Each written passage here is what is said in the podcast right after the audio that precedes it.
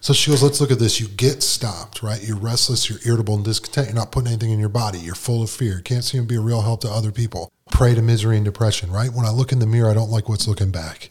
I should be funnier. I should be better looking. My hair should be thicker, whatever, right? I, am looking back. No one likes me. And, and all of a sudden, my head starts spinning. And it feels like a tornado. I feel like I can't breathe, right? Your head spinning. All of a sudden, you go, right? You fight it off. You go, whew the anxious feelings hitting, and you got to wherever you're at, you got to be somewhere else. Like I should be somewhere else, right? Like, and then like you're just nothing's good enough, and and all of a sudden this little voice comes in and says, "Hey, big guy, I know last time this is what happened, but just take a little bit, and then we'll be back at dealing with our problems tomorrow." And I fight that off. I go, "No, I'm not doing it. I'm not doing it." But like so many do, we succumb to the urge again, and that voice comes back in and says, "Brad." I know last time you, you became a liar, cheating thief, but it's not going to happen this time. Here's why because you're not going to do the hard stuff. You're just going to drink a couple beers tonight. You'll be back at the problem. This is how I know I'm an alcoholic. And this is why I qualify for Alcoholics Anonymous, was because that was always my baseline. I'd go back to having a couple beers and I would always end up somewhere, right? So what happens is I buy the lie. And when I buy the lie, I put it in my body. I set that allergy off again. That chemical reaction happens. I have to have more. Same part of my brain that asks for water, air, sleep, food, right? It's releasing that chemical. I got to have more. Got to have more to be okay. So I got to have more. I go on these runs, more bad stuff happens. I get stopped. I'm never doing it again. I don't take care of my spirit, restless, irritable, discontent. Buy the lie again. I put it in. This goes on and on and on and on. And she tells me this, and I look at her. I go, I, I literally hopped up out of my seat. I go, I go, I'm, I'm screwed. She goes, welcome, welcome. From here, you, you got a shot.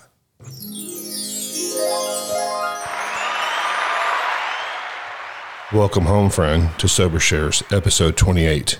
This podcast will highlight alcohol recovery stories via the real life experiences of our guest and provide you with a front row seat to their recovery journey. These deep dive talks are guaranteed to inspire and entertain you. My name is Michael and I'm an alcoholic. I have been sober since October the 10th of the year 2000. I'm a member of the world's largest 12 step recovery program. Sober Shares is in no way affiliated with Alcoholics Anonymous. We speak only for ourselves and have no interest in outside issues. This podcast is not affiliated with any politics, organization, or institution. We hope to be of great service to the world when it comes to documenting recovery stories from the disease of alcoholism. I am glad you are here, and I hope you find what you are looking for. And now it's time to meet our guest. I will turn it over to them so they can introduce themselves and give their sobriety date if they choose to. Hi, everybody. My name is Brad Sullivan. I've been sober since December 6th of 2006. Cool. And that's a blessing. How many years is that? That's a little over 15. 15 years, 15 plus years. Congratulations.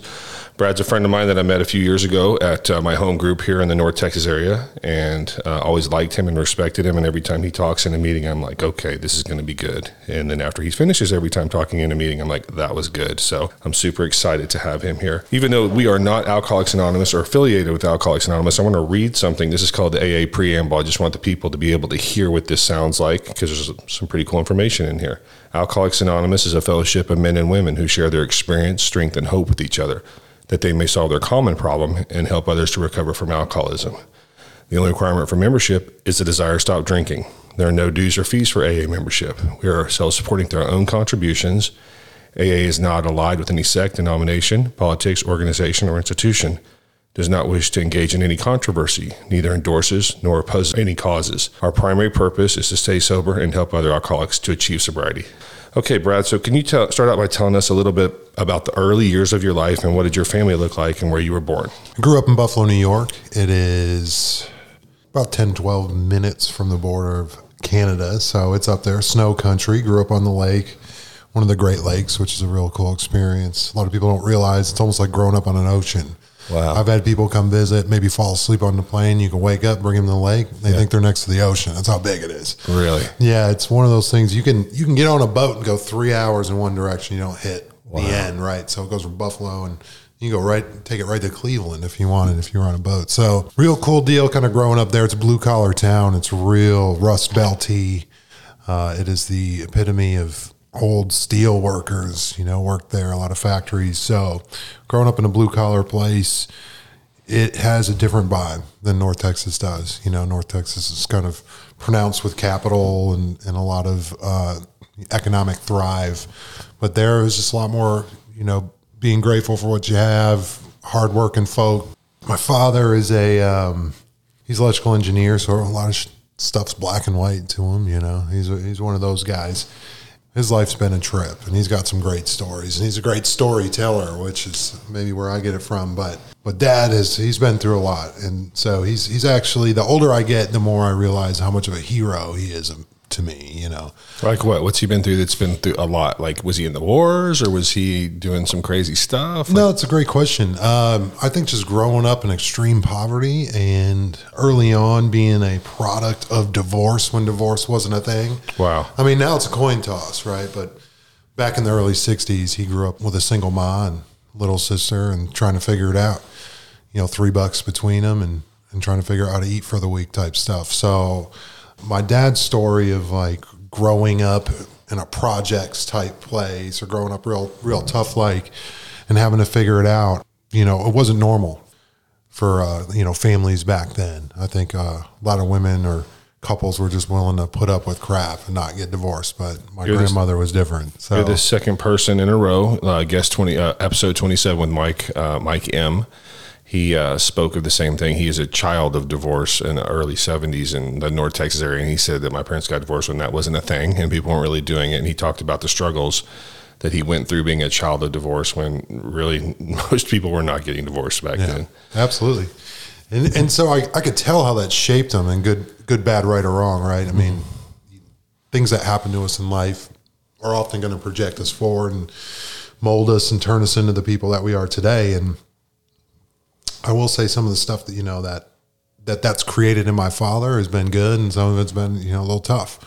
But all in all, like I said, the older I get, the more he's just really become a hero of mine, which is, if you knew me 15 years ago, that wasn't the case, right? So it, it was hard for us to speak a lot and get along, and and uh, we butted heads a lot. But really, it's just because we're so similar, you know, type one of those deals. Uh, it's like the one day you turn around, and you're like, oh, I am my dad, you know, yeah, one of those things. So it's funny, you know, I, I spent most of my uh, teens and uh, you know early 20s being like, I'm not, I'm never gonna, and then every day that goes by, I start looking more like. I was about to say, do you look like him? Oh you're- yeah, yeah, you're a big guy. How tall are you? Uh, about six five. Yeah, okay. I'm six four. I'm two um two fifty. I'm I'm embarrassed, but I'm 250, 6'4". How, do you want to see how much you weigh? I'm about I'm about six five and a half, about two eighty. Okay. I'm a big. I'm a big boy. So you- my my dad's not that big. He's a six. He's like six one, and um, I, I got a brother. He's big too, but uh, so yeah, my dad's kind of he's just been an inspiration. I think he he grew up just having to make it happen, you know, for himself. So he's gone from that to working in the steel plant,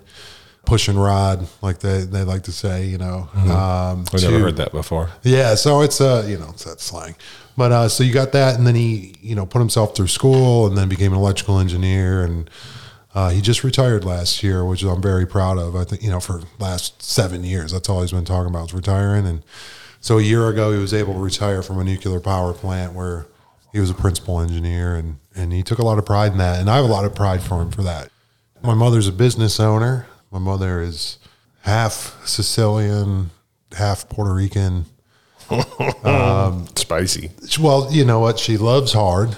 So I, you know, it's one of those things. So I've I've been I've been fed and slapped at the same time, which was real confusing growing up. You know, uh, she's a great woman. I think, uh, like I said today, I'm I'm so blessed that you know my parents are still together, and that they uh, still a part of my life in a real in a healthy, supporting way. Uh, I know it's not the case for everybody, and so I don't take that for granted. Right? I have a lot of friends; their parents are gone. I have a lot of friends uh, that their parents were just unhealthy, so unhealthy that the boundaries had to be set where they can't be around them, and that sometimes is the best for the situation, but still unfortunate. It's sad. you know? Yeah. So uh, with Ma, you know, she's just a fierce protector. I mean, there's just you know those old Northeast, you know, Italian, Puerto Rican women. I mean, there there's more around than you think. It's not a real unique blend, but they're out there. Yeah, I agree 100%. I've lived all over the country, all the way from the Hawaiian Islands all the way to Boston. So, pretty much East Coast, West Coast, the whole way. And I want everybody to know that if you've been in one part of the country for your entire life, I'm so glad that you're listening. And I'm speaking to Americans now because we're here, we're heard all over the world. But it is different everywhere. You mentioned the term New England, okay? When I went to New England to go to college in Boston, Massachusetts, it was nothing like Dallas, Texas. And I got to learn about a whole new array of ways of looking at the world and, and people and their lineage and, and, and, and basically just how it was very, very different. And then I moved to Nevada and then I moved to California and then I moved to Hawaii and they were all very different. So there's many beautiful parts of this country. Uh, I want to ask you a question about the Buffalo Bills and the Bills Mafia. Are Sure. you are you a member or a fan of the Bills Mafia, or is your dad? and I want before you answer, I want to say that uh, I love. I believe his name's Josh Allen. Yeah. He's the quarterback of that team. Oh my God! I watch him on TV. I've never seen him in person, but I recognize athletic grace and talent and skill. And that quarterback for the Buffalo Bills, Josh Allen, is to me super impressive. He's one of my probably top 10 favorite players in the league. Do you like the Buffalo Bills? Oh yeah, yeah. I, I don't know anyone from Buffalo that doesn't like the Bills, and um, I don't know. I think we're a little overboard with it, but I wouldn't have it any other way. We're we're completely obsessed with, with being where we're from, loving the Buffalo Bills. Josh Allen, the kid's a stud. You don't get a thoroughbred like that, and I'll let him out the barn. So Did you guys drafted him? Did you know he was going to be that good? Was he no, that- no, and anyone that said that, you know, they're they're full of it. However, when you look at a kid and evaluate, you know, I've I have a background in coaching college football, so Oh yeah, I forgot you football coach. Yeah. I forgot. So when you when you look at that and you evaluate a kid, you see there's a lot of upside. But just like in anything else in life, right? There's a lot of potential, a lot of upside. Like this kid's got the stuff, right? He could do Yeah. it, but doesn't mean he will do it. Yeah. And so, and just like in just like in sobriety, right? It doesn't mean like a lot of people have it in them. Doesn't mean they will do it. This kid had it in him. You know, in a windstorm, he, he could throw 80 yards on the money, right? So you you just don't find that. You, just don't find that. And he's 6'5", 248, and he runs like a gazelle. You, you don't you don't Yeah. find that, right? And there's some kind of magic in him. Yeah. Like there's some kind of driver magic in him when the, you, he gets the ball on his own five yard line with less than a minute left. I'm like, he's going to score. I look at my kid. I'm like, he's going to score. a shot. He's going to figure this out. And then he does. The magic comes through the television with him and his teammates. Uh, Cole Beasley pa plays there. He's oh a, yeah, he got released this year, but Did he? Yeah, he was. Yeah, Cole Beasley was a trip. I just know him because he was a Dallas Cowboy. He also played locally at a college named SMU, which is Southern Methodist University. He played for the Cowboys, and then he went up there to the Bills. So shout out to the Bills Mafia. What about the uh, hockey team up there, the Buffalo Sabres? Oh, Are people, man. people into that? Well, one more one more thing one more thing on the on the Bills Mafia before we move on. Yeah. Uh, that is something that just kind of spawned out of you know, there, it's not like my whole life. There's been this thing, Bills Mafia, where, with a label, and Okay. how, jumping through tables and stuff. Yeah, I want to ask you about the jumping through tables next. Yeah, well, that that is just that's something that's come you know last several years where people have gone nuts. I was actually a part of a group of guys uh, called themselves the Bills Army. They bought an old uh, school bus, right? And so they would dress up in army fatigues and they had season tickets and go to the game. And this was back when the Bills were terrible. Yeah. winning three games a year. No one wanting to go, but we don't give up hope. That's one thing we're we're stupidly loyal in Buffalo, right? I mean, they give us no reason to go cheer, and, and we'll give them our money and go. Yeah. and uh, and I love that about us. Yeah. But uh, Bill's Army was a thing first, and the whole shtick to it was right before the game.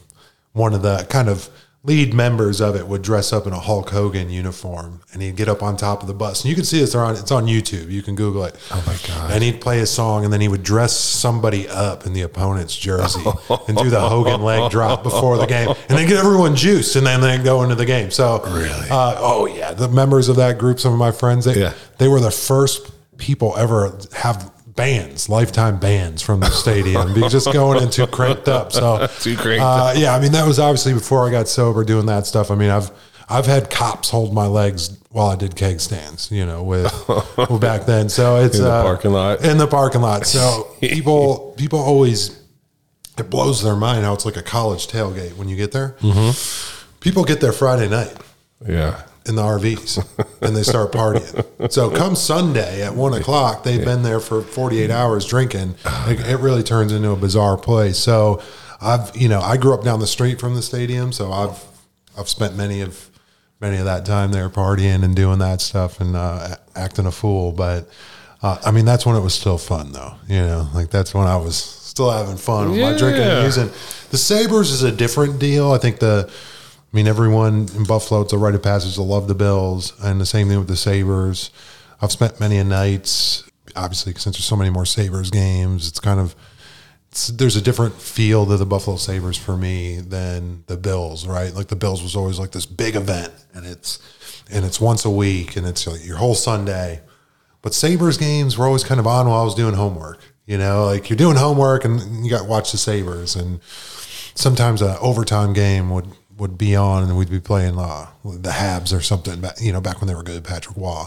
And, um, and I remember just being able to stay up with my brother and watch those games. Or uh, there was a game where Dominik Hasek used to be the dominator, you know, Yeah. best goaltender all time, in my opinion Yeah. There was like a seven overtime game, you know, that was played against uh, New Jersey, and I just and it was like a one nothing game. Yeah, and yeah. it was a playoff game. Yeah. and I remember I couldn't. I was young and I couldn't fade. I just I passed out. My brother stayed up for the whole thing. And Really? still a story he'll tell today. Like, oh, I stayed up the whole. You know, Yeah. I don't know if he did or didn't. He may have taken a couple cat naps in there, but uh, Yeah. But yeah, the Sabres is different. My grandmother loved the Sabres, and uh, so the Sabres would always be on. She had a little. My grandmother had this little TV on her kitchen table. Spent a lot of time in the kitchen cooking. She's a little little Italian lady, right? So she would always have the Sabres on. And she loved the Sabres, you know. And you would hear her, ah, you know, kind of, you know, throwing her hands up, cussing a little bit. And you'd go, Grandma, you run in. What, what happened? Yeah. Ah, Yeah. it's two nothing. You know, you know, so I have this different experience, and uh, I mean, I grew up hockey's in our blood up there. I grew up with kids in my neighborhood. They would they would make the backyard ice rinks, and you know, we played. Snow would fall in the street, and we'd get out there and play in the street and just beat each other up and play hockey. So I've I've spent a lot of my life playing both sports and being in both, and they're both very special to me. Can you tell our listeners that have no frame of reference or no idea what you're talking about when you say that you had friends that built ice skating rinks in their backyard? Can you talk about what that looks like? Sure, it's a real cool deal. So this is back before everyone was just obsessed with privacy, right? Obviously, there's no social media, nothing like this. So we're talking late '80s, early '90s to mid '90s. Before everyone was getting privacy fences with their house, so you used to just have just backyards that just ran into your neighbors. There was no fences, and the people that did get fences, you kind of judge them. You're like, look at these guys, too good, you know, too what- good for us. What are they doing in there? boxing us out, and uh, or someone had like a chain link fence. You know, maybe they had a big dog or something. But for the most part, there was no fences. So if you picture looking out your back window, and you have your backyard, and everyone has it fenced in, well, it was just open, so you could run into the neighbors. Well, back then, I mean, it was just a different time. I don't know how anyone else grew up. I knew how I grew up. How I grew up, you could just walk into your neighbor's house, and you walk out walk into the neighbors. Many times, if I come downstairs and my neighbor was eating chips, you know, from from the cupboard, and that wasn't a weird thing, and no one cared, right? I mean, we were very open like that. So, with that being the mindset and kind of how it is, there's been uh, cold weather and snowfall from you know sometimes Halloween to Easter. So what people would do before that happens, they would prep. And they would go out and they would put some uh, two by sixes. They would basically frame out as big as they could, maybe between one, two, three backyards, Wow. an ice rink. And so they'd frame it out with uh, you know two by sixes, or they'd even go up. They'd try to make somewhat of a board, but sometimes it wasn't past shin high. You know, I mean, it was just what you could do. Right? You would lay down some tarp. You'd get the tarp tight, you'd pull it tight. Sometimes you would hammer it, you would wrap it, and then you would kind of tack it in, hammer it around. And then once it started getting cold enough, you would start laying down. Um, you would just go in with a hose. With your garden hose. Yeah, and just start laying down, just putting water in there, and just make so. By the time it would freeze, because it gets, I mean, obviously, you know, it'll be one degrees up there, so anything you're putting down is going to freeze. Um, and water lines are dug underground up there, so you could still pull water, you know. Um, so sometimes you'd have to run it from your basement. You'd put a hose hook up in the basement. You'd run it out the basement window and just fill it up. But anyways, you, you would have this great thing, and, and instead of a zamboni, you had someone out there with a shovel, and they would shovel off the top layer, and you would play. And then when you were finished, you know the thing you would do when it was finished, if it wasn't snowing hard or pitch black, is you'd put down some more. You know, you'd put, bring the hose out. Yeah. So yeah, a lot of games, real cool, real cool deal. Now they make now they make stuff you could buy to do, uh, Yeah, which is popular kits. But back then it was, you know, and some were, you know, some were raggedy, some were uh, janky, you know, some were on like a tilt, you know, one, one way was in all of it, but it was it was a really good time. Real real cool place. To, so I mean, that's kind of uh, how we grew up up there, but. Um, That's awesome. Thank you for sharing that. I grew up in Dallas, Texas, so I have no frame of reference for any of the things that you just talked about, but I've definitely heard about them. And I read a lot of ice hockey magazines, and in the back of them, I see them selling the kits and stuff. And I've heard people talking about, oh, we used to, my dad used to make a rink in our backyard, and we would just skate back there. And I'm just like, golly, what's that like? yeah, yeah. Let's go back to your family of origin, uh, brothers or sisters. You mentioned your brother a second ago. Sure. Yeah. So um, I have an older brother, and um, that's you know my brother Ross. Him and I are best friends. He actually works uh, in this field, so he's a uh, addiction doctor. So he's board certified in addiction medicine. He is a, a proud supporter of recovery and, and helping folk like myself and yourself. And um, I don't take any credit for it, but I think him watching 15 years ago, kind of what I was going through, and he was in med school, you know, as, as all this was unfolding. I think it motivated him. I think he saw some things he didn't like and thought he could make a difference. Now it took him a little bit. It wasn't his original board certification, but I think as he moved forward, he said, "Hey, this is a this is a problem I would like to to solve." So uh, my brother's my best friend. We talk every day. I'm, I'm just uh, sometimes I'm in awe of them. Today I'm proud, you know, the, of the relationship we have, and it's taken a lot of work from this program. I tell people that, and they say, "Oh, I wish I had that." And I said, "Well, it took work, right? I mean, this wasn't." I just didn't get sober and everything. was, Oh, you're back. I love you. You know, there was damage there, and damage that wasn't healed just because I went and said I was wrong. Yeah. Here's how I've harmed you, right? I mean, it took time. You know, I had to give time, time on that. But I'm proud that I've stuck around long enough that I've seen the fruits of of doing the work and giving it time. Is he kind of like your dad? Does he see a lot of things in black and white? Oh yeah. Now I will say, working uh, in the recovery field the last several years because he runs. He's a medical director of a big treatment center Yeah. uh, in the Northeast. So this has kind of changed a lot of the black and whiteness, right? I mean, because he's a doctor, everything was like, well, you know, this is what's broken. Here's how you fix it. Mm-hmm. That was his personality for a long time, and now he's starting to see that's not so much the case, right? Like mm-hmm. dealing with us is dealing in the gray a lot of times. Do you think he'll listen to this podcast? Oh yeah, You want oh, to give him a shout out and tell him you love him? oh yeah, big bro, I love you. What's his name? Yeah, Ross.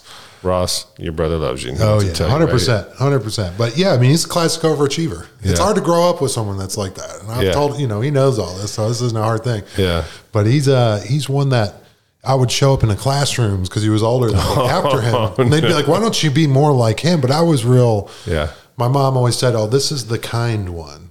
when they would, this is the sweet one. When they would introduce us, right? Yeah. My brother was real Yeah. he was running for mayor since he was five years old, right? Me, I was a little bit more reserved, and I, my mom always said, "This is the sweet one," you know. and so when I would show up in classes, I was more concerned with people. Yeah. I was more concerned with, you know, creativity and what was going on. And then, why won't you be more like him? Mm-hmm. And I think that was a big trend back then of like, you should be more like that.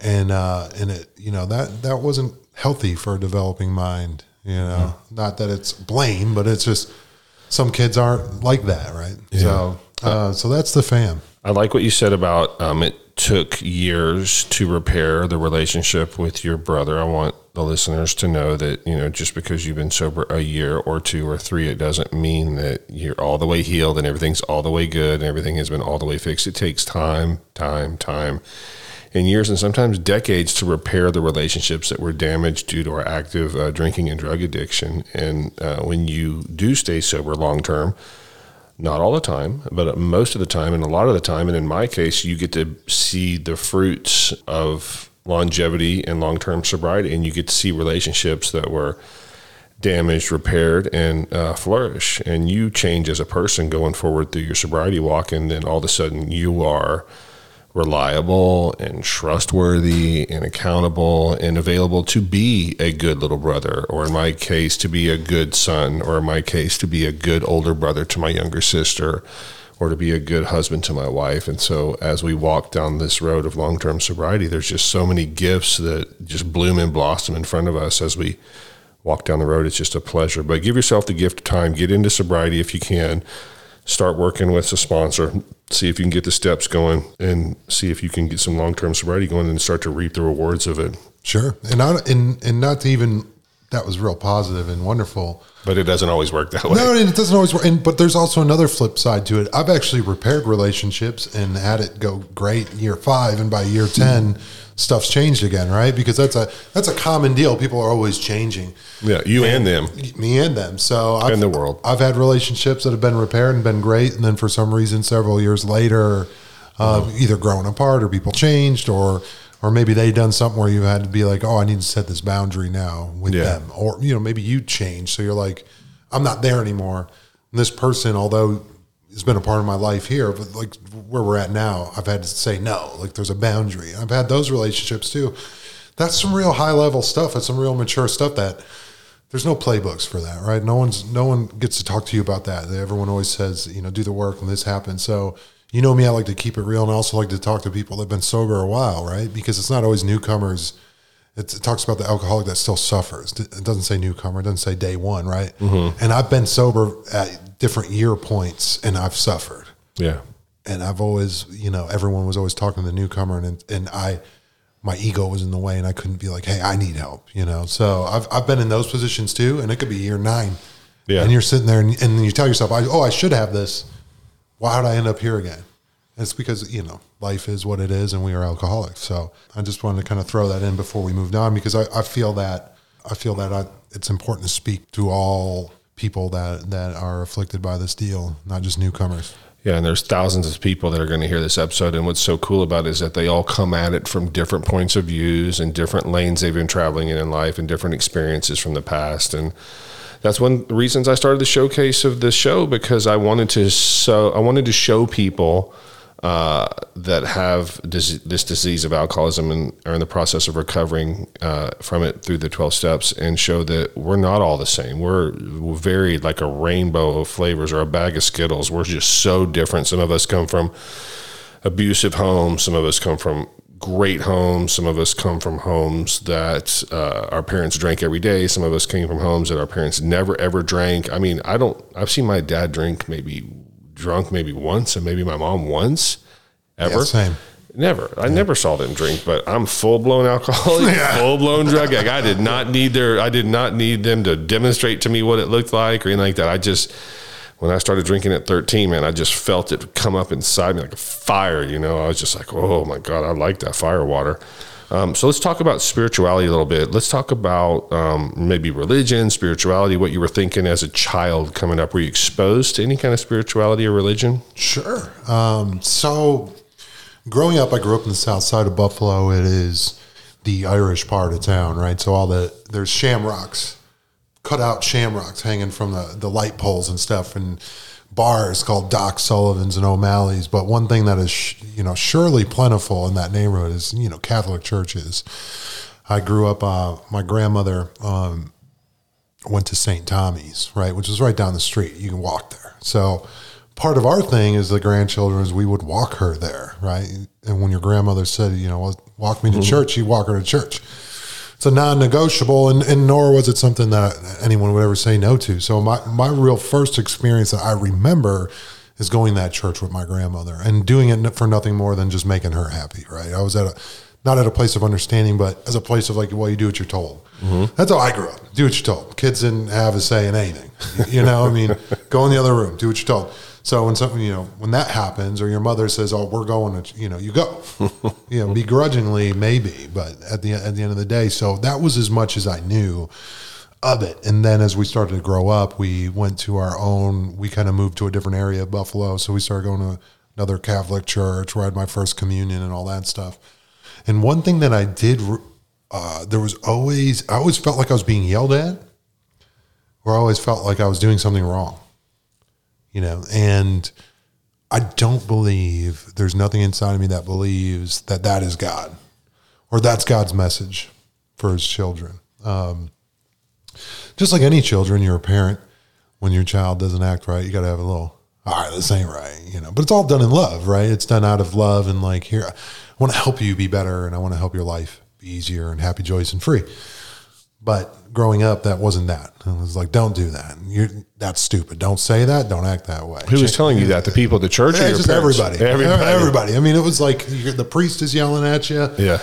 The lady doing uh doing Sunday school, you know, for the kids, like the Yeah. little Bible study Sunday school. She's yelling at you. Yeah. Mm-hmm. The neighbor's yelling at you. You know, then your mom's mad because them three are yelling at you. Now she's yelling at you. So that type of thing. Mm-hmm. Growing up in a Catholic church was a lot of that. It's kind of like a dungeon in some of these Northeast Catholic churches. They're scary. Mm-hmm. Priest comes in, swinging the deal, and you know, and, and next thing you know, you're getting, you're kneeling, you're standing, you're kneeling, you're standing, you're singing. Yeah. You're saying words, then you go up, take the body of Christ, you know, like that whole thing.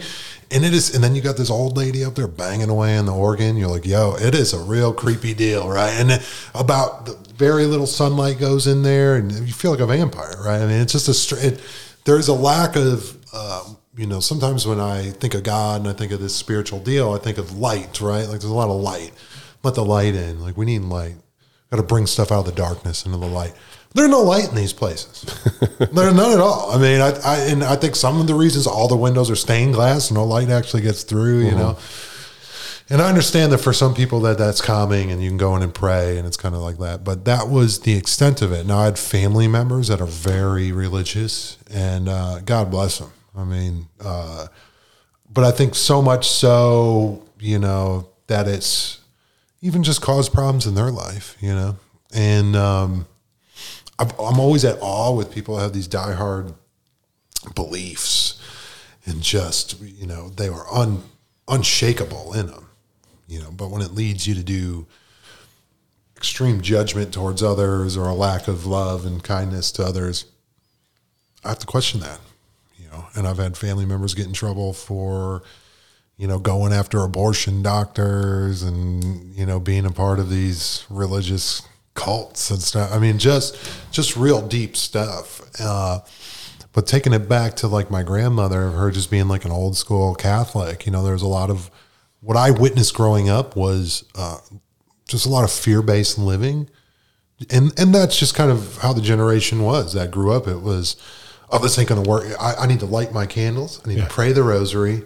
And then my grandma would clean and she would scrub. There was this uh, laminate countertop and she had scrubbed the lacquer off. You could see this big circle where she would do the circle motion. So she would light the candle, pray the rosary, and go scrub her counter. And to me, when everyone always said, uh, when I was first trying to get sober, and they said, you need to believe in God, that's what I thought of. I go, well, that don't work. You know, I love my grandma. She's my favorite person ever. I mean, she's the most important person, one of, one of the top to me.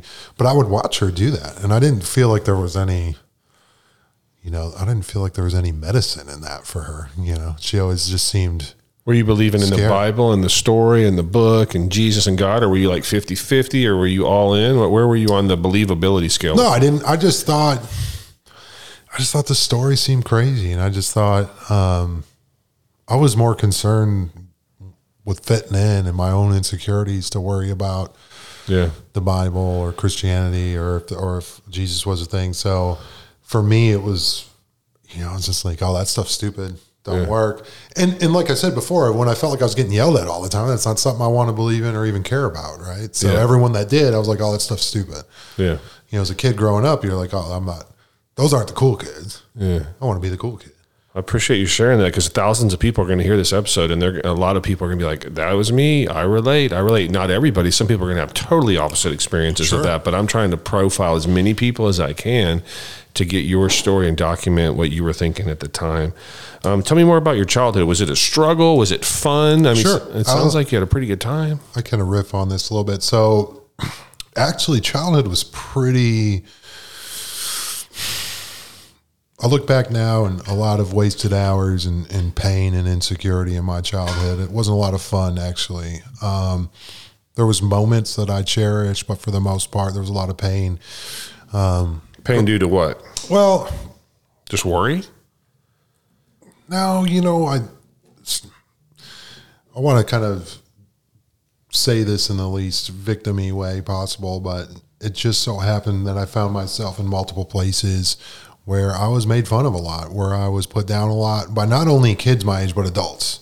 And I went through um, abuse from adults too. So growing up in a place where I never felt safe to just walk out the door and be me uh, leads to a lack of, um, you know, leads to a, just a lack of joy and a lack of freedom for a kid to be a kid, right? Mm-hmm. Kid should be digging holes, getting dirty. Mm-hmm. And so, um, kind of like where I grew up, one of the things, and not to speak bad about her, but my mother kind of being a fear based person, it was I wasn't allowed to do a lot. I was sheltered. Like, oh, don't go do that. Oh, you can get in trouble or you can get hurt. Uh-huh. She'd watch all those shows, you know, kids getting abducted and stuff. So it was. Yeah. She was very con- controlling and overbearing. I, I, even lost friends uh, due to that growing up. And they'd say, "Oh, you know why we don't hang out anymore? Like your mom." Yeah. You know, and it didn't dawn on me until friends would say that, and and it would you know that would hurt you know it would hurt my feelings because because of that. But yeah. I will say i was i grew up i was i was real short and real overweight and kids can be cruel. So i grew up in a place where my mother you know really pushed me to just hang out with family instead of have friends. I found myself alone a lot growing up. Uh, i was like a little loner kid. I didn't really have a lot of friends. I was always chasing after my brother and his friends to hang out. And um, my mother would be like, "I'll take your brother." And she just kind of a different time. We're like, "Oh, he's got to go with you." You know, mm-hmm. like, take take your brother. And and some of those are my most cherished moments, but some of them are stuff that I, you know, I seen stuff at a young age that I probably shouldn't have seen around. You know, being attracted to girls, trying to make out with girls, you know, drinking a beer and stuff like that. But there's a certain age where your brain's just not developed enough to to understand or handle that. And there's a big difference between a 13 year old and a nine year old or a 14 year old and a 10 year old, right? I mean, all of a sudden puberty's hitting, different stuff's going on. A 13 year old, like my brother's age at the time, and stuff going on with me, and I was trying to fit in and and be and be. But those were the only kids that accepted me at that time, right? Was my brother and his friends. I was I was a little guy, and I always tell the story. Is we went to this house party. This kind of spawned um, the the dawn in the beginning of of kind of this chase of drugs and alcohol for me. So I would say I'm about 10, 11 years old, maybe 10. My brother's about 14, 15. So it's in, you know, in that time, it's the 90s. And, and uh, during the summer up in the Northeast, people would turn their garages into like little party palaces, right? So you, used to be able to buy this screen and you, you would screen in your garage, keep the bugs out then people would put kegs and couches in there, and you would sit in there, and and that's how you would enjoy your summer evenings. So one of the neighborhood gals, you know, around the way, parents were out of town, so there was having some party that my brother and his friends were going to. They're all 14, 15. So this was like, oh, we're gonna have this little summer party and drink off some half a keg that's been left over for two months, you know, sitting there all warm and skanky.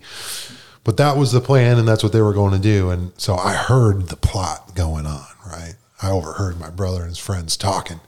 So I, you know, I did what any little brother would do: is I blackmail. I'll tell Ma that you're going unless you bring me. So he had no he had no choice. So he brings me, and we go to this party, and I can still remember it. You know, there's some Nirvana playing in the background on on, on a on a mixtape. You know that was made, and you know, guys in one part of the garage, girls in the other, and no one's talking to each other. My brother's friends like, go talk to him, you know, pushing me to go talk to him because I was the little brother would do anything. And and um, someone stuck a warm solo cup of beer in my hand, you yeah. know, at a young age. And so I went over there to talk to these girls, and like you know, young girls do, they kiss me on the cheek or something. I'm holding this beer. I take a sip of this warm beer. That was disgusting. yeah. And, and, and, I'm almost wanting to spit it out, but I want to seem adultish to yeah. these girls. So they kissed me on the cheek, you know, like rubbed my hair, and, and, like I was celebrated by my brother's friends, like, "Oh, you're the man!" and uh, you, you know, I chased that feeling. Yeah. It's it's funny. Some people don't like. I chased that night and that feeling. I think I maybe drank another two beers. I think I felt the, probably the slant you know the slightest teeny buzz. Mm-hmm. But it was the whole thing, right? It was the attention from the women. It was the celebration of these guys, mm-hmm. and really, what it told me was I, I was I was accepted. I was good enough, and I wasn't feeling that way. So to to get that get that feedback, and it all came with booze was part of it, right? I mean, yeah. so drinking was part of it. So that night was something I've chased for a long time. You know, I mean, I think years later when it was like, why are you doing this stuff? And it was, you know, kind of boiling it down in a simple way, which a lot of it is, it, is it was that, you know, so I wonder, if, I wonder if Ross remembers that night.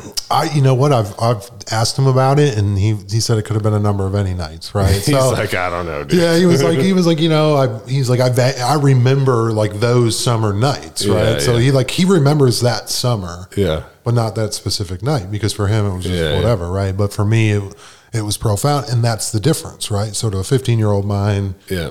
it's just a summer night, but to a 10, 11 year old mind like that, it was profound. So, uh, kind of going on, it was just tough to to make friends. I was bullied a lot, I was beat up a lot. Um, Kids are tough up there, man. Kids are tough, and it's a tough Physically tough. They don't just talk, they hit. Yeah, so I mean, I've I've just been in fights, you know, where like your dad watches and you're fighting a kid, and then like when it gets too much, they break it up and they're like, all right, you know, then your dad's disappointed in you because you didn't throw well, you know. I had one, you know, that I held on to this for my brother a long time, where this dude was just whooping on me, and you know, it was winter time, and I couldn't get my mitts off, and, and I'm trying to punch the guy, and he's on top of me, and I'm you know, weakly doing it. And this kid was like my, this was my bully. This was the kid that tormented me. And, and, um, I couldn't get him, you know? And so my brother, instead of like hopping in and, and this kid was two years older than me and, it, and like two years younger than my brother. So he was right in between us. Yeah. So this kid's beating on me and I'm trying to get my gloves off and I couldn't. And so my brother, instead of hopping in, comes and takes my gloves off so I can hit him better, you know? Yeah. And uh, and the kid beats, and you know he thought he was doing what was right. And my friend's dad had to come out of the house watching and broke it up, like, all right, boys, you know. But that's the type of stuff you know that I grew up with, and kids were tough. But also guys in the neighborhood. I mean, I, grown adults. It's a funny story about this guy, but this, there's one adult in the neighborhood that years later I find out that he's one of us but untreated, you know. But as a kid, you know, he would oink at me, you know, call me a pig, he'd spray me with the hose walking by. And so, you know, it's one thing when kids are doing it, right? Because you're like, all right, kids are cool. This is, I grown up in this neighborhood, like, this is what it is, right? You got to be tough. Yeah. But it's another thing when adults are doing it. Right. And so when adults are doing it, like, there's just no excuse for that. And uh, so that was real tough stuff. But, you know, growing up there, that's kind of how my childhood went. It was, it was, you know, instead of being made fun of and make and to feel like you're less than and not accepted, I'd rather just hang out alone. I'd rather just be alone. And I had a couple little friends, and you know, they were everything to me, and I'm grateful for those couple friends I did have growing up. But it was really tough, man, and and the abuse from those adults in the neighborhood. Um, you know, there was really it was just tough stuff. It was hard to get over that stuff. I mean, it, it took a lot of work. It took a lot of work in this program to get over that stuff. Yeah. I was going to say there's a lot of tools that we have available to us in the program, and they're all spiritually based tools. And to to be able to to deal with those kind of things Sure. on both sides of the coin, whether you were the perpetrator of those things or you're the receiver of that kind of abuse, there's ways that we can look at. Um, and I won't go into a ton of detail right now, but if you're in the program, you know, and if you're coming into the program, you're going to find out. But we have a lot of spiritually Sure. based tools to deal with resentments, to deal with regrets, and and and um, make amends to people, and all kinds of uh, really cool tools that my mom and dad didn't teach me and I never got a book about them. I had to learn them for me within the four walls of Alcoholics Anonymous and have another man who I call my sponsor run me through the steps and teach me uh, ways to deal with um, childhood trauma and even adult trauma, whether I was the perpetrator of those events or the victim of those events or just someone who watched, you know, Sure. somebody that was in the area. Yeah. yeah, an innocent bystander or an active bystander. Um, that's one thing I like about being sober is we've all been through a bunch of stuff, and uh, the program is set up to be able to help all of us overcome our past if we choose to. We might not do it early in recovery. It could be it could be a couple decades in before we remember something or we cover something, but there's there's always time for for healing and recovery. So let's I got a good idea what your childhood looks like or a pretty good idea what your childhood looks like. Let's talk about um, your your first few drinks after that or maybe when you started drinking on a regular basis and what did alcohol do for you? Sure. So I like to kind of give a little like lead up into it. So now, as you get into the teen years, uh, I found myself being very angry um, a lot, and Were you showing it, or were you, was it manifesting itself, or were you just holding it inside? I just held it inside. So here's a here's a big thing. I like to tell this story because it's it's important. It's an important story in my recovery, and I, I like to loop loop back around to it. So helps me to kind of stay linear with this. So a few years after I'm about 13 years old, I'm in, I'm in middle school. This is before you know I'm really doing anything. Those couple drinks that I had with the summer thing, it was just always a memory, right? Something I wanted to get back to, but it wasn't. I wasn't thinking about doing anymore.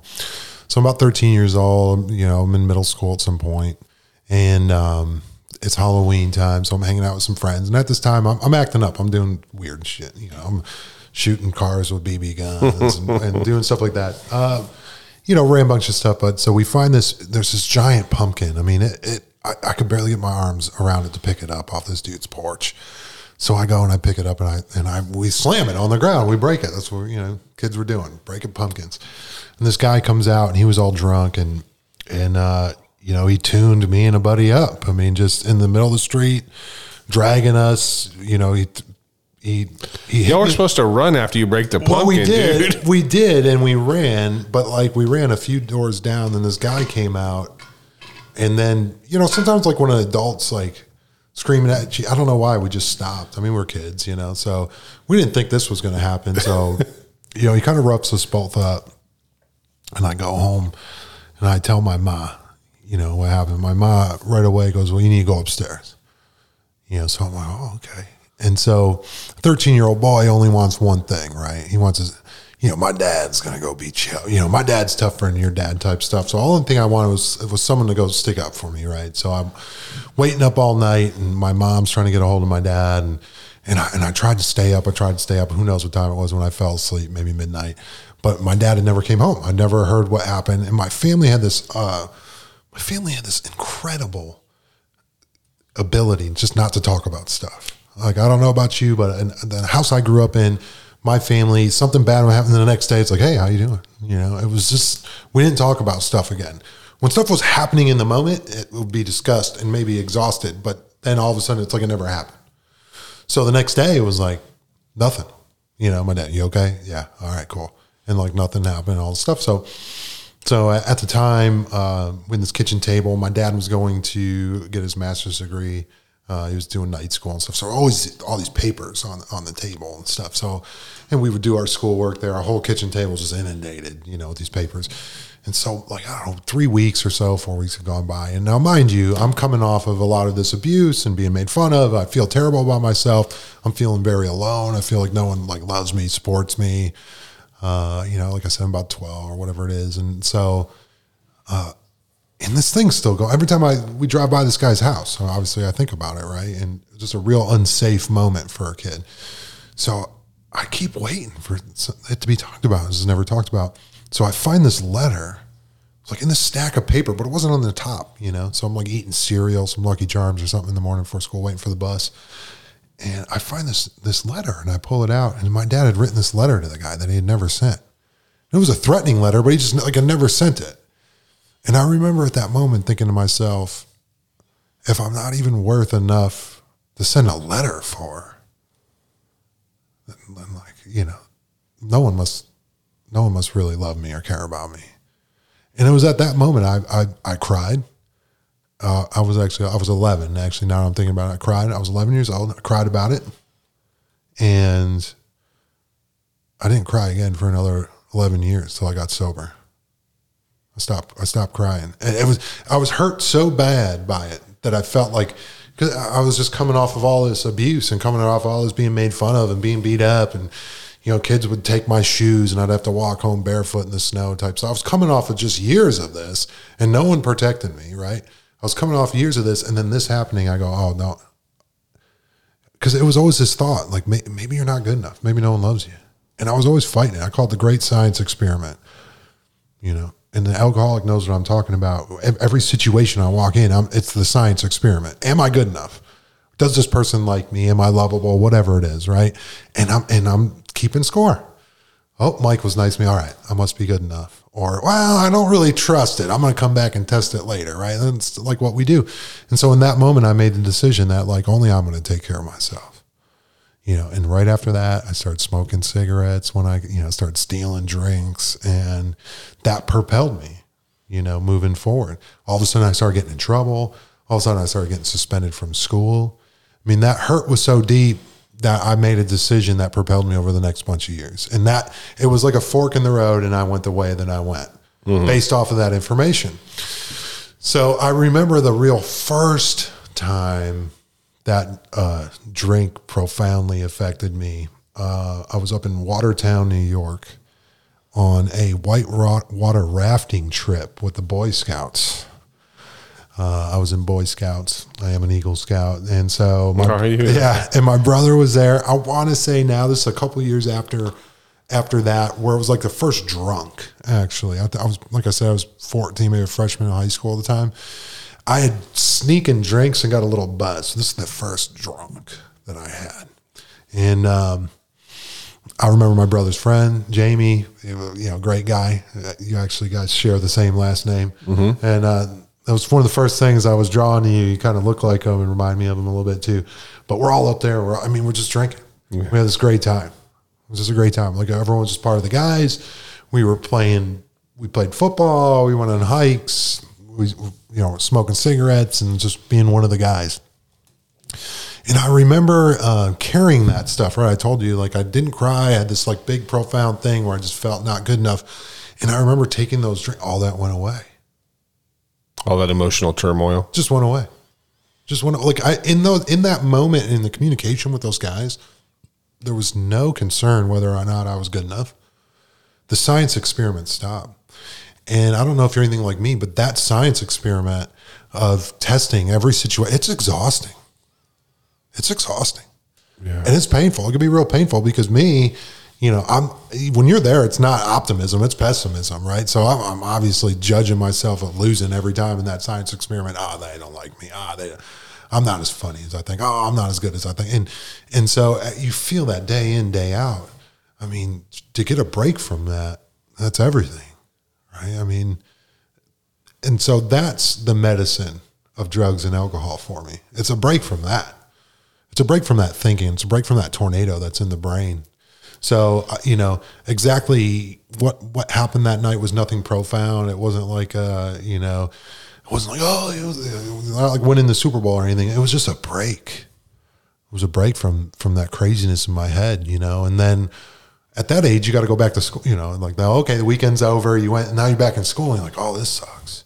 I can't wait to do that again right? Because then you're back to this, you're back to it, you're back to the trying to fit in, you're back to trying to be the chameleon, you're back to, you know, avoiding situations where you could be found out or made fun of. So, you know, those years of middle school and into high school were just just terrible, right? So, um, uh, come to the end of my sophomore year of high school, I'm I'm about five nine and a half, two hundred and sixty pounds. So I'm shorter and I'm overweight. And I remember it's stuff like I would ask a girl to the end of the year dance as a sophomore. She would say no. You know, oh, I, I literally got shot down one time because a girl said she was doing her hair. right? so that summer, I go on this trip to New Mexico, Boy Scout trip, and I grow from uh, five nine to six five. Wow. In about five in about five six weeks. I mean, it was quick. Congratulations. And I shot up really big, and I and I thinned out. And all of a sudden, I got handsome. Uh, and, and so I, all of a sudden, I sh- show up back to school, and everyone treated me different. yeah. So before I've made fun of a lot, you know, and like I had a couple of good friends, and like thank God for them. And there's still some, you know, we may not talk like regularly or anything like that, but I love these guys, you know, and, and I'm grateful for them. But like I, the people weren't nice to me. All of a sudden, I get half handsome and I shoot up a, you know, almost a foot, and all of a sudden everyone's like, "Hey man, you want to come hang out at the party?" Oh hey man, you want to? And that same girl that turned me down all of a sudden wanted to go to homecoming with me, right? I mean, so it was just a weird thing, and I learned this weird lesson that people suck, right? I mean, that was like the lesson at that. That's age. a lesson you got from that? Yeah, I was like, people suck, man. They're they're mean to you. Until They're mean to you, and and uh, and mind you, like I, my whole childhood was being made fun of for the way I look, right? Being short and fat and picked on, and all of a sudden I hit this growth spurt, and everyone's nice to me, and I'm like, these motherfuckers. so then it really wasn't about who I am, my character. It was about how I looked, right? yeah. And if you look a certain way, then you're okay. Kids are shallow like that. Not all of them. I'm not shooting down all No, but- kids, but a lot of them back in our day were like that. I think it's better now. I It- think it is better now. I think it's better now from all the news reports I hear and from what my kid tells me. They're not allowed to bully anymore. Um, I mean, in the 70s and 80s, they're like, get it, dog. You Yeah. know, like you said, people would just watch, but I don't think they're really allowed to do that. I'm sure it still happens all the time, but it's not socially accepted like it was. And I don't think it's as cliquish as it was. And I think that children are being parented differently and told differently. And I'll give you a real life example what I mean by that. Like I've mentioned my son almost every episode. So here we go again. When my son's 12 and he is in um, fifth grade right now. And when he was in fourth grade, it was either third or fourth grade. I was driving him to school one day and he was talking about bullies. He was talking about bullies and this, that, and the other. And I told him, I said, listen, man, here's the deal. I want you, because he's loved and respected and he's a bigger kid and people like him. He's a leader. The reason I'm telling you that is because there are other people in his school and in his class that are not loved and respected and, and are leaders. And, and those are the ones that get picked on. So, what I told him when he was going to school one morning, him and I were driving there, I said, uh, Hey, Michael, on the playground and stuff, what I want you to do when you see other boys and girls getting bullied is to intervene. I want you to step in and become a protector of whoever's getting bullied for whatever reasons. And I gave him some different tools and ways to stop it, diffuse it, and get an adult involved and let him know that I wanted him to uh, not participate in that and try to diffuse it and stop. And if it continues to happen, let me know about it and I'll step in, uh, or we'll get parents involved, or we'll get teachers involved. And his school takes it seriously. So it's just kind of, it felt good to instruct my kid to um, be a part of the solution versus a part of the problem. You know? Yeah, absolutely. Um, parenting makes a big difference, right? And and I think information makes a big difference. I, I don't think anyone goes into it being like, "Can't wait to ruin this kid's life," right? I think it's everyone trying to do the best they can, or people just being sick themselves. So I think it's real important that th- this stuff gets addressed, you know. And I talk about it as a man because I'm a big man. And a lot of men don't like to talk about this stuff and how it hurt their feelings, right? Mm-hmm. Now, I think now more so than ever, we are in an era we are in an era where recovery has become cool and supported and mainstream, yeah, right? I mean, so even when you and I first started, it wasn't. Nowadays, it's like, oh, you don't drink? Like, nope. Oh, that's cool. Yeah. Why not? You, you got a problem with it? Yep. Been mm-hmm. 15 years. Congratulations. I mean, it's real, just like it's chill now Yeah. compared to. I mean, I think if some of those guys got sober in 1980, I mean, what what was thought of them, right, with Yeah. their peers? So I uh, I look at us and I think we we're fortunate that we're in the dawn that we are having opportunities like this and, and mediums like this to be able to speak about it. Yeah. It's fun to have this podcast because you and I talking are letting other people know what other people are thinking and feeling. And that's hopefully going to pull people out of Sure. their loneliness or their shell or their isolation of and their thought process of oh well that's just the world that's just how people are Sure. that's just how it is well no maybe not you might be wrong because you and I are sitting here talking about it today, and I'll go back to that story real quick and close it about the kid on the playground. I'm going to make up a girl's name. This is not the person that I'm talking about. Let's say her name was Stacy, and Stacy has autism. Stacy's on the scale. She's somewhere, you know, on the scale of autism, and I, and I was she was the one getting bullied, and I told my son, you know, step in, take care of it, and I told my son, I go, listen, here's the deal, Michael. No one's allowed to pick on her because she has a hard enough time as it is. Her life is difficult enough as it is. And just to let you know, since people like you, love you, and respect you, and you're a leader and they'll listen to you, the rule is she cannot be picked on. That's not negotiable. That's not something that we can kind of think about. It, you know, you as a third, fourth, and fifth grader, you need to step up on the playground as a leader and say, she is off limits. She's not allowed to be picked on. Uh, she has a hard enough time. Everybody back off of her. And if you don't, I'll get my dad involved, or I'll get the principal involved, or I'll get the teacher involved, or, or her parents involved. Something will happen. There'll be consequences. You're not allowed to to mess with her. It felt good for me to pour into him like that because my dad never told me that. No. My dad never, he would just open the door and be like, good luck, bro. You know, Yeah. and then after school, he'd be like, what'd you have for lunch? I'd be like, yo, I got a knuckle sandwich for lunch, dude. Some kid punched me in the mouth. He'll be like, what do you want for dinner? Yeah. And I'll be like, bro, I just, what? Yeah, it was just so different back then. Different, 100%. It was so different back there. By the time I hit high school and that change happened to me, I was ready to leave, right? Ready to leave where? I was ready to leave Buffalo? where, where I lived. That was the problem. Where were you going to go?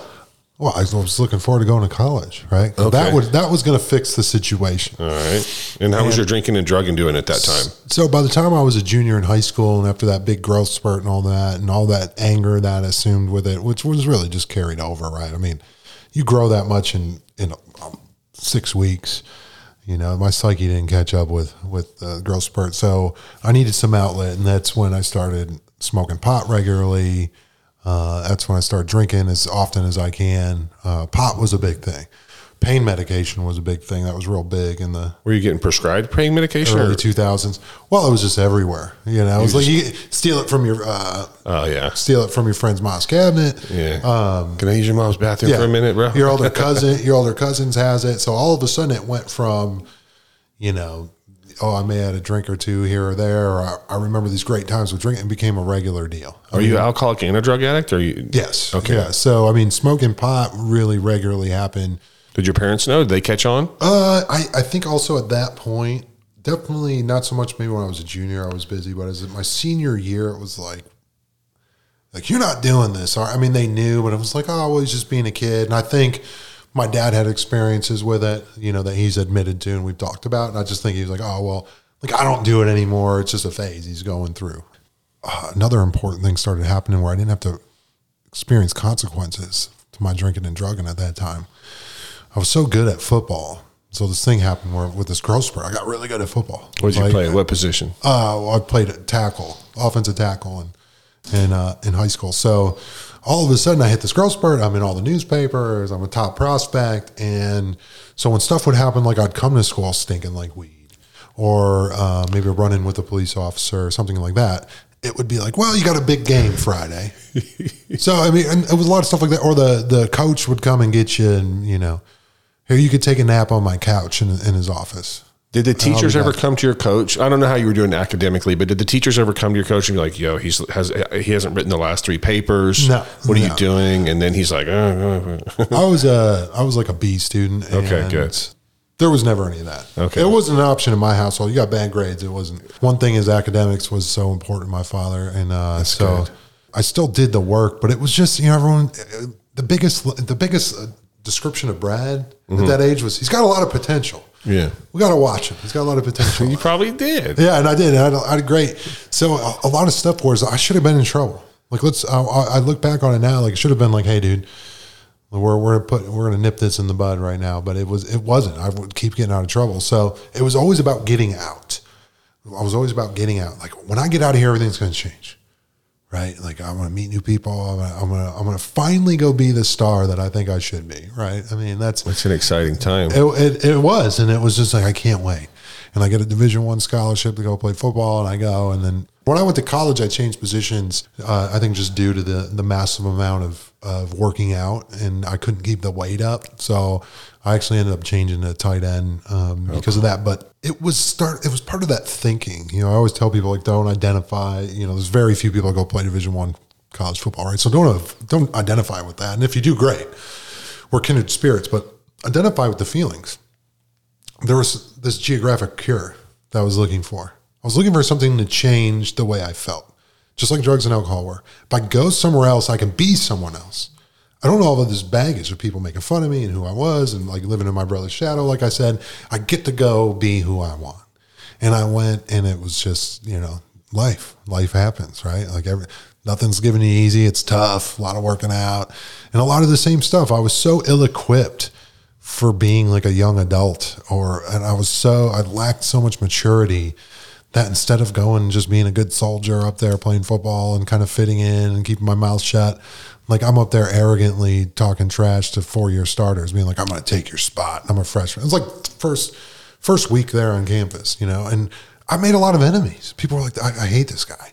And and I like just constantly did this crap to myself, right? Because I was like seeing some crap in a movie. I'm like, oh, this is how I'm going to get the respect, right? I was I was so convinced that everyone was just not going to like me off the bat, or you know, blah, blah, blah. like I need to do something profound, uh, gain everyone's respect or something. So it wasn't that wasn't an easy time either. But that's where I, you know, started drinking heavily and also doing heroin. So uh, What? outside issues, yeah. So They're not outside issues in this podcast. yeah, so a lot of people, a lot of people don't. Really? I would do doubt and play college football. And kind of heroin? I don't, I don't know a lot about heroin. You can sniff it or shoot it, yeah, right? yeah, you can. uh, So up there, it was powder, like, and you were sniffing it. It's like a brown powder, right? So and it was pretty. It was popular. I mean, What, it how does it make you feel when you sniff heroin? What does it do to you? I never did it. uh, it's it's just like taking. Have you ever taken an oxycontin?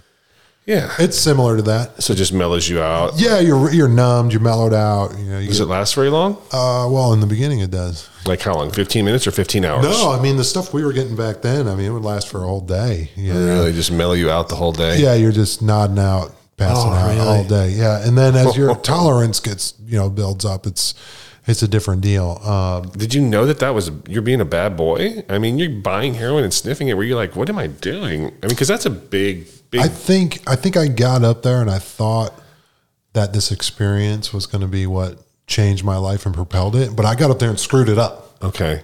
because I was not prepared. Okay. And so I was once again like wherever you go, that's where you're at. Right. And so I brought all my crap with me. Yeah. And I'm in the same crap now. I'm miserable again. Mm-hmm. And the heroin did what for you? Allowed you to It's just just the same thing. It took all that away. Just like just like the night white water rafting with my with my brother and his friends, it all went away. Did you get turned on to it through other football players or people in the dorm or or through other football players. other football players? Yeah, there was actually a captain on our football team um, that was selling drugs. I mean, he was Yeah. big, like moved pretty decent weight for a twenty year old. You Yeah. know, um, that was a corrupt place, and I will say that that experience. Um, I look back on that experience. I wouldn't change it because it was definitely part of my story and what I needed. But um, the geographical cure did not didn't work.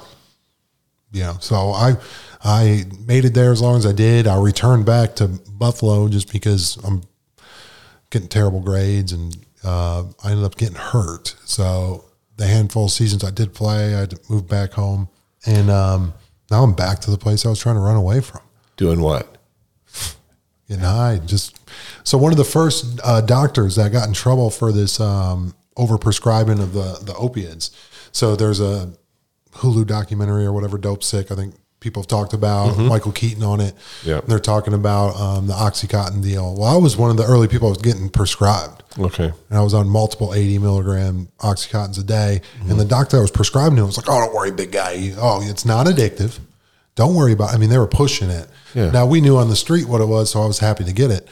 But this guy, um, one day I come in because the feds were breathing down his neck. One day I come in, I went from multiple 80s a day to 310 hydrocodone a day. I instantly went into being dope sick. And this guy ended up getting arrested, was one of the first ring of doctors that got arrested and put in federal custody for the overprescribing and taking kickbacks, the sunshine rule. Um, so they, he, he was one of the big ones. And I happened to find this. I was going to this guy up in Buffalo at a, you know, pain clinic. Mm-hmm. So, you know, I will say, I don't like to talk too much about this this point of my story, but I mean, it got dark quick. The drug use got worse and worse. Running the streets, just doing dirt, and those moments propel me into going into my first treatment center. Right, stuff started happening that scared me, and I got caught. And I went to my first treatment center. I'm gonna ask you two questions before we get there. Um, did you ever have blackouts? Yeah, so the couple times that I've had blackouts have come really random, strange times, but it wasn't a regular occurrence for me. But the times I did have blackouts were very strange times. You just said that that is a part of your story that you don't like to talk about there that much, which I totally respect and understand. But can you give us like a, an example of one thing you're talking about? Oh, sure, There, sure. It's um, I think when I speak from the podium, I don't talk about it often, just because it gets redundant. Finding schemes and thefts of you know robbing stores to go fence the stuff, or robbing mom's purse and then running down in the hood to buy to buy dope, you know, just to stop being sick and and you know to that whole life, or drinking 40s while you're taking the one shower you've taken in the last three or four days and the 40s hanging out the shower while you're watching yourself. Just got dark. Yeah, just robbing places and just, you know, just held up. And um, selling all your stuff, you know, robbing friends' stuff to sell, and just Did you ever take stuff to the pawn shop? oh yeah, Did you really? yeah, I, I just just a bunch of crap. I remember one time I was walking by. I was like, "Oh man, I, you know, something's got to." I'm, I'm in the inner city in Buffalo. I'm like, "Something's got to come." And I'm walking by, and this convertible car pulled up. Guy got out. I just happened to be walking by, you know, and I'm like, "Oh, just steal this dude's briefcase," you know, or I, you know, it was kind of one of those things. There's a computer in there and all this stuff, and straight to pawning it. I mean, it was that type of stuff. The reason why I, I find it to be irrelevant is is like, yes, I know a lot of people can identify with that, but at the same time, it's just really redundant. It's just a black hole of existence where you're committing crimes and you're trying to buy dope, and it's just it's the cycle of that, which I don't really think um, benefits any of us in a way of. I, of thi- I think it. I think it does benefit some people, not all the people, because a lot of the people in recovery were um, soccer moms that drank wine every day. Sure. So if you've got soccer moms that drank wine every day and it got to be a problem and they developed alcohol addiction and they're listening to this, they might not be able to relate Sure. exactly to hanging out like you did. But there's definitely some people out there that are living on the fringes of society. We will say. Uh, at certain points, due to their addiction, that we'll be able to identify Sure. uh, completely, and that's the good point because now we have uh, we we know where you were living, and then later in the podcast, in a few minutes, we'll get to where you are now. Did you ever get to the point where you shot heroin, or was it only sniffing it? No, it was intravenous use as well, um, and that was due to a straight fiscal reason. What does that mean? It co- it costs less to yeah, shoot. Yeah, so I mean, you get to a point where uh, you're, you know, I was after kind of sniffing heroin in college, I got away from it, and it was just back to like pain meds and you know trying to figure it out. But then that stuff, the street values shot up, so it was like we couldn't afford it, right? Yeah. So like one uh, uh, OxyContin became like a dollar a milligram, and you know when you're unemployed and don't have much going on, sp- spending eighty dollars for a pill was just became too much. So it's like, oh, you spend eighty dollars on a pill, or you can get, you know, ten bags of heroin for less than that, sixty bucks or whatever.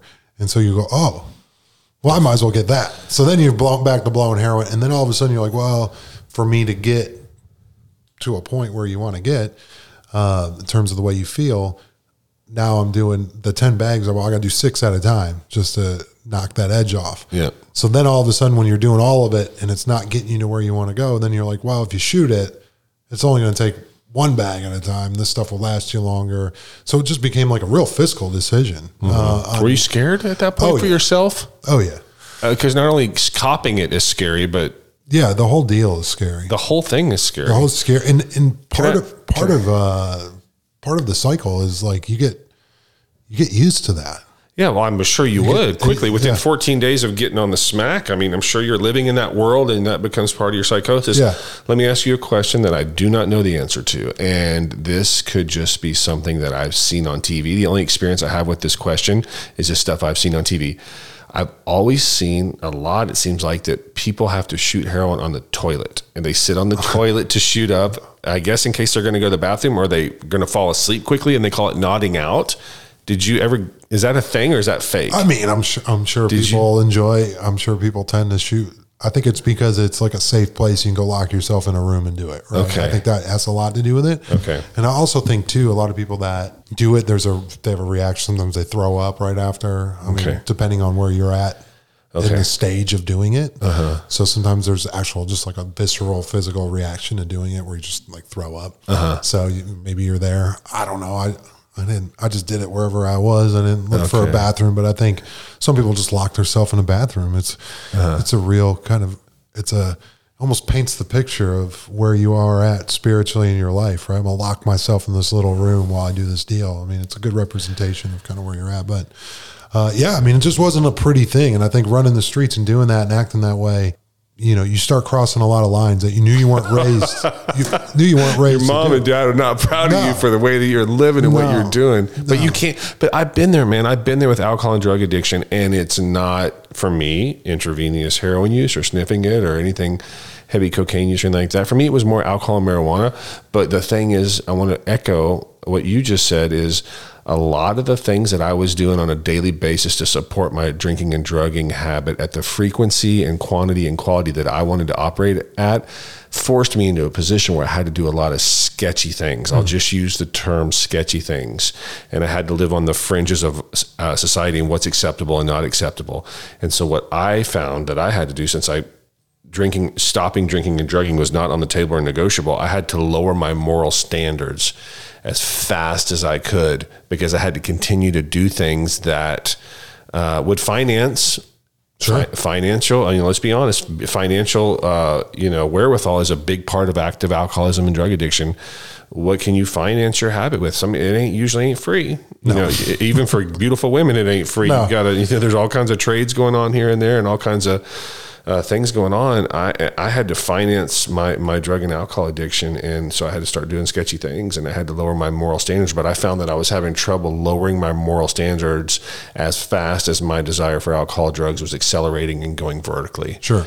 Um, so I was trying as fast as I could to lower my moral standards. And I remember thinking when I was doing some things uh, at the end of my drinking career, I was thinking, I was not raised like this, man. My mom and dad did not program me to be this dude. No doubt. They would not be proud of me doing what I'm doing. I know they can't see what I'm doing right, right now and they don't know what I'm doing right now, but I do. And I'm not that kid from that part of the country from the, If they did see you, they, they'd be. I mean, it's fun. I- You'd be shocked. Yeah. Because they were living in their own world Sure. about me. And they had a level of denial about me and who I was and what was going on with them. They didn't want to see it. They didn't want to deal with it. They didn't want to hear about it. And a good thing for me or a bad thing for me, I don't know if I should even be using the labels good and bad, is I hit my bottom in California. I hit my bo- bottom in Southern California where my parents were in Texas and my sister was in Texas. So my sinking ship of alcoholism and drug addiction active ended in Carlsbad, California. And I did all my debauchery and um, just basically coming to terms with the fact that I was an alcoholic and a drug addict and I was going to need help to stop in San Diego County, Ventura County, Los Angeles County, uh, the Angeles National Forest, places like that. And I just uh, got to a place where I wasn't super proud Sure. of what I was doing. Can you tell us about the last couple of years of your drinking and what led you into recovery? the everyday things started happening where it was I would get caught, I'd get sent to a detox or treatment, I'd get out, redo it. I'd get caught. Now, mind you, all the times I get out of treatment, it was always, and this this leads into like first step experience, uh, experience, but it was always some other fault. Oh man, that wa- if that cop wasn't sitting there, really, what the problem was is she left, or you know, the problem is I can't find a job, or whatever it was. Right? Like there was always someone else's fault. Shouldn't have been hanging out with Tony. Yeah, whatever. So whatever was going on. So I would get out of treatment. I would get sent to groups. Like I would get sent to AA, and NA groups, whatever. Did you have to get your paper signed? Uh no, not yet. So I'd go to these groups, and it was like I was either always way worse or not as bad as everyone in these meetings. And I think that's a big reason why I don't like to talk about exactly what I did because it could turn people off. I sponsor a lot of guys that like there was real kind of high bottom. And so when I sit there and go, oh, well, you know, this happened. I'm in an attic smoking crack, holding a baby or something. People go, oh. So, you know, I, I, I would go to meetings. I would hear stuff like that and I would go, oh, well, I'm not like, look at that scumbag. I'm not like that. Or, man, I'm so much worse than these people. You know, like I'm never going to get this thing. So I was in and out, in and out. So finally, I've, I've just done things I'm not proud of. I get to this point. It's the beginning of winter in 2006. At this time, my mother had politely asked me to stay away from her house. You know, it was I wasn't allowed over anymore. Was it really politely? Did she really ask you? Um, No, politely? not at all. It was it was stay away. She's- yeah, with her, yeah, with her lineage, I don't think she maybe was. No, polite. no, it was stay away. And so what I did was, uh, beginning of December, I kick the door into their house. I steal all the Christmas presents. I go pawn them one more time, and something happened this day. You know, it's just like every, any other any other time I did crappy stuff. But the big book and the program talks about this moment of clarity. I had this moment of clarity. So I sold all the stuff. I come home. Were you still living at the house then? Uh, or no, you come on and off. Yeah, a little Right? bit here, a little bit there. Yeah. Yeah. Were you just going to try to act like somebody broke into the house and stole all the stuff? You don't know nothing about it. Well, that was the first thing. Is like uh, I, I always used to have these stories and schemes. this was the first time I just didn't care. okay. Yeah, like every other time I would do it. So obviously I didn't care enough not to do it. But this is the first time I was like, ah, like there's no. So I'm sitting there at my mother's kitchen table. I'd broken back in. I'd, I'd had some drugs, and so I go, well, I couldn't picture life, living life like that anymore. But I couldn't picture not living life like that. The true jumping off place. Like I couldn't picture with it, with without with drugs and alcohol and without. I couldn't picture that life. Early December 2006. That was your moment of clarity. That was my moment of clarity. Were you by yourself sitting at that table I at was. your mom's house? I was. My father was at work. My brother lived out of state at the time. Were there tears? Um, yeah, I mean, I'm bawling. I'm bawling to myself. I'm holding my head in my hands, and I, I just, I, I, I just can't do this anymore. I, I, I can't explain. I can't explain the the black hole feeling that is. I don't know if there's any Harry Potter fans out there, but when those Dementors come along and they start sucking the soul out of him, and he said, uh, "I never thought there'd ever be happiness again." You know, like there was there was no happiness in the world. I mean, that's how it felt to me. I mean, that's where I was at. True, just ending moment. And I don't speak of this lightly, but it is part of my story that my next decision was, well, I'm gonna go ahead and I'm just gonna end it here. I've been to five treatment centers, nothing works. Uh, I've been to several detoxes. This cycle just going over and over and over. The same crap. It's just the same thing. I would go, I'd, I'd do good for a few weeks or a month or so, I'd be back on it and then go. And like, it's the same cycle. I couldn't picture putting my family through it anymore. And I knew I wasn't to make, I, I knew I was to die. Plus, like some of the stuff I was doing was getting worse and worse. I knew I wasn't to make it through that Christmas. Like I just knew it. I just knew it. So I go, you know, I'm just to end it here. And the my this is my best thinking. Is how sick I was. My best thinking was I'm going to do it in my mother's kitchen because this way she'll find me. I'm going to end it in my mother's kitchen. She'll find me. If I do it at some dope house or somewhere, then they'll just roll my big body out into the alley, and, and there's like three feet of snow, so they won't find me till you know the plow comes or whatever. My mother will be worried about me, so I'll just do it here so she can find me. That was my best thinking. It was about three o'clock and I took all every uh, you know piece of drug that I had, and I went out. And I don't remember what happened, but I do remember waking up about four hours later in my own vomit, throw up, feces. So, and I stand up, and I was, and I, I couldn't believe I wasn't dead. Just the despair that hit me from that not even working. And I remember standing up, and I, I I could still picture what I was wearing. I had this Black Sabbath T-shirt I was wearing. I had long, I had hair down past my shoulder. This terrible mustache that I had. I don't even know what was going on. I thought I was rock and roll. And, uh, and I remember looking in this mirror. My mother had this little like mirror. I remember when like painting on mirrors was a big thing, right? So there's like mirror in my mother's uh, hallway, and uh, I remember there's like little flowers painted on the side of it. That mirror's no longer there, but I remember looking in that mirror, and it was the first time I didn't even know it was looking back at me. It was like the skeleton, pasty white skin, you know, just bad oily skin at the time, and I remember staring at it, just going, "What?"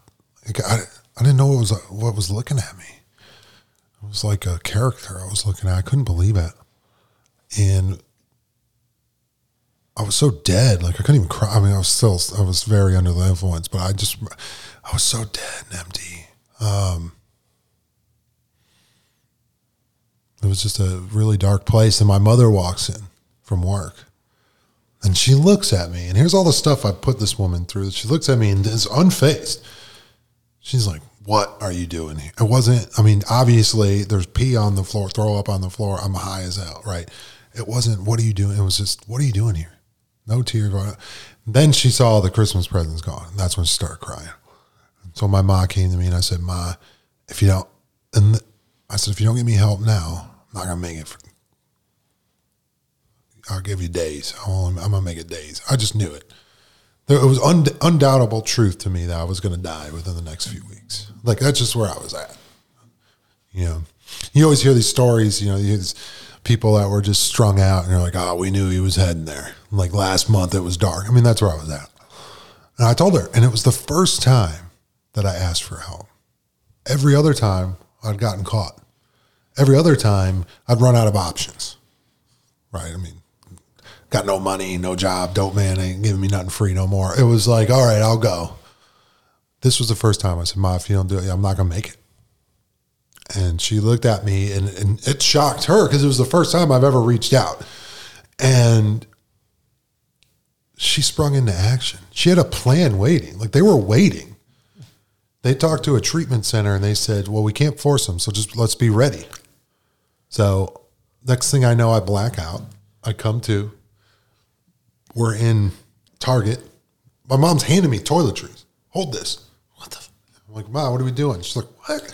I mean, just blew her mind. I would just be like, what's going on? And, and like, obviously, we were just having these conversations. And I've never, and then I go back out. I come back to, and I remember we're in my dad's car. He's driving, and it's snowing out. It's December. It's Buffalo. And I look outside, and uh, Ma, where are we going? And it must have freaked her out because obviously we had been talking about where I was going. I said, "Where are we going?" And she goes, "Uh, it's just the first thing that came to her mouth. We're going to get ice cream." It's December fifth, two thousand six. We're oh okay. I mean, that's how far gone I was. I passed back out. I come to in handcuffs in the airport, and I and I come to and I look over, and my mother's crying. Please let him on the plane. And this was back, so it's early 2000s, post 9 11, that all the Homeland Security guards, especially international airports, Buffalo's right on the border of Canada. So a lot of, you know, international flights coming in and out of there. And, you know, those are guys with M16s standing there. That was back then, you know. And so I remember that. and so my mother's begging the guy. He's going, we're sending him the treatment. Please let him go. And the guy looks at me and I'm snapping too. And I'm like, what's going in handcuffs. This guy in army fatigues got me in handcuffs. I'm like, oh my God. What, what side of security were you on? Were you on, had you already gone through security? Were you trying to go through security? I was trying to go through security. Yeah. Okay. So I got bit there. And the reason was, is I had this belt. I, used, I told you, I thought I was rock and roll. I had this belt that had fake bullets on it. okay. Okay. And so even impersonating, What are you doing? even impersonating a weapon at airports is a felony. So um, here I, and I'm like coming to, and my mom was like, well, "Just throw the belt out; it's fake bullets." And uh, the guy looked at my mom, saw the severity in her eyes, and uh, that's how you know mothers are a little bit closer to God than anyone else, right? And that's my belief. So my mother obviously channeled something there. Because this guy could have been like, sorry, lady, like we're, we're sending this good, but he obviously seen what type of shape I was in. He seen my mother and father, and my mother's plead, I think, came straight from the angels to this guy's heart, right? Because it, it profound. I mean, he didn't have to let this happen. Still this day, I don't know who this guy is. And I never saw him again, but he he was. I wonder if you'll hear this podcast I, and I mean, remember you. What an amazing thing if it so would. what they do? They took the belt and threw it in the trash and said, "Go." took the belt, threw it in the trash, took the handcuffs off, and the guy escorted me to my plane. Do you remember? If he, did he say anything to you or no? He's just okay, a thing. He said, "You good?" I was getting on. I said, "I mean, he was a young guy. okay, I mean, I'm when I say young guy, I mean it's probably like 30. You know, yeah, He wasn't- it's pretty young. yeah. So gets me to the plane. I go in. I black back out. God, This is how much drugs I did that I kept going in and out of like in and out of like being and I, that that never happened to me at that point. Not on those drugs, right? I mean, on booze, yeah. So I guess on the plane, my mod stuck money in my pocket, and I started drinking the the small booze. So I come was she and your dad on the plane with you, or were you by yourself on the plane? I'm by myself. Really? They just say get on and go, I had a thing. I had a note of where I was going. like a kid going to school on the first day. Mm-hmm. So I come to in this cab, Oh my god. and a strange thing about Texas. So where I grew up, I mean, you could be any. It's it's, it's anywhere USA, right? Like when you're driving through New York, obviously you know it's um, New York's one of the most beautiful places, actually, in my opinion, in America, in terms of like the the country, the way it looks, right? Um, beautiful mountains, hills, landscape, the foliage, right in the fall. There's a difference. So it's December. I come to. I'm in a cab. It's bright out. Where did you go? Came to Dallas, I'm in Austin. Austin, Texas. Okay, I didn't know where you were going. So um, I come to. It's bright. Okay. That's first weird thing, right? Yeah, there's the sun. You're like, oh, yeah, it's like, not a- gray. It's sun. It's bright. And in Texas does this funny thing, and, and it's it, it makes me laugh because it's really on it's it's so prevalent here. But Texas puts their flag and awesome all over everything, right? So every underpass, every on the side of the road, every business, right? Like you just know you're in Texas. So I come to now, mind you, it's early 2000s. It's before you know internet's work not working that well. Early 2000s, right? You, you're, there's no smartphones. There's no way. I mean, you got to look stuff up in books or watch it on uh, Discovery Channel or something. Or right? go to the library. or go to the library, right? So the kids are listening. Are like, what? What's he talking yeah. about? so I come to and I'm in the back of this cab and I'm like, where? What? I, I'm seeing all this stuff and I'm like, what is this? And I have no idea where I was. And then it's bright and it's sunny out. And, and I'm like, where, where are we? And the cab driver, I guess him and I had been talking. So when I asked him where we were, I guess it was out of the line of communication that we were just having because I kind of came to. And he was like, what? And I was like, where are we? He's like, Austin. And I'm thinking in my head, now this is before Austin was popping and the destination that it is today. I'm like, Austin, Austin, Austin. I'm like, Texas? And I, remember in a movie, someone like went to Austin. That's the only reason I remembered Austin. I go, Texas? And he's like, what the fuck? Like, yeah, bro, Texas, right? And I'm looking out the window. Now, you know Austin, right? So I'm looking out the window. And Austin's probably the most liberal place here, right? So I'm looking out the window. I'm like, well, where's all the horses? And the guy was like, what are you talking about?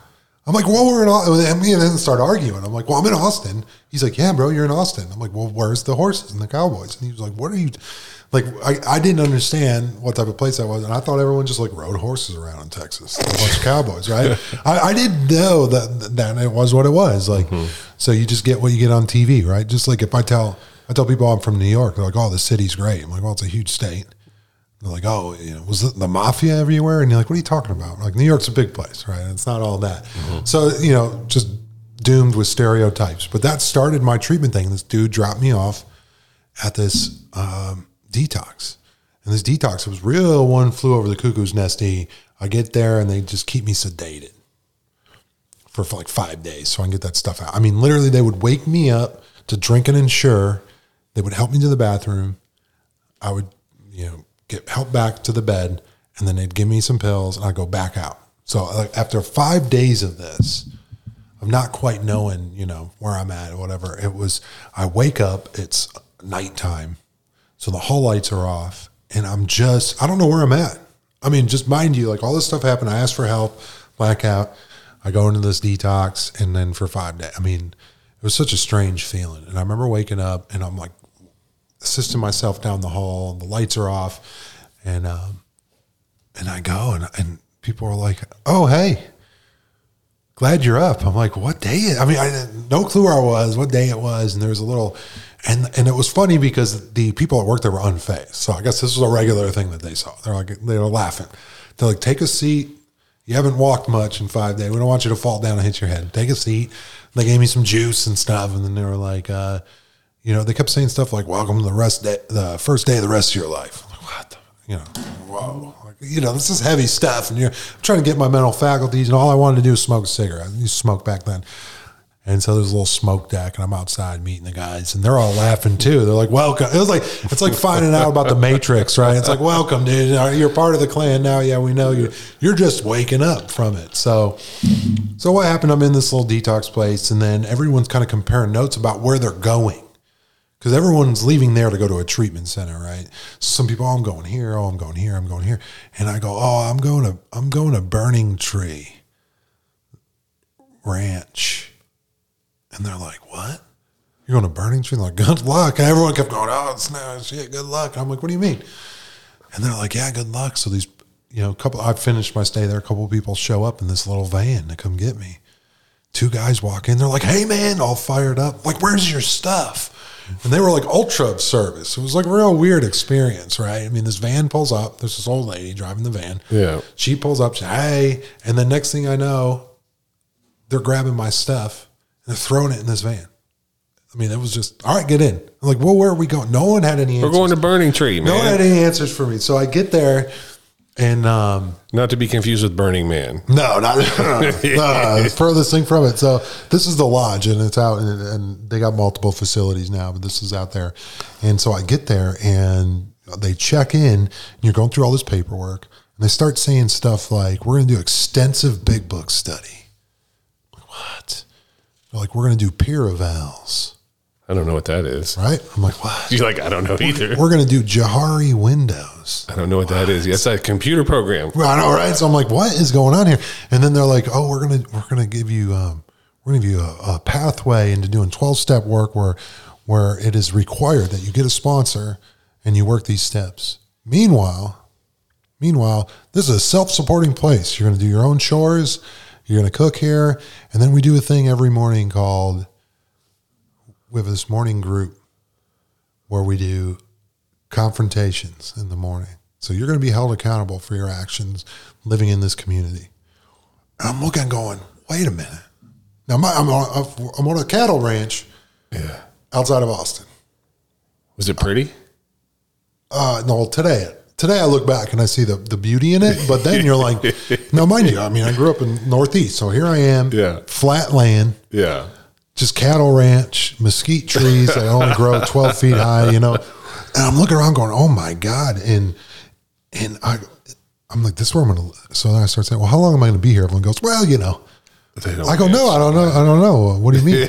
He's like, how long are we gonna be here? You, well, you know, you're like, no, I don't know. Yeah. I mean, obviously this is, this is my uh, favorite I think it's like a long term place, Oh, right? it is, and that's why I mean this is my favorite part of my story and journey because um, it's so kind of it sucked, but it's so beautiful in hindsight, you know, all of Totally. it. But uh, you know, I'm looking at it and I go, well, I mean, it was like a it was like some con man that would never give you a straight answer. you know? Exactly. He's like, How how long am I gonna be here? He's Yeah. like, don't worry about it, bro. Yeah, like how long are you going to be here? Well, you know, depends on different things, but pretty much you'll you'll be here until you go. And you're like, well, I know I'll be here until I go. If you press the issue, they're like, don't you have some like potatoes to cut? Like, go over there and cut some potatoes. You're like, all Yeah, it was like, it, and then it would be like, well, it doesn't sound like you know. I'd be like, hey, man, well, I, I really need. No, it doesn't sound like you're surrendered. Uh oh. And you're like, what?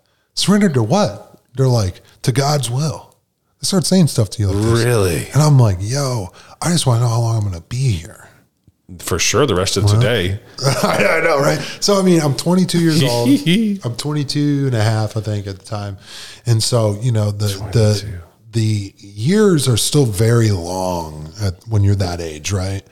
So now the years are, they, they fly by, right? So, um, but then it's still very much when someone says three months, that seems like an eternity, right? So I'm walking around, I'm asking guys, because you, you know, you're meeting the guys and stuff. I think there's probably about 25, 30 people there Mhm. Is it all dudes? in there. No, co-ed. okay.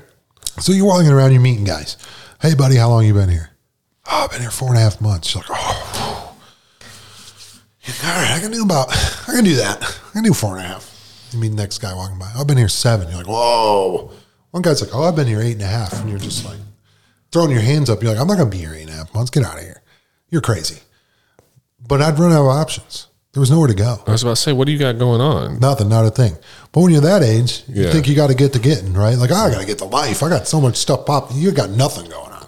This treatment center that I went to i- is a long term treatment center for what they call the multiple offender, chronic relapser, right? Like, they like to take people that have been to multiple treatment centers and it didn't work before.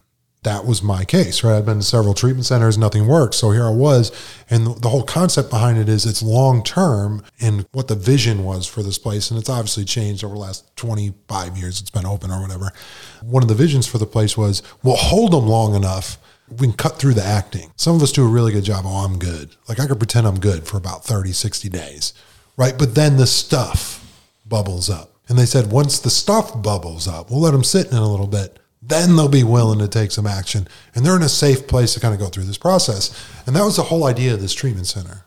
Now, I know a lot of people just come in and go straight to 12 step groups or, you know, kind of get sober in different avenues. I don't have any experience with that. So my experience is going to this treatment center. So I was the group that was there where it was like six to eight months. Then all of a sudden it went from eight months to a year while I was there. So like four months, so like, yeah, we're not letting people out at six months anymore. And you're like, wait a minute. So like you're, you know, you're kind of like X in the your calendar. I'm gonna be out of here in four, six, seven months. And now all of a sudden it's like, oh, it's a year now. You're like, wait, what? And then there was they had a halfway house to transition to afterwards, and it and before it was optional. And then all of a sudden I'm there about five months, and it was like, well, now you have to go to this, or you don't graduate. You're like, wait, what? And then it was like, oh, we're going to do this new thing called phase two, where you like leave during the day and then come back. So Yeah, like that'd be job- frustrating if you don't know what you're getting into, and then they keep changing They goal out. changing it, yeah. So and and I in hindsight, so when it's happening to me, I was obviously combative to it. Totally. But in hindsight, I see as an adult, and I, I know the owner now, and he's a good man, and he does care. Um, and I know the people that work there, and they're just us.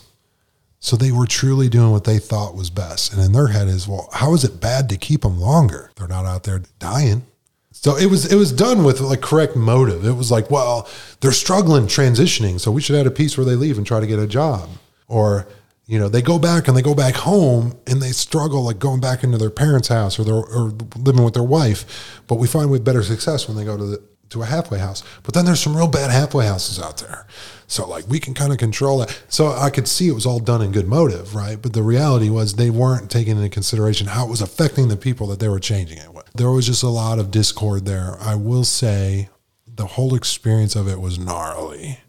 I mean, you're waking up with the chickens and you do chores for hour and a half, two hours. I'm talking mowing the lawn. I'm talking deep cleans. They call it GI clean every day you're deep cleaning. You're you're pulling everything out of the fridge. You're cleaning the fridge every day. I mean, it's like a bizarre deal, right? I mean, you're just deep cleaning the whole place every day for you know two hours in the morning, whatever. And everyone, you got your own chore responsibility for the week or two weeks or however long they did it, right? So they would be like, oh, for the next couple weeks, you're going to mow the lawn. So you're out there mowing the lawn, or you're on the leaf blower. So I'll tell you what, the place looked immaculate, you know. So you did that, and then you would shower and then you would come in and you would do this thing called community. Community was everyone sat around in a circle, and then the program director and a counselor would join. And every day they had those, you know, those uh, upon awakening books. So they would pass it out. So they would just pick, and sometimes they would pick based off of uh, the text notes from the night before. So and so was acting up make sure that person got the book. And someone else would just be whoever they picked to jam up, you know. So you would get the book and then you would read the passage and then you would give two examples how you're doing what it's talking about and two examples how you're not. And if you're not being truthful or honest, they open it up to the community and they're like, is Brad telling the truth? Like, is this real? And then the, the let me tell you, we're talk about who could be petty right? A group of alcoholics that don't want to look at their own stuff, they're real good at knowing what you're doing and not doing, yeah. and they'll start hammering you, right? Some of some of the it was almost like that experience was so helpful and changed a lot, but it, there was a couple times it was almost traumatic. I mean, really, how it gets people can get real petty and they start attacking you for you know for whatever reasons, their own stuff. So I think one of the having that experience of being held accountable by your peers, although sometimes was way off the mark and not done in the spirit that it was intended for, but the overall lesson of it was beautiful. It was allowing some people in your life to tell you the truth. And also understanding that the way I'm showing up, I, I don't, I'm not always aligned with what I think and how I'm showing up. Isn't always the same thing. Sometimes I think I'm showing up real great and I'm not. Mm-hmm. Sometimes I'm showing up pretty good and I think I'm crappy, right? What a great experience that was. That's kind of cool also because you get to work on your communication skills. You get to work on listening and receiving information from your fellow critiquers and the people that love you too. And you also get to critique others. And it's just more about, or it seems like I wasn't there, but it seems like you get to work on communication uh, one of the skills that I've picked up in sobriety is listening. And the reason I've picked up a listening skill in sobriety is because I've had to go to some of these meetings for an hour in AA and they don't call on me. So that means I have to sit there for an hour and listen to everybody else talk and then get up at the end and be like, okay, like, bye, see you later. I sure. never used to sit there and listen for an hour. I always wanted to talk. I always thought I had something to say when I was younger. And now I've developed a skill to listen to people and read people's body language, just kind of be a little bit more adult than I used to be. Sure. And that's cool that you're able to learn that there because I was raised in a household where communication was not a big thing. You know, a lot of times as a child or even as an adult or whatever, I would be hurting and we just wouldn't talk about that. We would talk about, well, the Cowboys are eight and eight and they suck, you know, and uh, are we going to have Italian tonight? Are we having Mexican? Or who's going you go out in the backyard and clean up the dog poop? Or you know the hot tub's not working right. We need to call the plumber. You know we would just we would talk about things, but it was not always about real things that were going on with me. And I figured out, and I'm not mad about that. That was just my childhood because my parents were raised, you know, in the 50s and they, my parents were born in the 40s and raised in the 50s and 60s and they were raised by parents that were even older than them so they come yeah. in from old school technology and old school ways of communicating so i've been able to develop some new tools yeah and that was a big purpose of it was those tools you would sit there um, you would do confrontations when you i feel so you would say uh, michael when you don't make your bed in the morning i feel anger. Maybe we're bunkmates or whatever. I feel anger. And then one of the things was I'm not allowed to respond for 24 hours to that person about that subject. Of course, you're going to have run it, but like we, I cannot. And if you start responding, they'll be like, "Up, like sit up, put your hands down." You know, it's kind of one of those things. So Yeah. it was, uh, tw- you know, 24 hours. So a lot of when you, I feel, Yeah. and that was really good. I've never heard that before. Yeah, so it's like They can't argue with that. no, and honestly too, I've actually I've pulled that out in relationships. You know, as much as like, I, man, I had a, such a deep resentment towards this place for so long. It also taught me some skills, right? So I've been in a situation where it's getting heated. You know what I'm talking about? Maybe with your gal or whatever. And and communication is just beating each other's heads, right? And I go back to that circle and community, and go, okay, when you I feel, or also I've used the 24 hour things. So, you know, there was one with uh, my gal, and I obviously felt that she was upset. Like she was holding on to some stuff. So I was a bigger person. I said, I'm going to give you the opportunity. Get it all out. What is it? She starts talking. And then, and then, and, and so starts off with anger, and she's like, "No, no, no," and then, and then all of a sudden it turns to the tears, uh, and then she's crying, and then she's like, gets it all out. And I just did what I did in that circle. I didn't respond. I just kept eye contact, listen. In the end, I go, I want to sit with this, and we'll discuss it tomorrow after we eat breakfast. And she, I mean, blew her mind. She's like, Are you mad? Are you? I go, I just want to process this so I can discuss it tomorrow. And I'll tell you what, that skyrocketed our relationship. That was a pivoting point in our relationship because it wasn't so much two people trying to be heard or understood and you start clashing. Well, you need to see what I'm talking about. No, you're wrong. Here's what I'm talking about. You're both trying to just prove your point and you're not communicating. What I did was allow her to, like, if she brought up 10 things, five of them, six of them were true and relevant. And four weren't. I didn't need to argue the four that weren't. All that didn't happen. I just listened. And then the next day we came back and talked and said, I heard what you said. I didn't even need to bring any of it up because I was secure enough to know what I'm doing, what I'm not doing. But the big thing I wanted to do was like own and amend the stuff that I was doing, you know, and then just all, like talk about that. Like I didn't need, there was nothing I needed to express, right? Like it was such a cool thing to, to take that beat and allow God to come into my heart and life and go, you're all right, dude. Like you have this vehicle, she doesn't. Yeah. You, you, I have all this training. That's one thing. I have this extensive amount of training, and I think back to those times sitting in that circle. No one got confronted more than me because I was incapable of following rules. So I have a lot of ex- I have a lot of practice of being of being confronted. Anyone I went to treatment with, and there's still some guys around, they'll say they'll be like, "Oh man, Sully, I don't know how he did it. He would just get beat on every day." I was an easy target. I'm a big guy, so yeah, I'm in that treatment. I'm, I'm, I'm learning great stuff, and um, they keep saying you got to get a sponsor and we're going to process groups. There's um, uh, what do you call it? There's a gender group. There's process groups. All this other stuff. Small group. You have a counselor. You have one-on-ones. All this jargon. But they kept pushing. Gotta get a sponsor. Gotta get a sponsor. Gotta get a sponsor. So I'm looking for a sponsor. Now, God's got jokes, right? He knows me, so he knows I'm vain as well, especially at that time. So we knew I was going to choose someone off the way they look, basically, right? So in comes this guy, Craig. He's got this impeccable tan of the well to do, right? Just a great tan. He worked at the time, um, he was like the head guy maintaining a golf course. You know, so he's out playing golf. Great. He pulls up in this brand new pickup truck. He's like six five, he's like my size, handsome guy. Got a you know got a pretty gal because there was some uh, reunion thing he brought his gal to. I seen him. Oh, he's got a pretty gal, good looking guy. You know, got great tan, brand new pickup truck. He was wearing these Prada sunglasses, and I was like, "This is my guy. I gotta ask this guy to be my."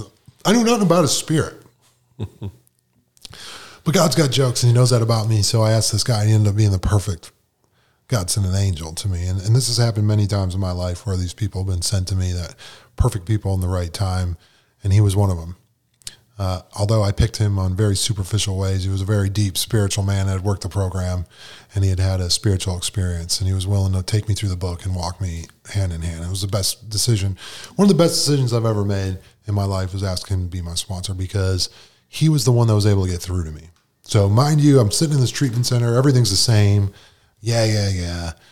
You know, I keep thinking the problem is is like I just did too much or I didn't have direction or I was going through stuff or, you know, I said this the other day. You know, some people are born on third base, and I'm I'm just I'm I'm competing from the dugout. You know, and I'm, I'm just there was always this feeling of that. And the first thing that happened to me, which is which is near and dear to my heart, and this this was the beginning of me being willing. There was this gal Bethany. She used to do these big book studies, and she was really good. And she did this thing called Stickman. I don't know if you ever heard of Stickman, but it's a visual representation of the first step. The reason it's so cool is it literally puts a visual representation of what's saying in the big book. You need a easel or a big, you know, whiteboard or whatever, and you draw, and it starts with a stick man in the middle, you know, make them look all raggedy. And then what you do is you visually draw the representation of the cycle of addiction and the stick man. So here I am. Now, people have told me what the first step is. We read it out of the book, but my brain was still healing, bro. I could not understand I, I wasn't getting it. I didn't have that moment yet. So here's old Bethany, and she's jamming me up. What does this mean? Brad, what's important about this step? Because really, I took this step with her, not my sponsor. Although I did end up taking it with my sponsor, but like my first step moment happened with Bethany in a big book study in Kaufman, Texas, on a cattle ranch. Here I am, she's, she's drawing it up, and she goes, Brad, there's two parts to the first step. Can you see that? And I'm looking up at it on the board, and I go, ah, I don't know. She's like, Do you see there's a dash? She's like, Is that normal? I, I don't know, Bethany. I don't read much. You know what I mean? I'm like, I've coasted through life. I haven't read much. She goes, Well, there's a dash, which means there's two separate ideas that have been jammed together to create one concept. I'm like, Oh, okay. She's like, So there's two parts to the first step. She's like, As you see here, there's powerless. We admitted we were powerless over alcohol. So powerless is one part. And then the manageability is the second part. We got to look at this, Brad. Do you know what this means? And I'm like, well, I can't stop. She's like, well, you don't know nothing. She's like, that's why you need to shut up and listen. I'm like, oh my God, right? So I'm sitting there. Now she's a cool chick too. So I'm like, all right, I'm gonna listen to what she has to say. So she draws a stick man up and she's like, let's talk about the body first, right? It's threefold illness. We need to talk about the body. She's like, your body's different.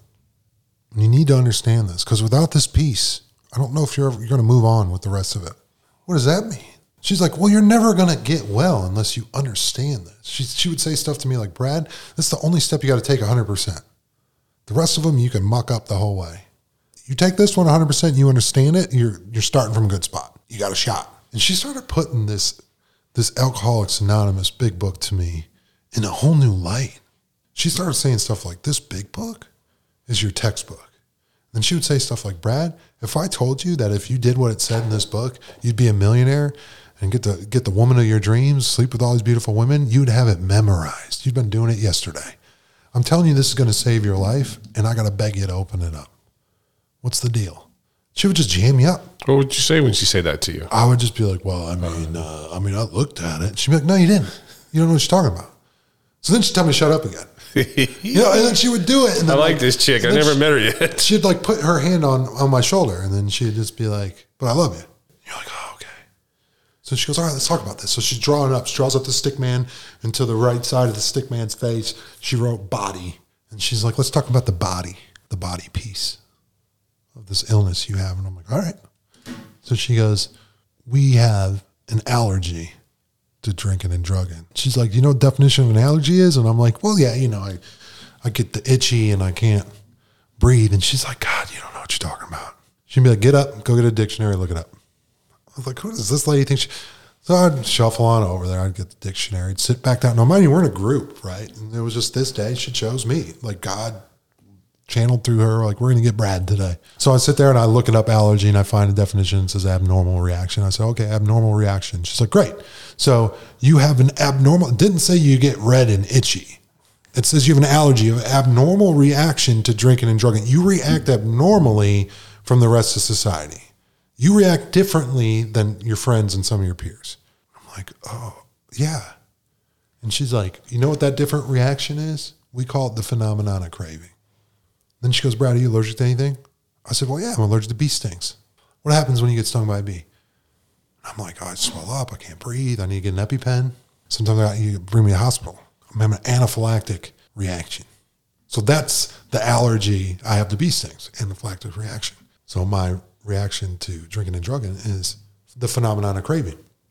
So said, Brad, when you're stung by a bee, you have that reaction. You know what happens when I'm stung by a bee?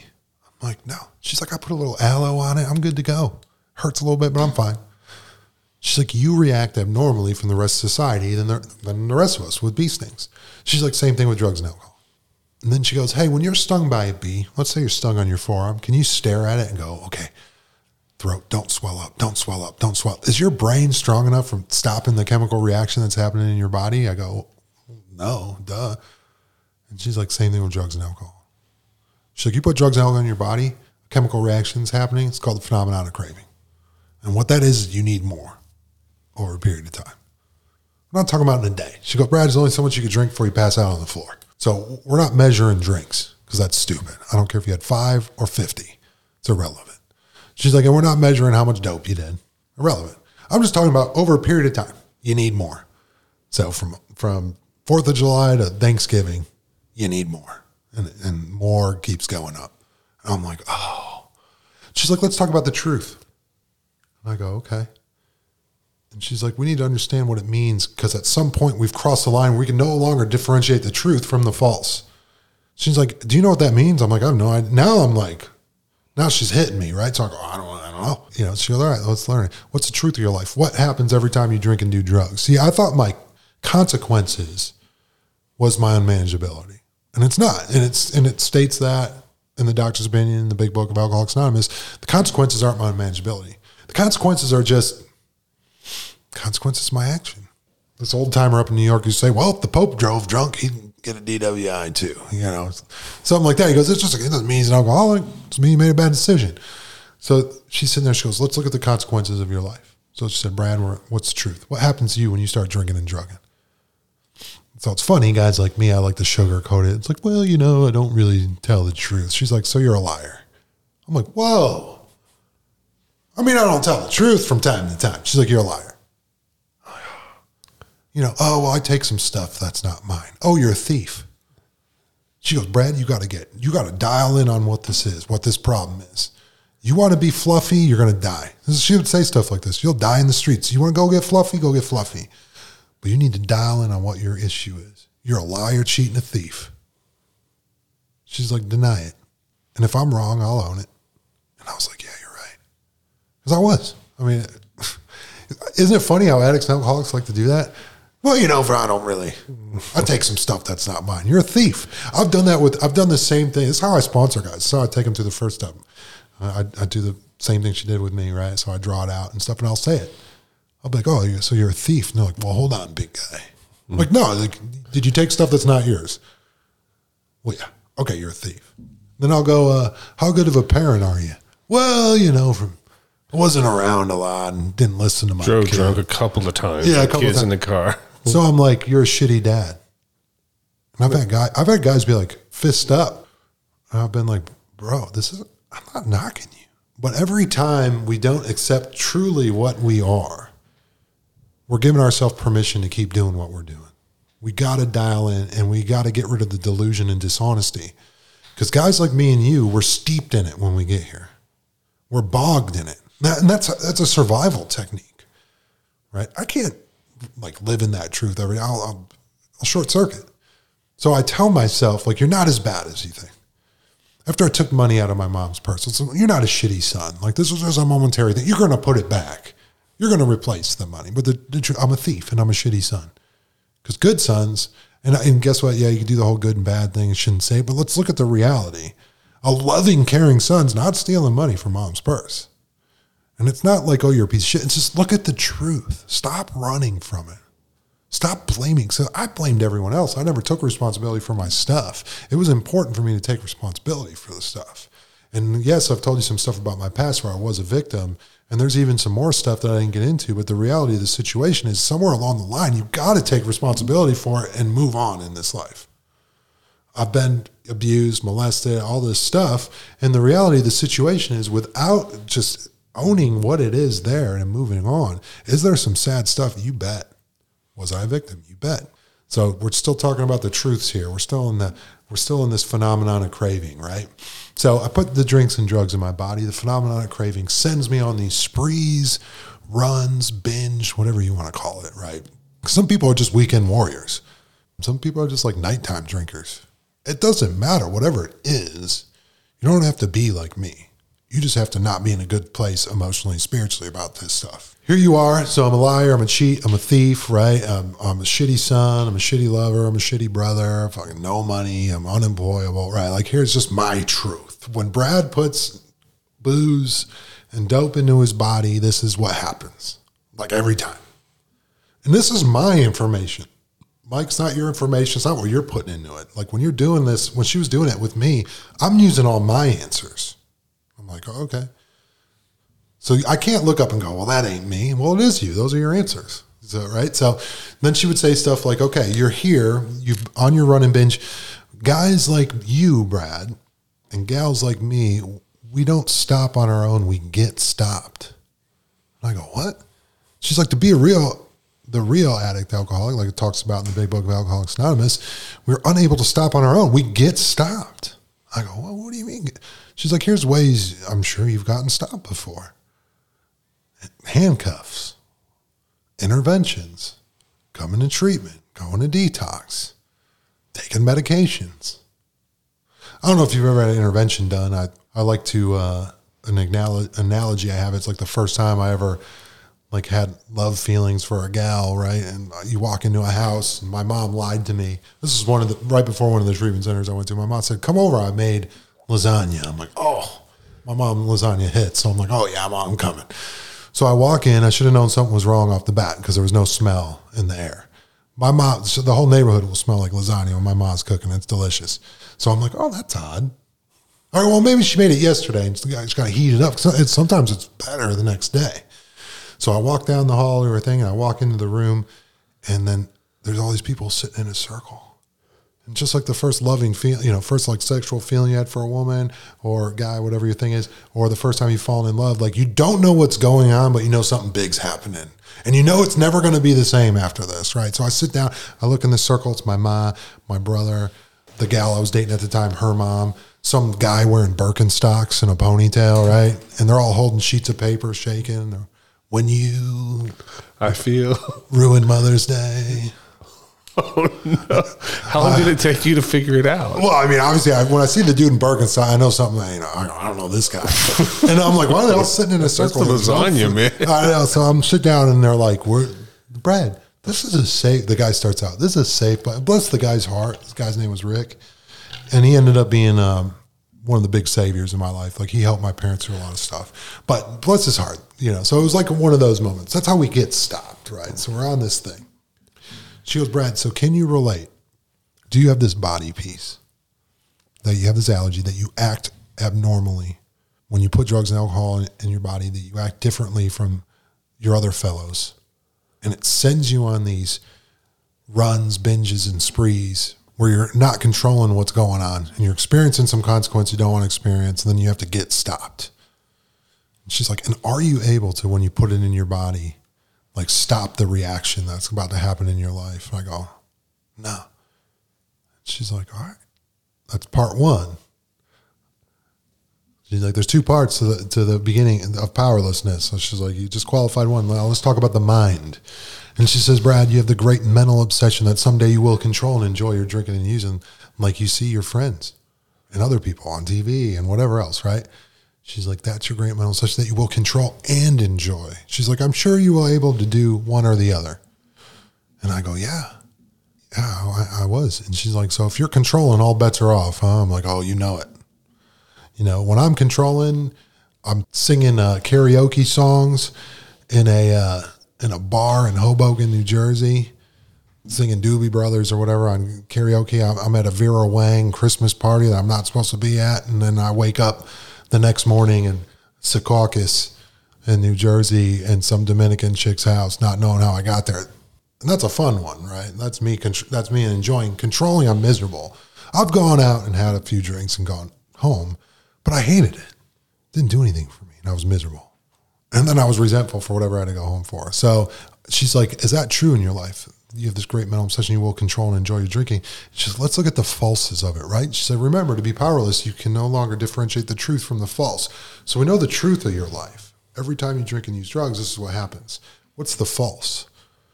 I go, what do you mean? She's like, what are the lies you tell yourself that it's going to be different this time? Here's how. And so some of the lies I would use was like, well, I'm only hurting myself. It's not that bad. It's not that bad. No one will know. Or my favorite, which was, you know, excuse my language, but my, my favorite was just fuck it. Or I'm not doing that good now, but I'm going to make a comeback and I'll do better in 2022 or 2023. Yeah. Yeah. Some people say stuff like, well, it was the brown liquor. I'm going to go to clear. I heard one lady tell me one time, it was the box wine, Brad, because it's extra sugary. It really jacked me up. So I, I started getting the good stuff. And I'm like, ma'am, that's an interesting one. I've never heard that, right? I mean, it was just funny. Like we have, we come up with these solutions. I've heard drug addicts say, "Well, I'm going to smoke it, not shoot it," or "I'm going to like whatever," right? Like we all come up like, "I'm only going to do it on Wednesday nights. I'm only going to do it when it's the sun's down or whatever." Like everyone has this way that they're going to control to have a good time of what they're doing. The first one I came up with is, okay, well, I will forfeit and admit to you that I am a drug addict. Okay, I'm powerless over illegal street drugs, but I'm not an alcoholic. That's what I told myself. And that happened in a treatment center in Dallas, Texas called Timberlawn. I went to a, a, a treatment center in Dallas called Timberlawn. Oh, yeah. And when I got out of there, they served me well. They, they set the foundation and built something for me to be able to get in the rooms of Alcoholics Anonymous and get a foundation started and get going. And what they served me and gave me in the treatment center was the disease concept one. They served me the disease concept that I wasn't a bad guy trying to get good. I was a sick guy trying to get better. And it wasn't a case of the fact that I had just a bad set of morals and I was just a bad dude. It wasn't about that. It's like you are bodily and mentally different than your fellows. So that gave me the disease concept. And then as far as the powerless um, part, I just, um, and life being unmanageable, they told me that that delusion needed to be smashed, you know, and you were just addressing that, knowing the difference between the false and the real, the truth and the non truth. Yeah. Yeah, and it was it was so important. It was that was the first moment that the light came. Like, whoa! I mean, when she said, him, "These are the lies you tell yourself," and she goes, "These lies that it's going to be different this time. Here's how," or like, "Oh, I can always go to treatment later," right? Or whatever. The lie is you tell yourself this lie outweighs the truth. She's like, "Look at your truth and look at the flimsy lie." I'm only going to get a 20 or I'm only right, whatever it is, right? Like, look at the lie that outweighs. She's like, that's insane, right? I'm like, yeah. She's like, well, if you can't differentiate the truth from the false, like we need to get you back being able to differentiate the truth from the false. She's like, so, you know, do you have the mind piece and the body piece? I go, yes. She's like, can you no longer differentiate the truth from the false? Are you buying the lie? It's going to be different this time, knowing how it's going to go. I go, yep. And she's like, all right, so you're powerless. And I go, oh. She's like, you see, that's what it means. And that's all in the doctor's opinion. Right? What a great service that she Yeah. did for you that Oh, day. Oh my God. And that was like what, probably a one hour gig? How long did that last for her to drill that into your soul? 30 minutes. So that 30 minutes was a fork in the road of your life. Changed my life forever. Thank you. Yeah. It's, Oh. it's just completely different, new set of knowledge, new way of looking at yourself, new way of looking at the disease, new way of looking at the world, a new way of looking at recovery. And it took 30 minutes. Oh, yeah. And she did it. For, I mean, I'm one of many that she's done Yeah. it sounds and, like with that skill set, with that verbal skill set, I Oh, think she could hammer a lot of people. And, and honestly, I've thanked her for it too. Like, Totally. And, and since I've run into her and, you know, you've changed my life. And she's like, yeah, I don't know what you're talking about. You know, like, kind of like one of those things. Like, what do you mean? And, uh, you know, and she'll, she'll wink and stuff. And she's, she's great. So, you know, once, once I knew what powerless meant, and she goes, you know, let's talk about the unmanageability. And there's the questions on 52. There's the eight questions. And it's like, you know, you're restless. So, you know, and so she's drawing out this cycle. We're at the point where we get stopped and we're past this dash and our lives have become unmanageable. So she's like, I know your life sucks while you're drinking and drugging. Let's talk about when you stopped. After you get stopped, what happens? She's like, guys like you, Brad, when you stop drinking and drugging, like your life gets worse on the inside. And I go, what? Now, I mean, dude, it's revolutionary, right? So now we're talking about the spiritual condition. And I know other people talked about this. I just, I wasn't hip to it. I just wasn't hearing it. Now I hear it when she starts saying stuff like, what happens when you're not drinking and doing drugs? How do you feel? I'm like, not good. yeah. She's raw. like, she's like, how about restless, irritable, and discontent? And Yeah. I'm like, what? She's like, you know what restless is, right? I don't know if you've ever been to a treatment center or seen a newcomer and the leg tap and you know, and they're jittery and stuff. And I'm I know that. They're wearing their paper pants and their paper shirt Oh, and their oh paper God. slippers. You know, and and I see it a lot, like in our home group, right? You see it, you see the people that are new, and they're just fit, they're up and down, nine cups of coffee, they're shaking, all that stuff. And Sitting God- on the back row. Yeah, and God bless them, and and I mean, and Not all of we were all there, right? So when she goes, "Do you know what?" So I I'm not putting drinks and drugs in my body. That's what happens. Are you restless? I go, "Yep." She's like irritable. I'm like, "Oh, you." Know. I mean, God forbid, right? You and someone else. And this happens to me when I'm not spiritually well, right? I get irritable again. I'll walk into a room, and let's say you're talking to somebody off in the corner, just like happens, right, when you walk into the meeting. And just like being polite, you guys stop to address me. Oh, hey, Brad, how you doing? I'll be like, these motherfuckers are talking about me. I mean, that's how irritable I get. I'll have imaginary fights with people when I go, like if I'm irritable and I'm holding on to resentments and stuff, I'll have imaginary fights with people in my head when I'm going to a part of town. You know what I mean? So I'll be like, uh, like, like right now we're in a different part of town than I live in, right? So you call me the Farmers Branch. I know like two people up here, and in the past when I'm not spiritually well, I'll be like, let me run into that guy at the gas station. I'll say that, and I'll, I'll be having, I'll be like three moves deep in, a, in an argument with these people, right? So, uh, you know, she's like, yeah, you know, irritable. I go, yeah, and she's like, what about discontent? There was times I'd be trying to get, you know, money for the day or whatever, and I'd be asking people for money.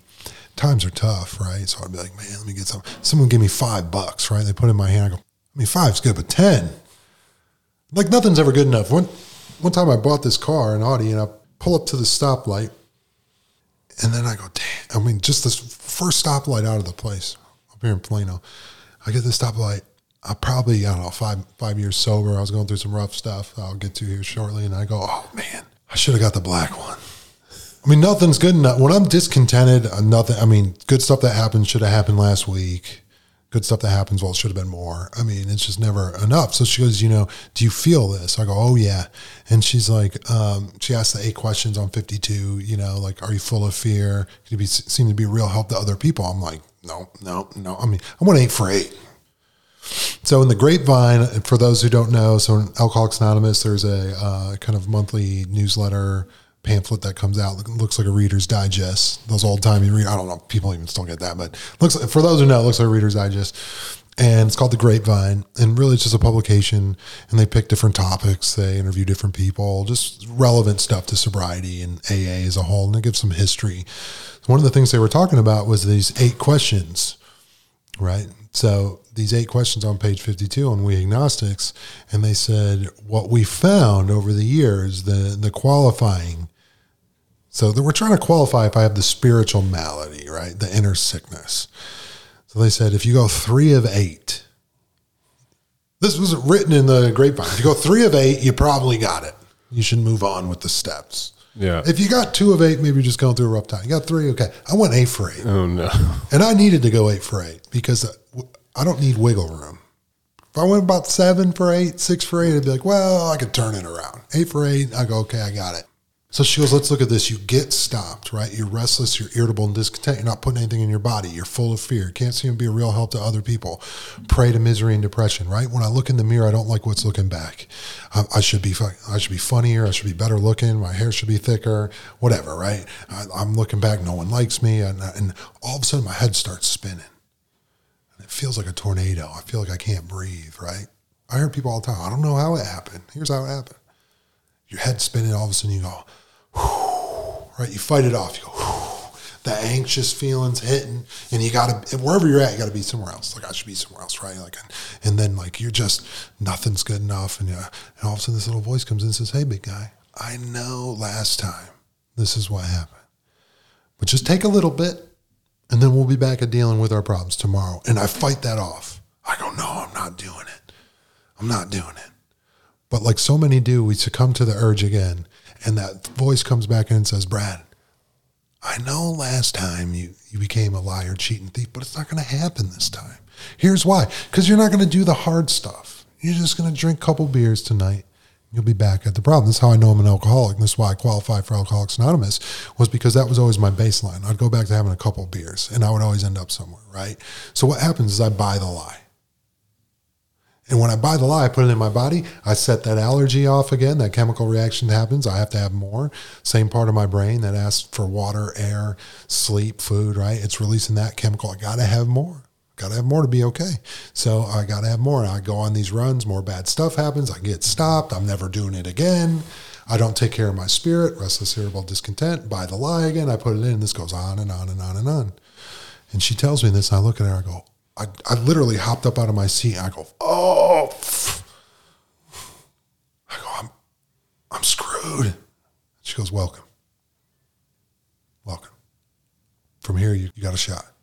I'm like, this isn't good news.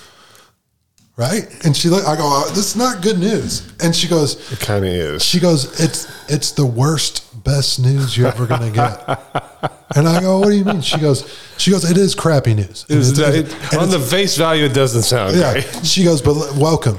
Because from this point, you can get somewhere. She's like, if you are, if I told you you're powerless, right, you need to get some power in your life. I go, oh. So meanwhile, I asked this guy to sponsor me. We start, I mean, from that point, we start going through this step. That's my first step experience. Mhm. Now you got a shot. Now I got a shot. Now you're in the game because you know the rules and you know the parameters. Yes. And so w- when it was put to me like that, and I put my own information and I have my own first step experience, I Right. go, oh man. See now, like I have awakened now.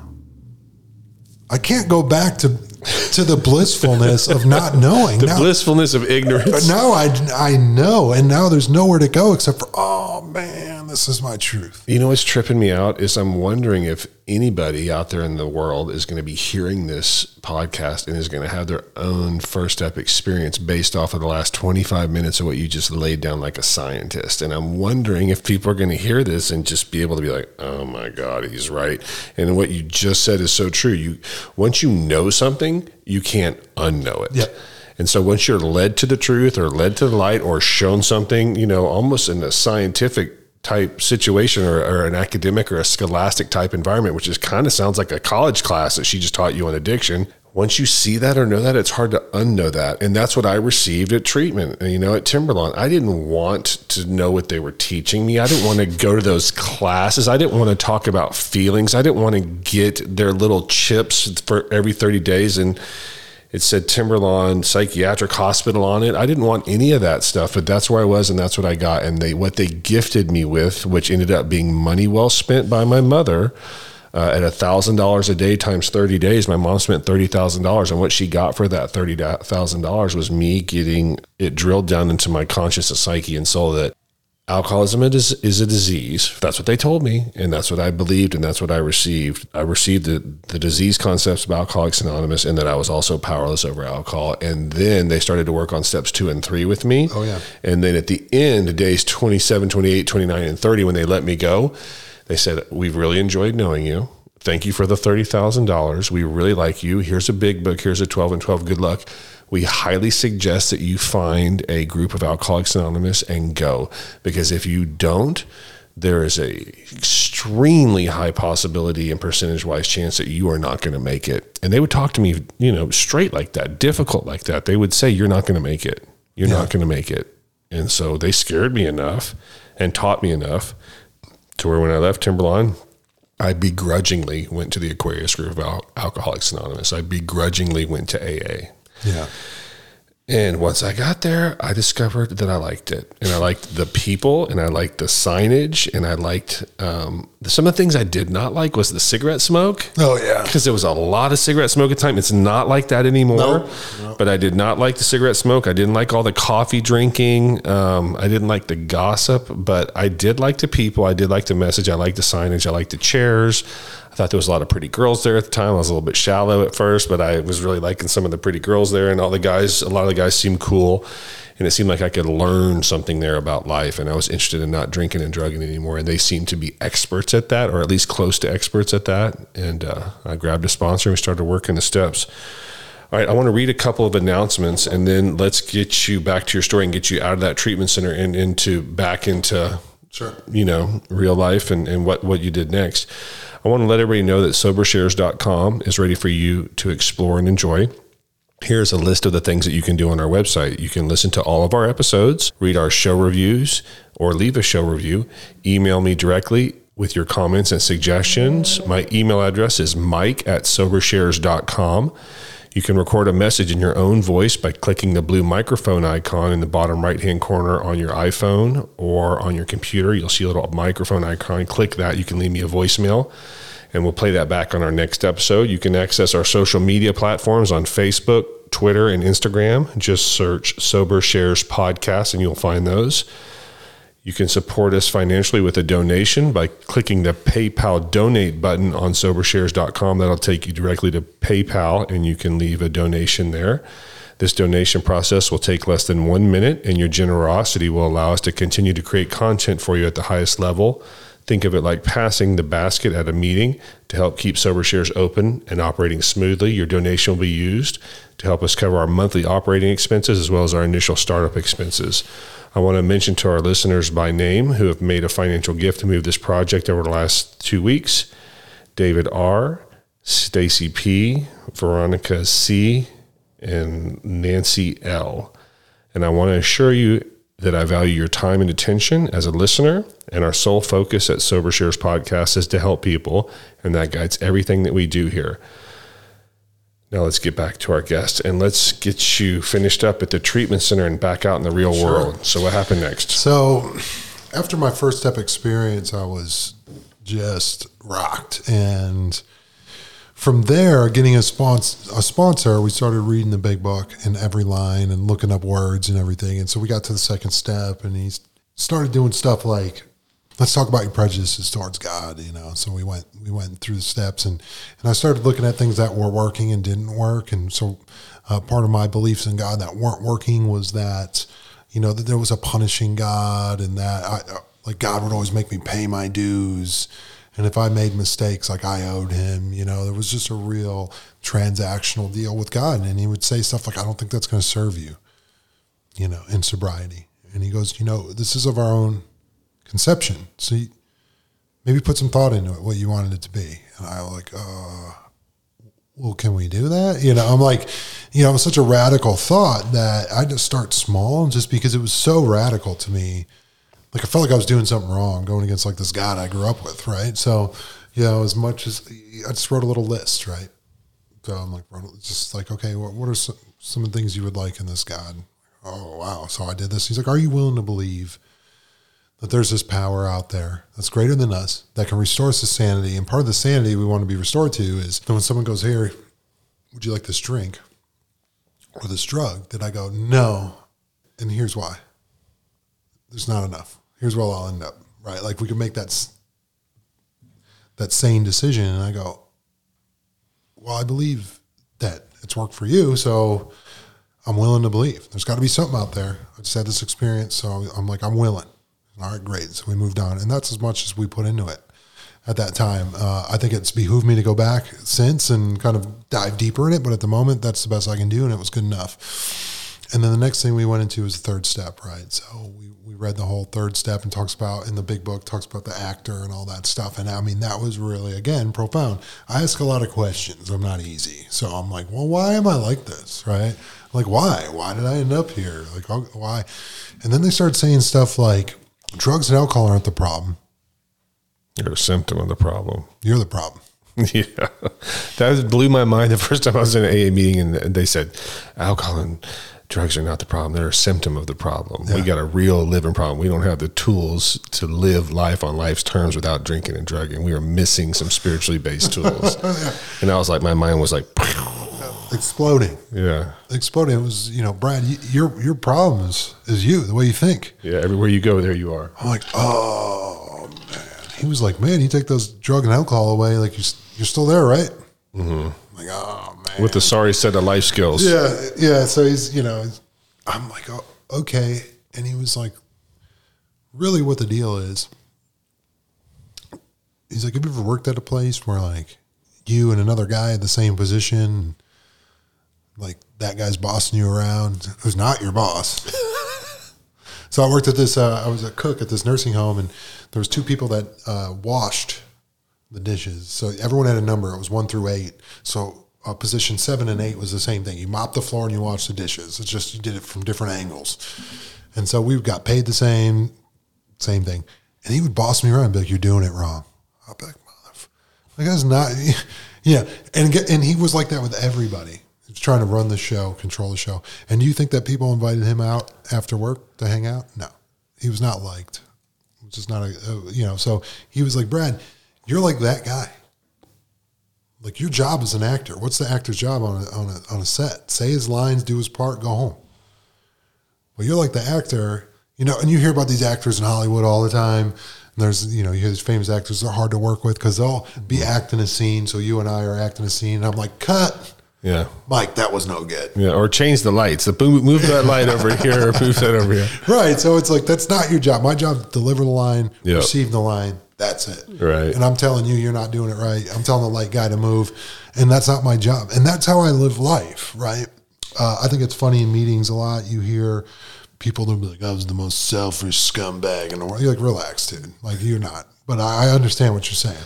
Like, I understand people got to go to that extreme to like accept it and understand it. But it's not like the book isn't talking as violent as that, right? The book is talking about stuff like, isn't it that we're just more concerned with our own resentments, our own feelings, our own wants? Like, like isn't that our basic problem? So it tells us like we're selfish, self-centered. Then it goes into like we're like the retired businessman, right? You know, lolling in the sun, that type of thing. But then it goes, it says at the end of that, it says, whatever our protestations is our really our problem. It's like we're just mostly concerned about our own resentments, our feelings, and our, Yeah. Selfishness, self centeredness is Yeah. the root of all of our problems. So I, I look at that and I go, okay, it's not saying like if somebody's broke down on the side of the road and be like, ah, screw you. I mean, like we're not saying you're like that type of person. What we are saying is like when things that you're mostly concerned about yourself, you're mostly concerned about your own feelings, your own resentments, your own self pity. So you're sitting in a room, someone gets good news, and you're like, well, how does this affect me?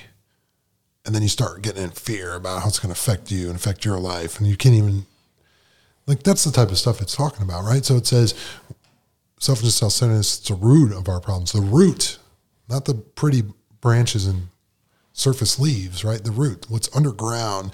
And it says we are driven by a hundred forms of fear. So let me just kind of like show how this is my problem. So I'm driven by a hundred forms of fear. What fears do I have? I'm not good enough. I'm not lovable. Nothing's ever going to work out for me. That I'm going to die alone, broke, sad, blah, blah, blah, right? That like, it's tragic. That's my self pity talking. Aren't I most concerned with my self pity? So someone comes in the room and goes, Hey, Mike, this podcast just blew up and blah, blah, blah. Like, how's this going to affect me? Instead of me just being happy for you, I, I get start getting driven by fear. Well, how am I going to get what I want? Why don't I get what I want? Like that's my problem. Do you see what I'm saying? I'm driven, by, I'm driven by those fears, and then I step on your toes. and then they retaliate. So then I go, Why? instead of instead of like hugging you and be like, man, that's so awesome. You've worked so hard on this, and you have. I've never. You are so organized, and, and you know, right? Like uberly so, and um. So instead of hopping up and being like, like man, you're killing it. You've been organized. It's a, it's a great thing. You, you've worked so hard for. it. I go, oh, that's cool. And then I leave, and now I stepped on your toes. You, what the? F- this guy, you're supposed to, you know what? You couldn't even be happy for me, right? So then all of a sudden, next time, like I need, you know, you're in a position to help me out or do something. You're like, Fuck, I'm not gonna help this guy out. And then I go, can you believe Mike? Snub me, right? So like I and I like to That use blew less. my mind when I got to that part of Yeah. the book. Yeah, It like- just says it right there. Yeah. It was written in the 30s before you and I were born, and it just says it right there. And I was like, oh my God. It starts talking about selfishness, self centeredness. It talks about how we're so selfish and self centered, we step on the toes of our fellows and they retaliate, and we don't know why. Yeah.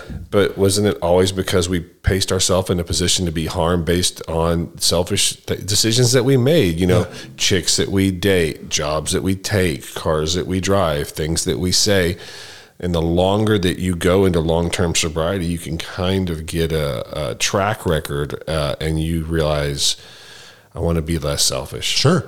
And uh, that line, I told you how that first week of football at college football, I walked in and told the captain I was going to take his job, right? So, driven by 100 forms of fear that no one's going to like me, I stepped on his toes. Yeah. And how did he retaliate? Well, they made my life miserable, right? Like Yeah. they, they didn't invite me to stuff, right? Like, so, so this was me. And when we read this, I'm like, oh my God. So, um, I took the third step actually with a guy named Bear. He was an ex Bandidos biker enforcer. And he'd say stuff like, Oh, I've killed a few people. You know, he was just a real country guy. I mean, he was probably like 350 pounds, mm-hmm. big bear. And he'd hug you and he, oh, he'd put the spirit in you. He'd give you these hugs. He'd been sober like 20 years at this point, you know, so he'd been on some real stuff. Mm-hmm. And he'd be like, Brad, I feel bad about that, but ain't nothing I can do now except do good. You know, he's real simple. But so this man pulls me down. He's holding my hand. And he's like, we're going to say this prayer. Now, if any other man besides a 6'6", 350 pound ex bike biker enforcer of the Bandidos was pulling me down, holding my hand to say a prayer, at that time I wouldn't have done it because I'm like, oh, you know, that was a little. And uh, he was, and then he got up and he'd be like, well, you are going to be thrust forth into the wind of God, he said to me. I'm like, oh man, what is this? Guy? I mean, it was just like such a surreal experience. You know, I'm on this treatment center. So next thing I know, I get a notebook shoved in my hand and it was like, well, you need to write your fourth step. And I'm like, oh. Now, I did something that I advise my guys not to do is I took about three months to do my fourth step. I sat on it. I'm in this treatment center. I had nowhere to go. So I started doing stuff in this treatment center, like I shaved my head into a mohawk. Uh, and the reason I'm still in this treatment center because I was there for 10 and a half months. So it's a big chunk of my beginning of my sobriety. So I shaved my head into a mohawk. I started breaking all these rules, uh, you know, and uh, and it was I was acting out because I'm writing this four step and stuff's coming out, and I could speak two hours on the four step. It was this great thing. But one thing it did do for me is since I was in a safe place, I did an extended third and fourth column, which you write a little bit more. And for those know about the four step, it just was a great experience. But it was the first time that I could own all this stuff that I always felt guilt and shame over. I never wanted other men to know. I can own it to another man and have him look at me and go, yeah. Right. So where I grew up, you know, I told you about all that stuff where the you know adults would call me fat, or I'd get beat up, or you know, uh, a guy beat me up in the middle of the road for smashing the pumpkin. He would look at me and go, "Man, that's I'm sorry that happened to you, dude. That's real sad. Like, you didn't deserve that." And I would say stuff like, "Well, it affected the way I felt because it affected my self esteem this way," and he'd be like, "Yeah, I bet it did, dude. I'm sorry, man. That sucks." Just some compassion from another man. I never had that opportunity. There was no one to talk to about that stuff, you know? and you just didn't. You know, like imagine grabbing your father, Michael, and saying, "Hey, let me talk. Let me tell you how this made me feel." I'm not saying my dad wouldn't have listened, Yeah, but like, it's just how do you work that in the conversation at. Subway? Yeah. with one of your home, you're, you're at the Subway eating the number twelve, and how do you work that in the conversation? Right, with and- chips and a drink. yeah. Oh, by the way, By the way, check this out. Let me talk to you about my sex inventory. Yeah. Talk about my fears and resentments and what it affected on my part. how's that spicy Italian? By the way, Yeah. right? I've So- heard a lot of fifth steps, and the fifth step comes after the fourth step. And I've had a lot of men come to me and tell me a lot of things that are tragic and many of them illegal and many of them horrific things that they've done to other people and things that have happened to them. And I just, you know, at the end of it, I just say, you know, thank you for sharing that with me. I love you. God cares you, cares about you, forgives you for all that. You're going to be all right. Let's keep going Yeah, let's keep going. And they're like, what do I do next? I'm like, I'm glad you asked. You need to go, you need to go home and you need to find a place to be quiet for an hour and review the first five proposals and think about have you done the first five steps correctly and take an hour to really think about that and meditate on that because we're building an arch through which you're going to pass a triumphant man. And uh, God loves you and I love you too and I care about you. And I'm sorry that a lot of those things happened to you. And uh, let's keep going. Yeah, and and so I, you know, going through that experience was such a beautiful thing, and obviously there's great detail to it, and you learn a lot. Um, you know, you learn about how you've played a role in, in and the one thing I found profound, and I would complain about, like, can you? I was I'm big into this story. I like you to feel bad for me, so I always live in the story, right? Because that that's how I can get worth from you by feeling bad for me, right? So I'll say stuff like, "Can you believe?" And I, you know, I could tell stories too. So I go, "Mike, let me tell you about this girl that cheated on me," right? Mm-hmm. Because by the end, I want you to go, "Yeah, she sucks, man. She's terrible," right? Like I want you to be on my side. So I'm telling you this story, right? And then when you look at it from the fourth step, in the, in, in your fifth step, and you're, and you're in your fourth column and your fourth step, and you're looking at it, and all of a sudden it reads different. The story tells different, doesn't it? Mm-hmm. And how the story tells all of a sudden, because all I told you was the first three columns. So and so cheated on me, and it hurt. Mm-hmm.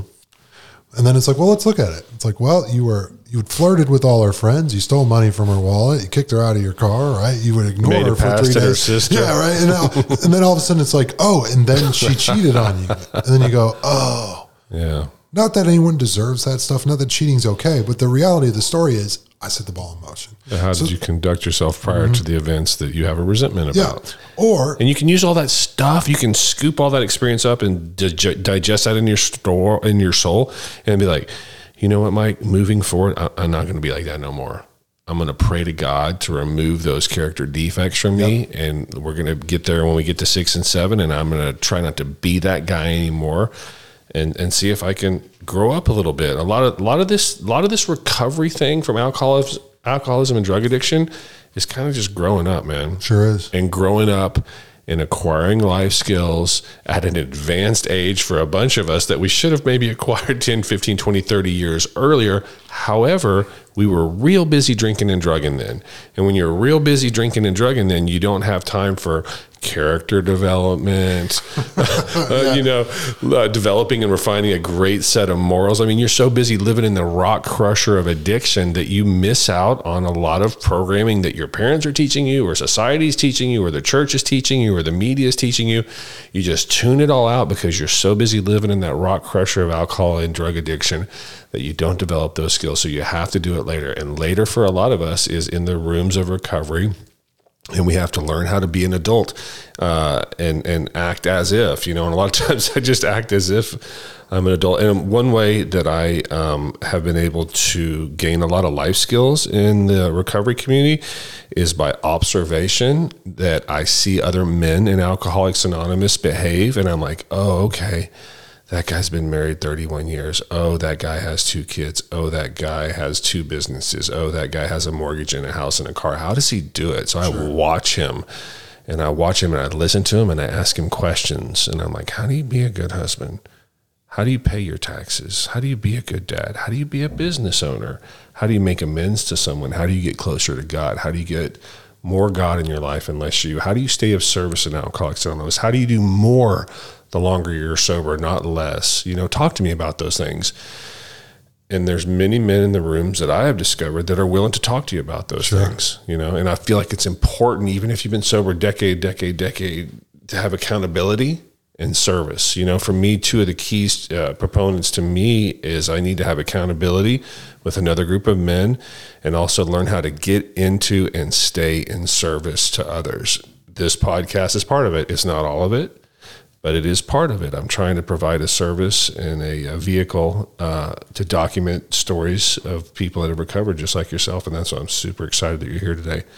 We got a lot of ground left to cover because we've got to get into your adult Sure. Years and gonna- all that. So let's I'm let's speed it up. Yeah, let's go go a little faster towards So- getting out of there and what happened next. Yeah. So, um, you know, the experience of working the steps, doing the fourth and fifth was really the first accomplishment that I truly had in my life. I, I've done a lot of cool things. And Who'd you do your fifth with? With my sponsor, Craig. And um, This was the good looking guy with the tan. Mm-hmm. Yeah. so when we got out, I don't know, he just, he just, you know, he just congratulated me. He said, dude, you did something that a lot of people need to do with their life, but never will. And he goes, I, I hope you know it's an accomplishment.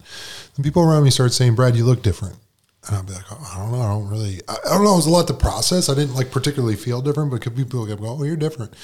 And so uh, it propelled me into kind of really diving in. My attitude changed at that time.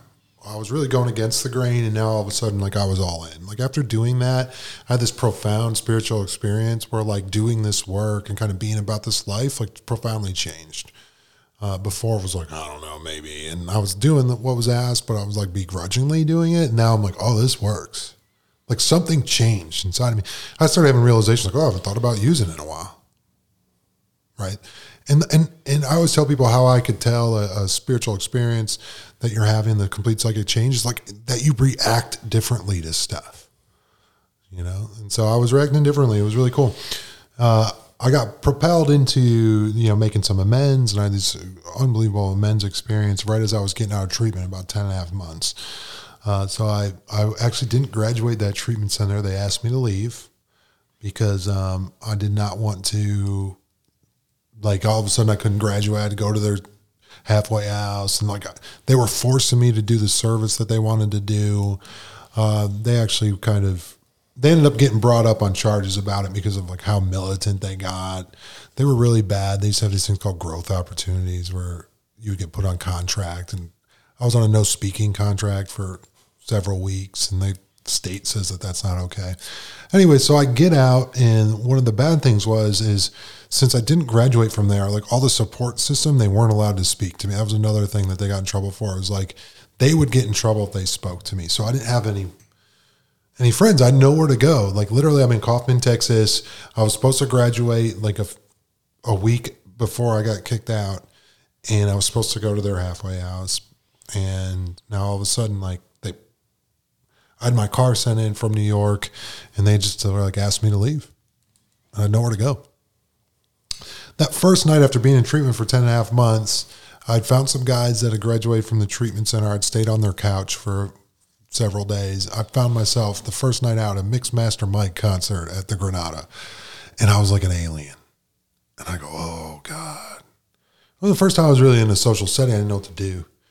And I, I like I couldn't talk to people. I, I mean, talk. I mean, I chain smoking cigarette. I was so nervous, and I started freaking out. And then this thing came in and was like, "You need to go pray, dude." So I go into the bathroom at the Granada. I hit my knees and I'm praying. Someone thought I was throwing up. I was in the stall, this bathroom stall. I'm praying. It's dirty in there, but I didn't care. I needed God, and so I'm praying. And then I get up and I walk back out. And one of the guys that I was with, um, that went to treatment, they had gotten out. One was staying with his girlfriend, the other one had already relapsed, and I didn't know it. And I'm staying on his couch. And he was like, Oh, you look uncomfortable. We should go. I mean, I said that prayer, I go out. And part of my experience with God is like, I, I want that light switch God, right? Like, I want to have that faith that when I walk into a room, flip a light switch, I don't like stare at the light and go, I don't know, maybe it's going to turn on, maybe it's not. And then question how the electricity works when it turns on. I walk in a room, flip the light, keep going. That's how I want my faith to be. And those experiences have led me to having that light switch faith, right? So, you know, I say that prayer. It's easy to walk out and go, I don't know, maybe that's not God. I 100% believe it is, right? I mean, I said a prayer and I got taken care of right after I got to go home. And, um, but I knew after a few days it didn't feel right there and I had to move into a place. So I moved into this um, sober living apartment that used to be in Dallas off of Fitzhugh. How'd you end up in Dallas from Austin? Oh, I got sent up to this treatment center, the one in Kaufman, out from the one in Austin, the one in Kaufman, because I wasn't following the rules. I got kicked out and sent to this one. Okay. Uh, so you were up here in North Texas. I'm up here in North Texas. I moved in this place off Fitzhugh. It's like the Wild West there. There's supposed to be rules, but it's everyone. I mean, it's supposed to be a sober place. Everyone's using, everyone's sleeping with each other. It's gnarly. And all I can do is like start going to meetings. I got a job folding T-shirts at this clothing store in Lovers Lane and here in Dallas, and uh, all I can do is just like go to meetings. Dude, I went to a ton of meetings. I used to go up to the old Preston group and I tell this so people know in early sobriety, you got to do what it takes. It's not easy. So, yes, I was sober 10 and a half months. And yes, I'd got to work steps, but I'd been on a cattle ranch for 10 and a half months of this sobriety. So, the first couple months of being out, I was as good as a new, you know, newcomer. Yeah, so, totally. I would go sit up at the group at Preston all day. Yeah. Uh, uh, days I would have off from the t-shirt shop, I'd go sit up there all day. And guess what? That's all right. And that was all right. And the old timers there would say stuff like, "What are you doing?"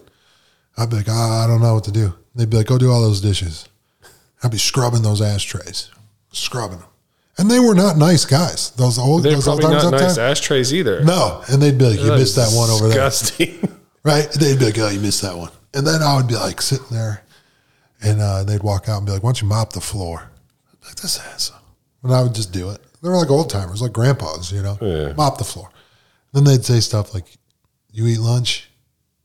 These guys were not kind of like looking back. They were kind and loving, but outwardly they weren't. But they didn't say, feel like it. They would say stuff like, "You eat lunch." I'd be like, "Uh, I don't." Maybe money. And they wouldn't say anything, but they'd come back and they'd they'd hand you a little sack of double cheeses or something from McDonald's. Yeah, there you go not very nice guys again, but they would do these beautiful things. Looking back, I'm like, oh, what beautiful men these were. And they would say stuff like, man, you got to start doing some service. So I knew profoundly that if I didn't keep busy in AA, that I was wasn't going to last for me. So I had this experience, I had this spiritual experience. I was placed in a position of neutrality, but I knew I could lose it. Early sobriety was nuts. You know, in my early twenties, there was no um, like kind of youth group, you know, like uh, no young people's meetings at the time. Me and a couple of people, we started the first young people's meeting here in North Texas. Um, still going today, whiskey and milk, and that was a cool experience of starting that. But we just seen this need. All of us were going to Preston, you know, and it was just like we were all these young kids. And this old timer was like, "Why don't you guys start your own meeting?" Because we were just it's like too wild for him, you know. And so we did. I went for the first year or so, and then my sponsor was like, "You need to stop going." Because why? I was taking ownership of it. Oh no. I was getting mad and people weren't doing what I wanted them to do, you know. Okay. Or or like a vote went against me and uh, When was the last time you went? Has it been years? Yeah, probably 2017, 2016. Okay. I've had some sponsees go recently. You think you'll ever go back for a guest appearance? yeah, I mean it's not. Yeah. It's just uh, you know, I'm not moved to do it, but if Yeah. if I went, I mean I'm not opposed to going. It's just I needed to stop going at that time because it was just more of like a pride and ego. thing. It was kind of the next layer of the onion that my, my sponsor wanted me to work on, but he was just like, dude, you know, if we find things troubling, because it be, started to become troubling for me. If we find things troubling, like leave it alone, like go go do something else Okay. and like let that settle. So I did, and it was just kind of, and I've gone back since after that, but it's just in terms of like regularly being my home group, you know. So um, I got real heavy into service. I got real heavy into service. I went to Timberlawn. I brought a meeting to Timberlawn Wednesday nights for uh, the the detox at Timberlawn. I brought a meeting there for two years. I love that place. yeah. Um, Which campus? The original campus sent off at 30? Yep. Yeah, me too. Yep. So I went all the way out there uh, every Wednesday night for two years, man. And I, that it was I was famous for scooping. I would bite people out to dinner. Yeah. And they'd be like, "Where are we going?" I'm like, "Oh, we got to go do this thing for." Like they were in the program with me, right? So I'd be like, "Mike, what are you doing tonight?"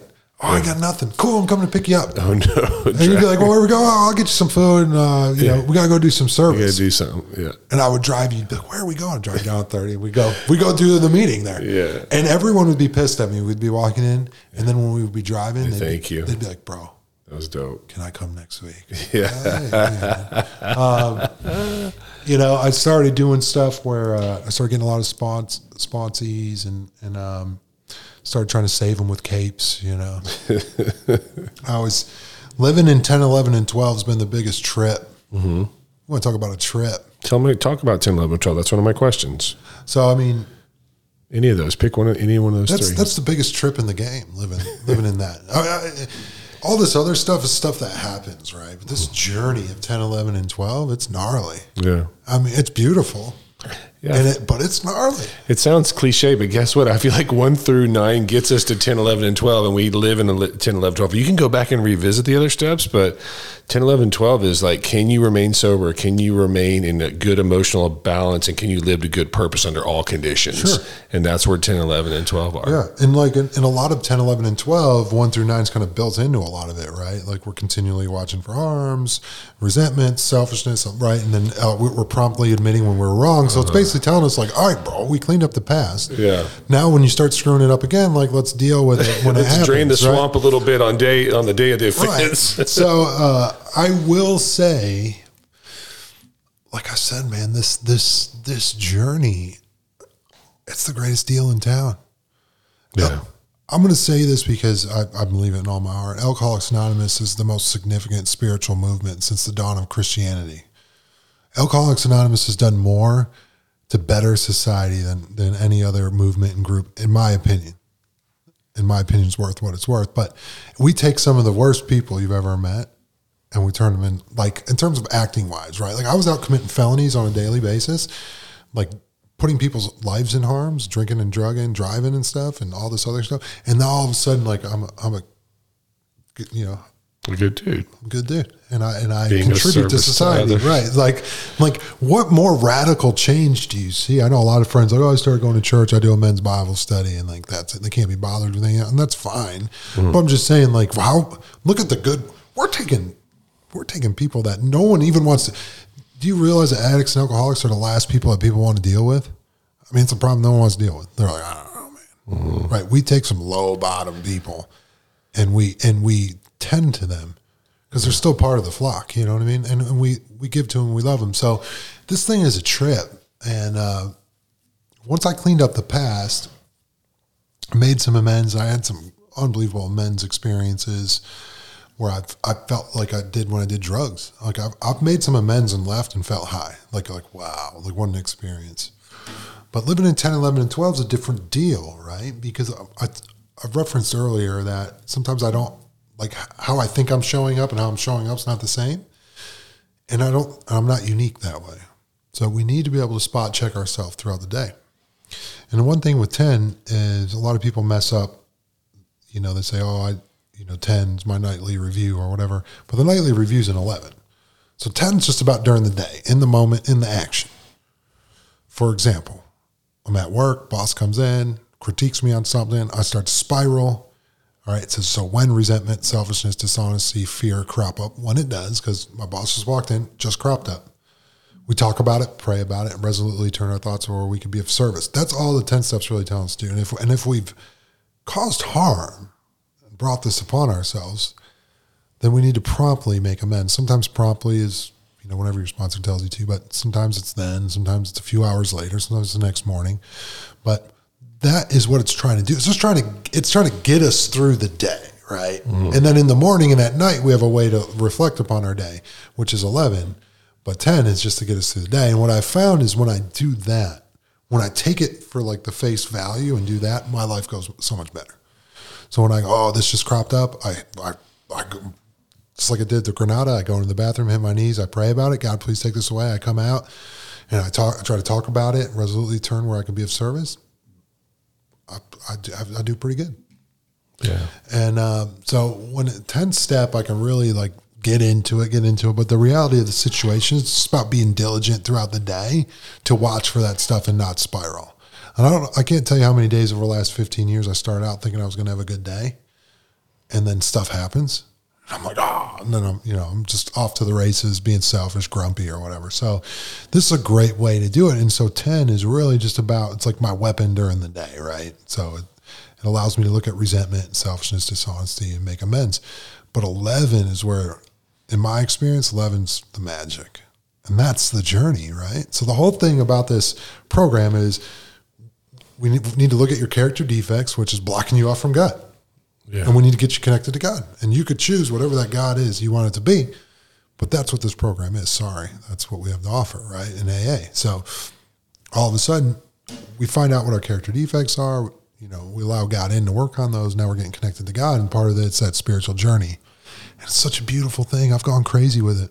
I've done all sorts of things. I've gone to retreats.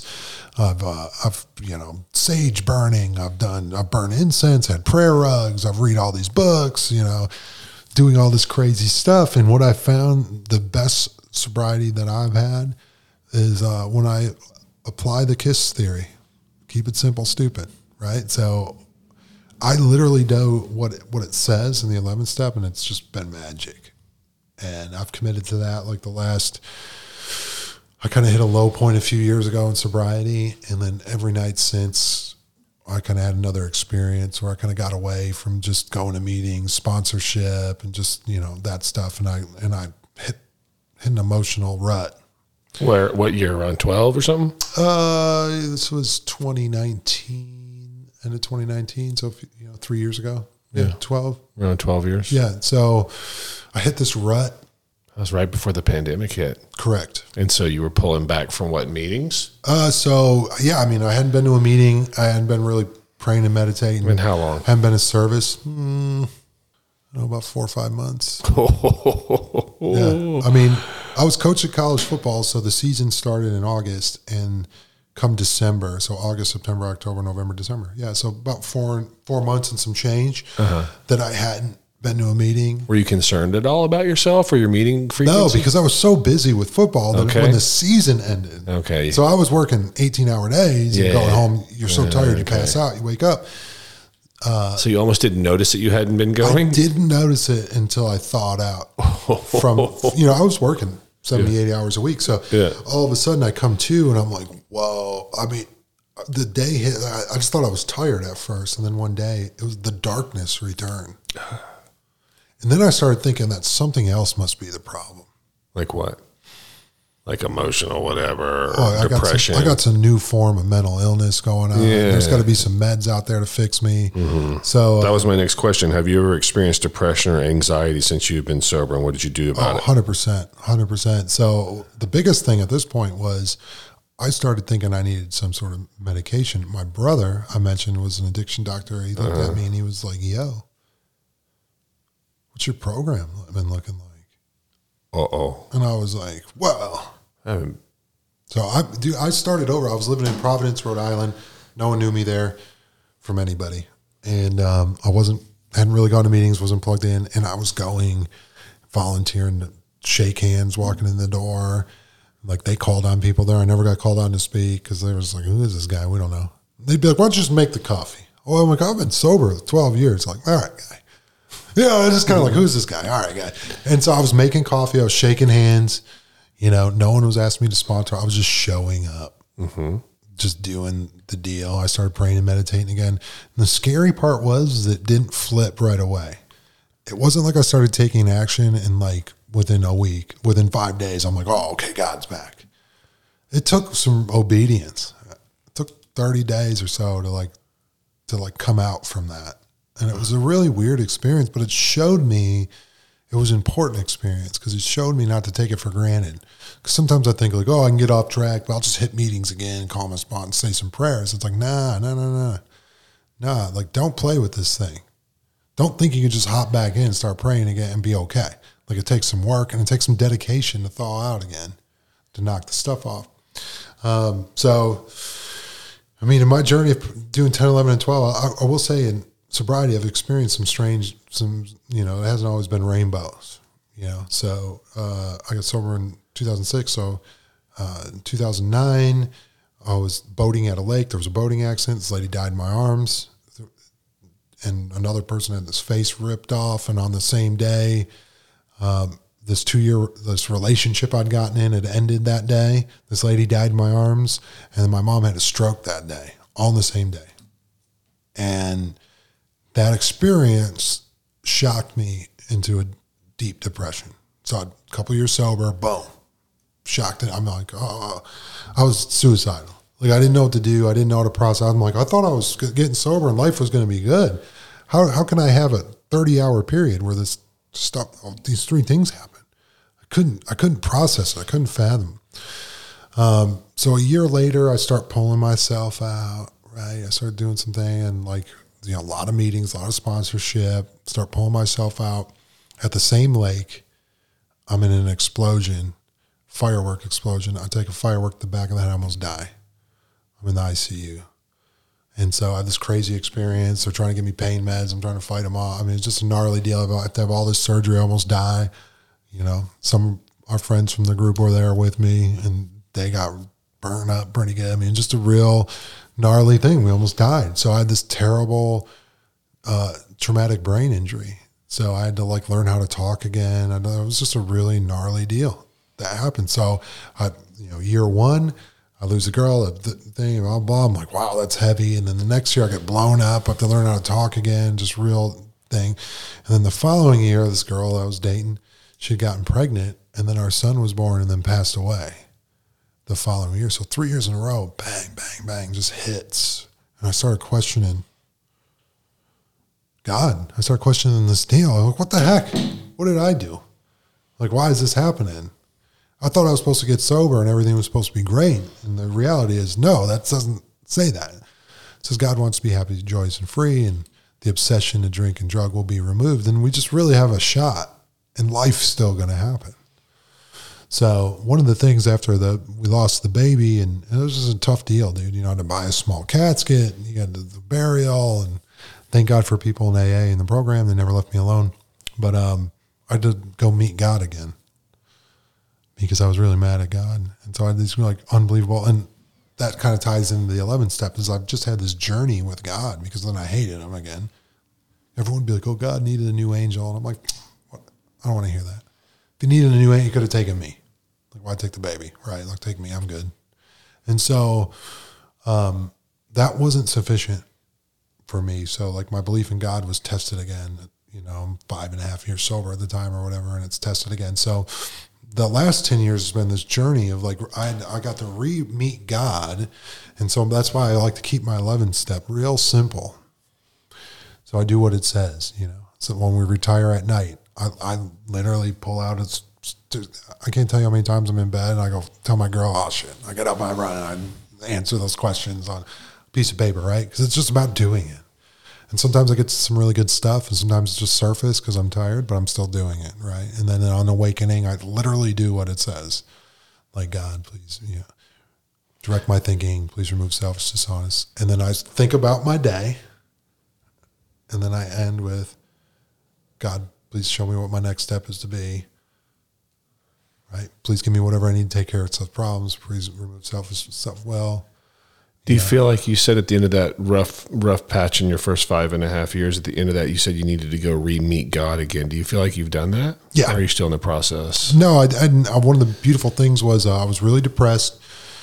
Um, I was really depressed, and someone from the program lied to me and said they knew I wasn't leaving the house. Everyone was concerned, so they said, uh, "Hey, big guy, I'm coming to get you. To, bring you to lunch." I said, "Okay," and he picked me up and he brought me, we pull into this business complex, and he's like, room 113, 10 minutes. I paid for your first session. And Brad, I don't have a lot of money, so please don't waste my money, but there's a man up there I think you should speak with. He's a counselor. And he's a spiritually based counselor, and I think you need to go speak with him. I was like, "You mother!" I was so mad, you know. Like I, it took everything just to get out of the house. So, um, he really, I started there to re-meet God. And he would say stuff like, well, why, why do you think God did this to you? Right. I mean, we would just challenge my beliefs and I got to go on a new journey. And that man was another angel that was sent to save my life. His name was Mike. What a beautiful man. He looked like a little accountant, but he really, he got up in me and he really shook me to the core. But him shaking me showed me that he loved me. So, you know, um, I got to meet God again. It was some through some beautiful experiences, but my 11 step just kind of shot off in 12. I just got to be of service and, and, um, you know, I used to be a crazy big book thumper. I've lightened up a lot. And, um, you know, I know I kind of, I got, a, I get a little preachy when talking about this stuff, but the reality is like today, I just, I just want to be of service. Like I want to have a good life right? I want to have a good time with my gal. I want to, I want to live a good life and I want to be happy, joyous, and free, but I also want to help. Yeah. And my track record over a decade and a half has shown that the only thing I've done consistently right is show up when people ask me to. Like that's it. Except for that period of few months where you didn't go to meetings because you got busy coaching football. Can you talk a little bit about why going to meetings is important? Yeah. So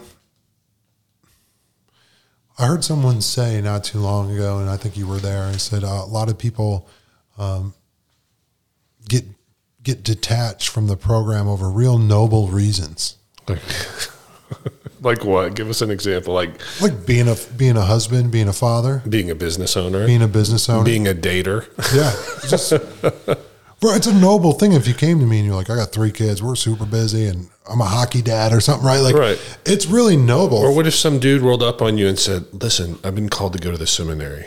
I'm going to go become a priest and go to the seminary. I'm not going to go to AA anymore. I mean, it's tough. It's a I've actually, I've actually been. It's a noble. Yeah, I've been around that. Yeah. I've, I have friends who become reverends and stuff and stuff. So I've been around that. And so what I've found is uh, there was a noble reason I got away from it which was working, and I was helping those kids. So that's yeah. one thing when I coach, I, I, do a lot for those guys. And so now what I found was what was it, why it was important was because A, put me around right, like-minded people.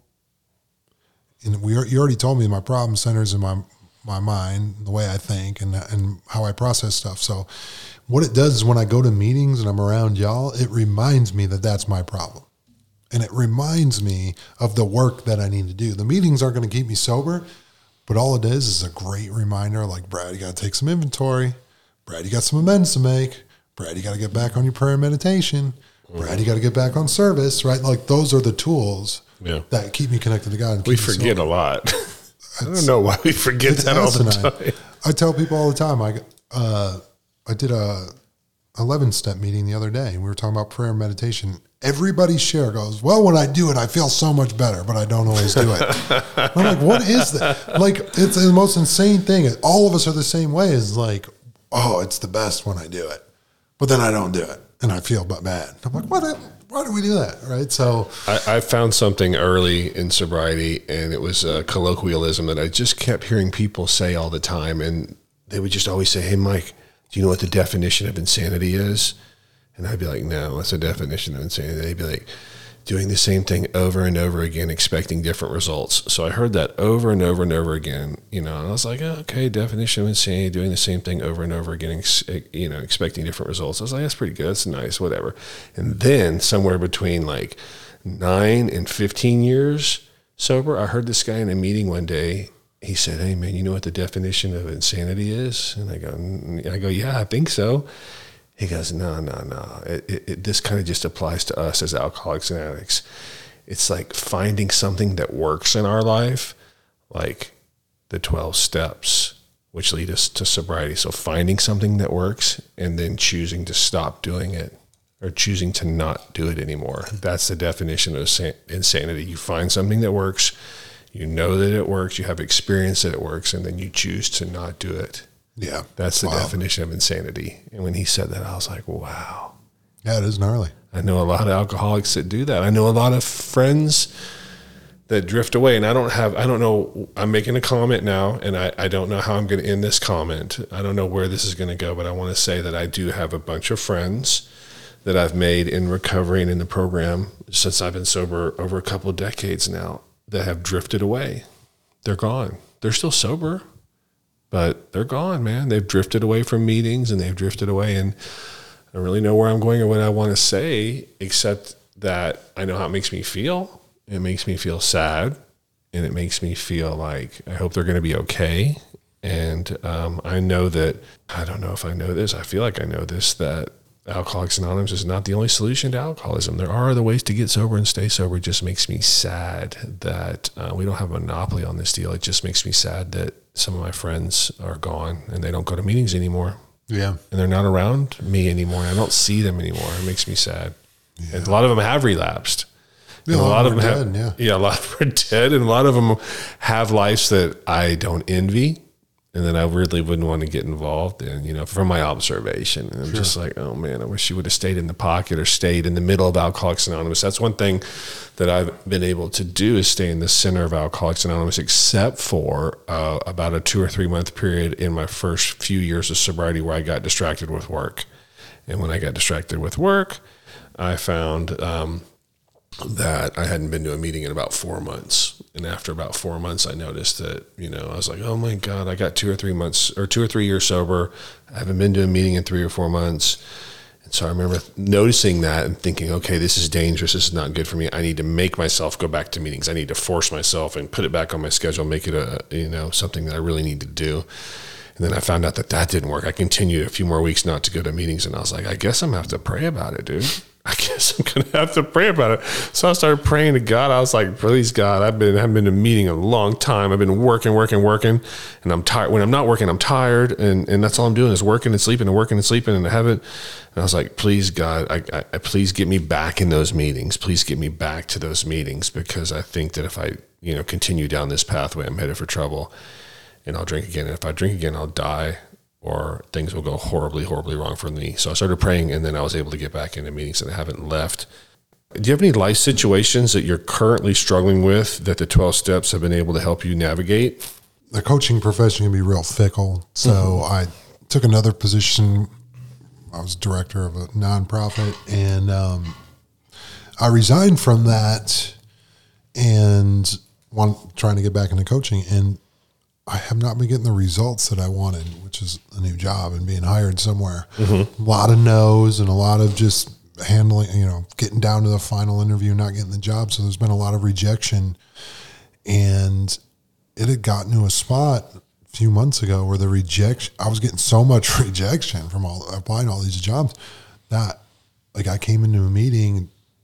Uh, I remember talking to Nancy about it and some other people it, it rocked my self esteem so much. I didn't realize it, but just the constant no, no, no, no. Like you're like you're not. How I was hearing it was like, well, you're not good enough to work here, or whatever, you know. Instead of just being like, it's not the right fit. So, one of the things was, I was just applying like crazy.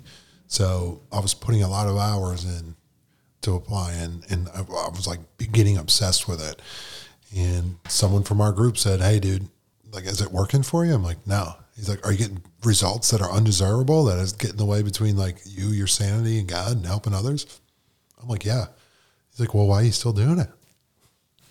Why are you spending eight hours a day applying for jobs, getting these rejections when it's crushing you? Like, I understand you need to put effort in, but when your house is on fire, go mow the lawn, you know, stuff like that. So, and when something's troublesome to you, leave it alone, give it time and see how it shakes out. And I did. So I started following those like kind of simple directions and they were really, it's worked. And so, yeah, it's like, okay, I've been sober this long, but stuff's still going to bother me. Like I'm still going to go through life and have stuff that I don't, that I'm like, oh, this ain't okay. And it's just my job not to stick in that very long. And I was, in, you know, I was stuck in that for about three weeks or so, a month and I was like, all right, I can't do this no more. So, I mean, I made this shift. I talked about it, prayed about it, left it alone, kind of came back to it. I've had some, some good prospects, you know, the last few weeks, but it's been like just making that shift was huge. Would you be willing to move and relocate? I mean, you'd almost have to, right? Yeah. So you'd go anywhere in the country or the world to, to be a high level football coach. Yep. What do you, what, what position do you like to try to coach? I'm an offensive guy. So, Offensive line guy. Uh, yeah. So I do offensive coordinator work and offensive line. Yeah. So, um, but really just about the right fit. And I would like to go. It seems like in that thing, it's very cliquish and fraternity like. It seems like the head coach always comes in and always brings his guys or his team with him. So you got to get underneath one of those pyramids, and as those pyramids move around the country, you just got to go with go with the flow and be able to do that. So you teach a lot of handwork and a lot of footwork Yep. and a lot of cadence. And And I, and that was part of the problem, which was happening. I would get down to the final interview, and then I wouldn't get the job, and you would see who did get the job, and you're like, "Oh, it's this boy." Yeah, totally, hundred I'd like, percent. Come on, bro. Like you know, and then you kind of don't want to be the guy. You just got to get hooked up to the right, the Right. right, And- locomotive, the right lead train. I'd be like, dude, you could have just been like, listen, Made me fly up here. or yeah, I just like I what really I just expect people, and then I started seeing like I've expectation. It's just this is recovery, right? So Yeah. part of it's reflection. It's like, oh, what's my character defect? Oh, I have expectations. Yeah, totally. for people to treat me and respond to me a certain way, and when they don't, I get mad. So that is a real life situation that I've been working on now that the program has. I want to talk a little bit about the promises, and then I want to talk a little bit about your music. I know that you're into music, so let's hit the promises first. Is- You've got a, I think you've got a list of them there in front of you. do. If you can talk about or select or give us an example of any of those coming true in your life, that'd be fantastic. Yes, so the promises are great, and um, I've definitely known a new freedom and happiness. So if you drink and use drugs like like we have, there's no freedom to that. You're bound. Slavery. you are bound to that. So that's the new freedom that I've known is I haven't had to live in that world. And a new happiness. Not every day's been happy, but I know a new happiness. Like I know it's out there. So it's not telling me I'm supposed to have it every day, but that's cool. I will not regret the past nor wish to shut the door on it. There's nothing I've done in this world I'm not willing to talk about, own, or don't see as an asset. Some things I, you know, there's times you, go, oh, I probably could have done that better, but I can see how everything comes in a position to help me. Um, I will comprehend the word serenity and will know peace. That to me is that's the magic. That's the magic.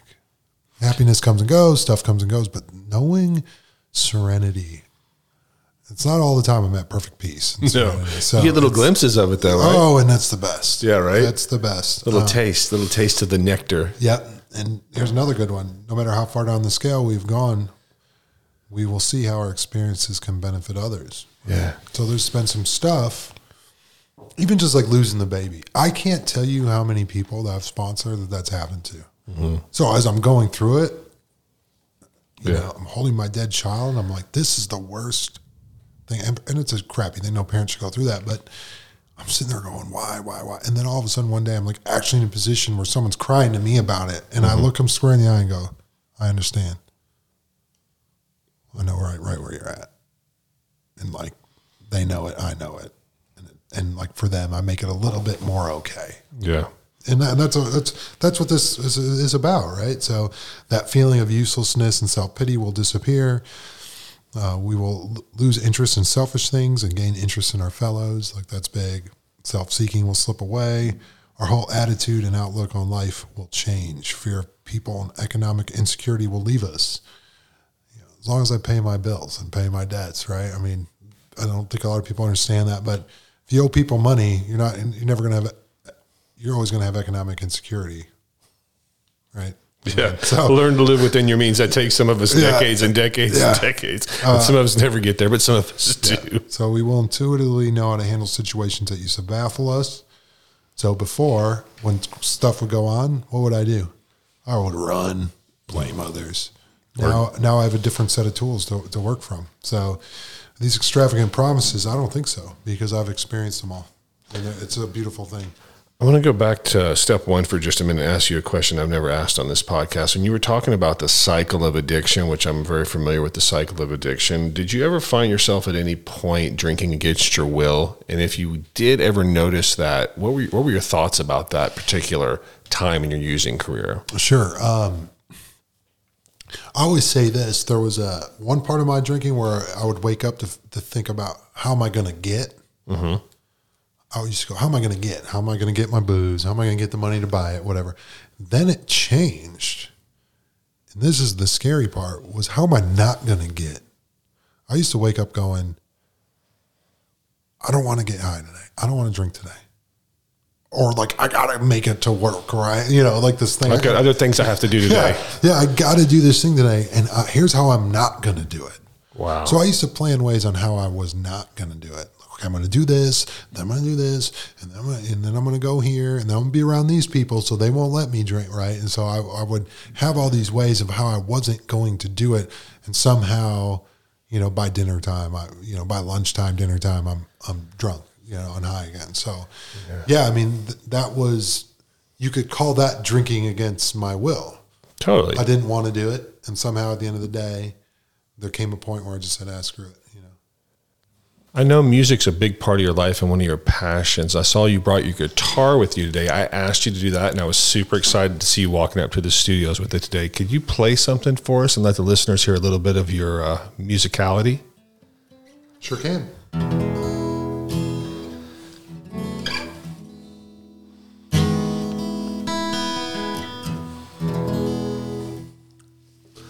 So this one is off the last album I did, and did real good. Charted in, in England. It was like top fifty deal there, and it was just kind of it's um, kind of recovery based but also just around uh, a lot of us struggle with relationships and stuff like that. A lot of people do just in general, but sp- specifically in recovery. So it's about that.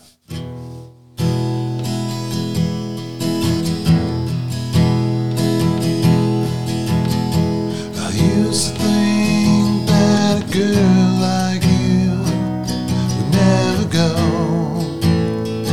for a guy like me.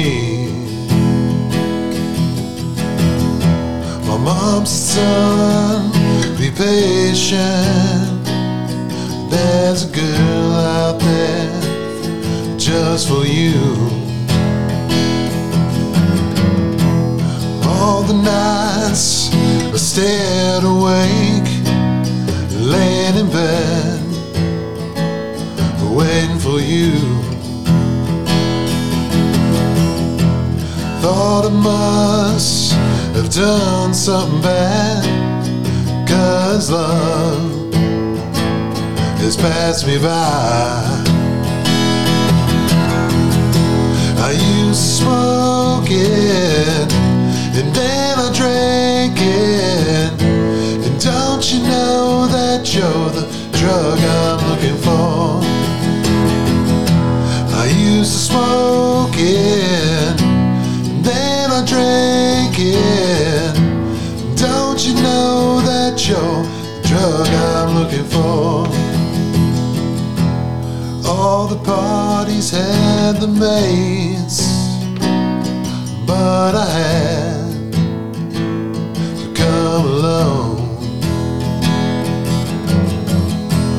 Around the room, I see love in her eyes, but there was none for me. You smoke it,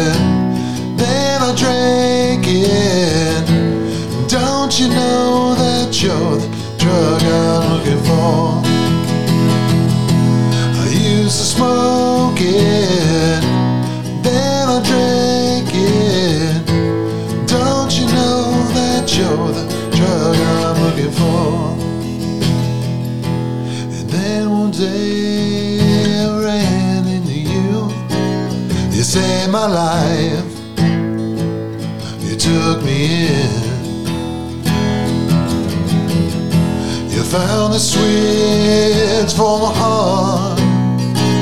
You turned it on, and it lit up with love.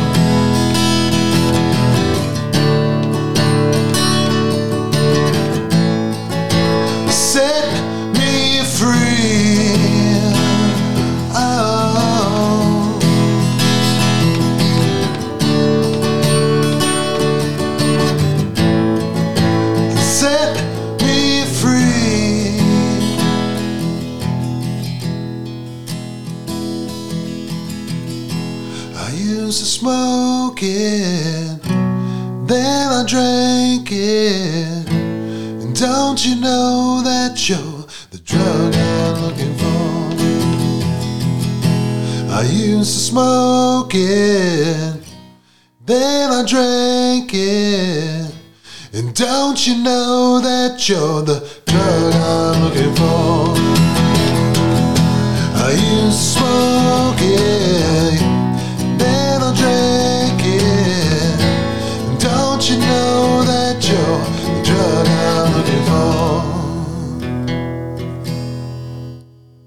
Yeah. Love it, love it, love it. You're one of my friends, and I've known you a long time, and I know that you play music, but I've never heard you play music, and that was awesome.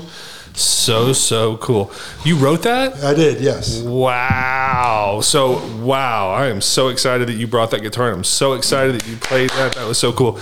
Can you tell our listeners a little bit about how they can find you? I know that you've said that you're on Spotify, so tell our listeners how they can find. Yeah, so the whole Apple Music, Spotify deal. Um, actually, look for the band name Kettlewell, K E T T L E W E L L, all one word.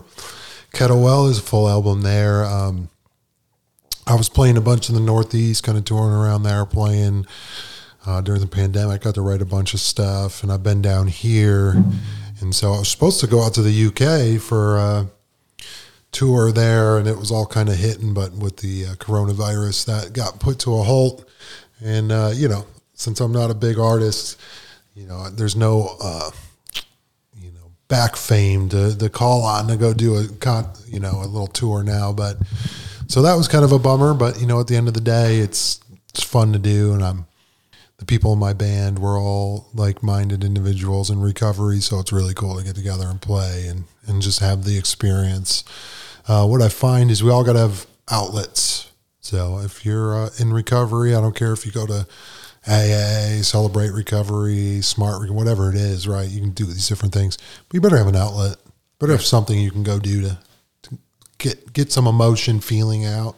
Totally. Whatever it is, gardening, music, for me, ice hockey. Other people are into uh, Working out. knitting. Yeah, working out. Some people, like Mike McCoy, our last guest, was into cooking. You know, that that's what speaks to him. Sure. So if there's any uh, musicians out there that ever want to get in touch with him, uh, just reach out to me and I'll get you in touch with him. Uh, reach me at mike at sobershares.com if you want to fly uh, Brad out to do a concert for you, or you guys want to come here and work with him in Dallas and collaborate, put something together. I know there's a lot of people in recovery that are into music, so maybe this could lead to something cool. I was so so blessed by that. You know what? I, one thing I really liked about it is I could understand you, dude. I could hear your words. You were enunciating clearly. The cadence was right. The volume was right. Everything was clean. Uh, a lot of these musics I hear today, I'm like, I don't know what the guy just said. Sure. I don't know what he said, but I I got the message. You were sending a message, and I received the message because I could understand you and I could hear the words. So thank you for that. So excited. Anything else you want to say about music? One thing I want to say about music really has nothing to do with sobriety, but it's Just just an talk, important thing on my, on my heart is um, in the spirit of music, like collab, work with people. I think the the the awesomeness and coolness of usable technology that's user friendly has led a lot of people just making music alone in their room. And I think we lose part of the magic doing that. And I think the best part of making music is working with other people. Right. So people always just say to me, "Hey, you know what the best part about being a band is?" And it's like, "What?" It's like working with other people. You know what the worst part is? Like what? working with other people, right? So I mean, yeah, there is. You know, we can argue back and forth, but something magical happens when two minds, just like this, right, or just like recovery, Yeah. two or more like minds get together, right? Magic. That's a meeting. Magic happens. God's present, right? Totally. That's how I feel with music. There's a moment when it's hitting, and it's not always. Like I can run through a whole song with the band, and it's like whatever. But then there's a moment Yeah, yeah. where you look and you get a little side eye, and the bass player's like, "Oh yeah," like Yeah. a little nod. Yeah. See, our bass player, she'll start jumping. Yeah. Like when she gets excited, and and that's how I know she's feeling it. Yeah, yeah, yeah. She starts popping, Yeah. and then the drummer will close her eyes. Yeah. Yeah. So uh, when when we're there, I go, "Okay, we're there." Yeah. I don't know where there is. Yeah. It's spiritual though. Yeah. And it doesn't happen all the time. Oh, I wish it did. And I know that. Okay, totally. And I respect that and love what you're saying from the performer side. But now let me give you some feedback and some my real life experience from an audience member side because that's all I've ever done. I've never been on a stage Sure. singer. My my experience from an audience side is I can tell when they're kind of just going rote through the motions. This is their 56 stop on a 72 city tour, and it's a Tuesday night, and they're in Dallas. But then, I, and it's still fine. There's nothing wrong with that. They're ma- they're making money. They've signed a contract. They have to be there on this particular date and do this particular particular thing. But there's other times where it feels like the performer via the music, whether it's an instrument or their vocal acumen and them singing, it feels like as an audience member, sometimes they reach out and they just grab me by my soul and they pull me closer to them and they're like, listen to me, listen to me. I'm trying to tell you something. And they pour that into me. That's happened to me at a Lenny Kravitz concert. Yeah, Yeah. dude, that's happened to me at a Lenny Kravitz concert, and it's happened to me at a Rolling Stones concert, and it's happened to me at a Justin Timberlake concert, and it's happened to me at a Celine Dion concert. And a lot of times I'll go in with low expectations and it will happen. Sure. Like you said, magic. And the same thing with athletics and just everything. It's just every once in a while, God wants to show up and show out. And it what? happens a lot through music. Yeah, uh, Hendrix used to call it electric church. so he said when people come see me, he wants them. He wants he, it's electric church. He wants Yeah. it's like them going to church. He's going to give them a spiritual experience. That's what he used to say when he performed. Yeah. And I always liked that. I thought that was real clever because that's how I feel. I've, I've been connected to. Uh, I think the first spiritual experience I had was at a Paul McCartney concert. you Oh, you, yeah, yeah. T- you told me about that. Yeah, and it was such a wonderful experience that I was like, "Oh, there's got to be a God." That was the first time I go, there, "I think there's a God." You want to tell that story real quick? Yeah, you Sure. told me before. Tell me about that. Um, so I'm at this. I'm in the middle of my addiction, struggling real bad. My family goes to see Paul McCartney in Detroit. It was a two night stop. We took we rented a Winnebago, nice. and my my uncle drove it, and so we all we packed in. There was like eight of us in this Winnebago. When we drive to Detroit from Buffalo. We see Paul McCartney. Was it indoors or outdoors? It was indoors at the Palace where the Pistons play. So we're sitting there, and he comes out, and it was an extra long show because he got presented a guitar or whatever. So he was really, he was spiritually in it. You know what I mean? I think because it was a celebration night for him. It wasn't just another stop. He's doing um, "Hey Jude" at the end, and then na na na na na na na. So the whole. He's, he comes up from his piano and he's standing at the front of the stage, and Yeah. you know the twenty five thousand people are all doing it at once. wow. Right. So I look to the right of me, and there's this biker, and he's just, and it- mine is July, so it's like middle of the summer.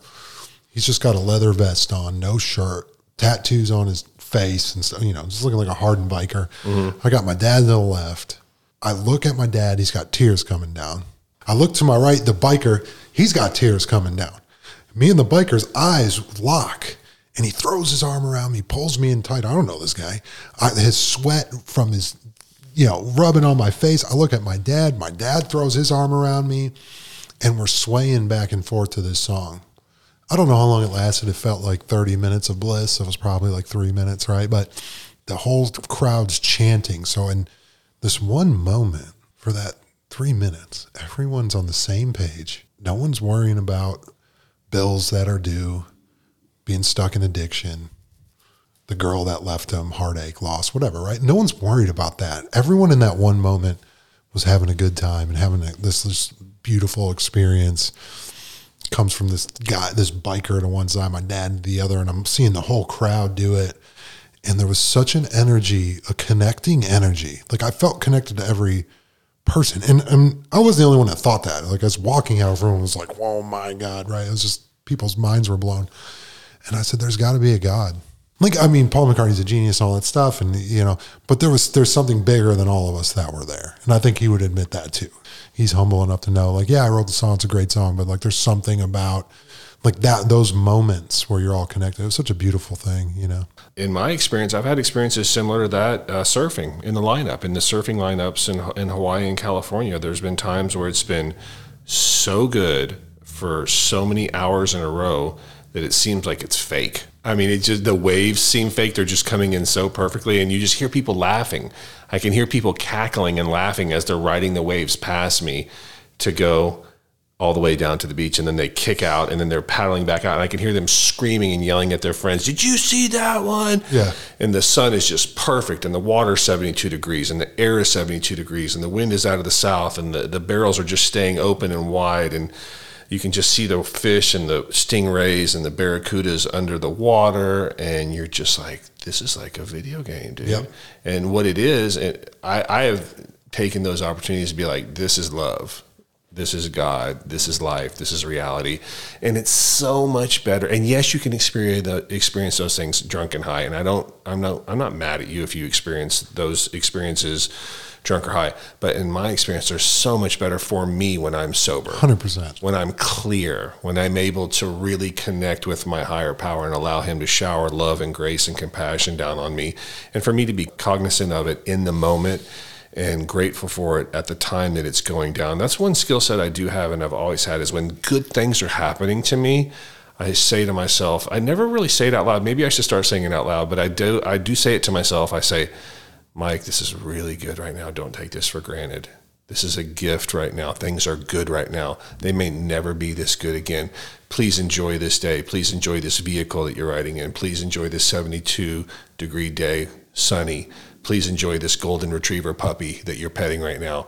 Please enjoy your beautiful wife. Please enjoy your son playing ice hockey. Please enjoy this meal that's before you. I have the ability, and I don't know where it came from, but I have the ability to stay in the moment, be in the moment, and be appreciative of the moment. And that has only become more and more acute and keen as my years of sobriety have gone on because I know that time is a uh, quantity that is not unlimited for me. I have a limited time here. And so I need to really make sure that I'm present and develop the skill set to be appreciative and present in the moment when great, great things are happening to me. And don't take them for granted and be like, oh, well, it'll be just as good tomorrow. Or, oh, that was no big deal. Or, oh, that was a coincidence. No, it's grace. It's an unearned gift. And it's God winking at me and saying, enjoy your time here. You're not going to be here forever. Yeah. Please enjoy this. And it's important to have people around to help you see that too. Yeah. Yeah. You know, like Yeah. even my- my gal helps me a lot with that. We were just on a little trip. She's like, "How come you seem unimpressed with you know?" Like, it was like You're at this Grand Canyon. She's like, what are you? you know, it, it was uh, there was a just a sunset and the moon was coming up and we were in this we were in hill country. Tell me about that. Well, it was just Gorgeous. yeah. We stayed at this place in a glam yurt. I've heard. It was a yurt and there was a king size bed in there. It was a really just unbelievable experience. But she was like, "Come look at the stars with me," and I went out and Yeah. looked at the stars and, and about. She wanted to sit out there for two hours, right? And so like about 15 minutes later, I'm like, all right, well, I'm good. And she's just like, well, this is the most beautiful thing, you know? And I'm, I'm like, wow, I appreciate it. What it did is it allowed me to stop and do what you said.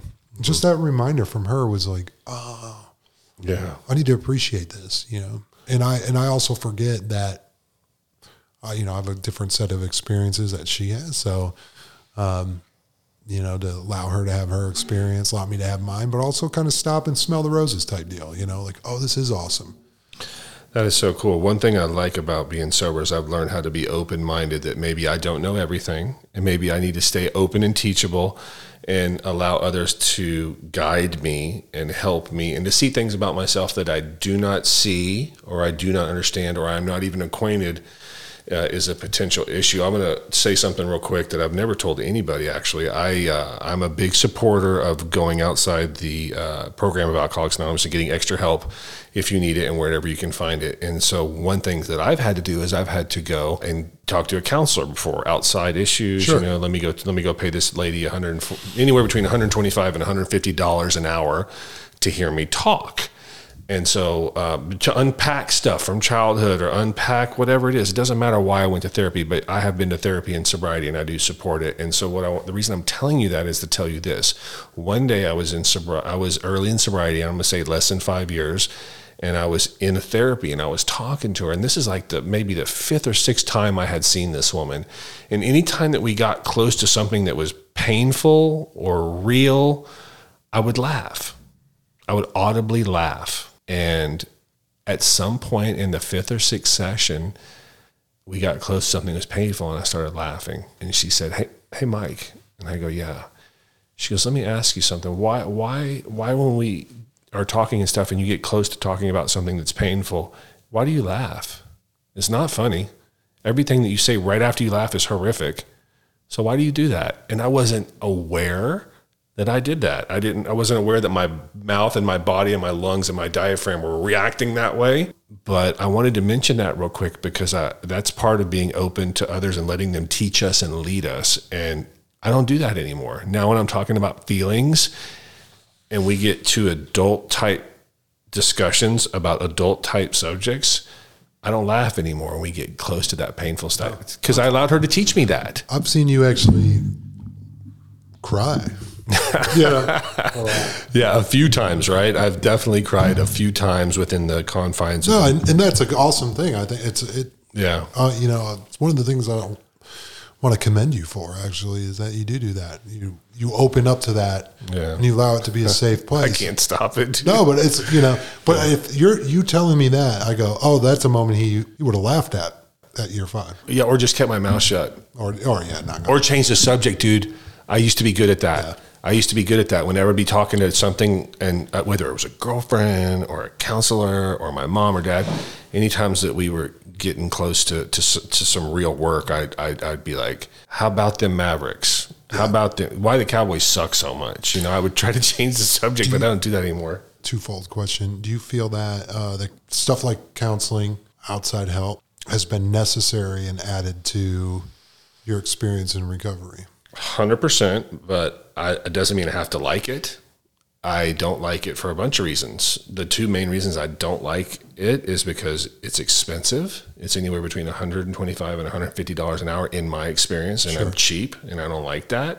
And the other reason I don't like it is because it's painful a lot of times, and uh, a lot of times I'm forced into it by other people. You know, like I'm married and we had to go to marriage counseling. And the reason we had to go to marriage counseling is because we were not communicating well within our marriage. So we had to go pay this lady all this money to talk to my wife and I. And we had to learn that we were not receiving the signals that we were sending each other and we were missing each other. And so we had to learn that A, that's a real thing and we have problems in that area. And B, how do we attempt to communicate uh, better? And then my wife bought that book. I don't know what it's called. I think it's called The Five Love, love Languages or something like that. I think it's called The Five Love Languages. And we had to, and I'm like, oh my God, what am I doing? What, am I, what are we talking about? What are we doing? We're going to counseling and reading The Five Love Languages. Well, I learned a lot from that book and I learned a lot from counseling. So I'm a big supporter of going outside of the four walls of Alcoholics Anonymous to get additional help. It's been a big part of my recovery. And it was shocking to me that all my problems could not be solved within the confines of the big book and the Alcoholics Anonymous program. That was my, that's been my experience for me. But I also think There's a lot of answers there within the literature and the fellowship, but there's not a lot of trained psychologists and psycholo- psychiatrists within the program that are going to be willing to talk to you for free. Yes. And also, though, I think the program suggests that we be open to it. My daily prayers, it's like, you know, God, you lead me throughout my day. Show me what my next step is to be. Give me whatever I need to take care of such problems. Relieve me of this self will, AKA my character defects, right? So you're struggling with a character defect with your wife, which is not communicating, trying to prove your point, whatever it is, right? So Or her not hearing my point or her not hearing your point. And the reality of the situation is, or is misinterpreting it. you're praying on it. And then this opportunity comes. Like I, I believe, I believe God is everything or nothing. So therefore, like I believe God created that counselor I went to see for me. Yeah, right. You know, so I, the reason I bring that up is because there's a lot of people like, oh, you know, the program will I know, solve that's everything. why I feel a little sketch about saying it. and and it's like I get it. I think there's a lot of old timers like they didn't have a lot of other stuff available for them, Mm-hmm. so that was how they had to do it, right? So it's like you talk to those guys. I got sober in '75. They didn't have a lot of resources. We can get counseling on our phone now. I know. You know, so like my my my, I say that because if you talk to a lot of the old timers, they're like, you don't need all that. It's because that wasn't available for them. Yeah, take advantage of all the resources that are available to you. Exactly. There could be many, and that could take many forms. Here's a few of them. You can get yourself a yogi and learn about yoga. You can get yourself a dietitian and learn about food that Sure. you're putting in your body. You could get somebody, you can get a chiropractor. You can get somebody that helps you with stretching if you have physical issues with your body stretching.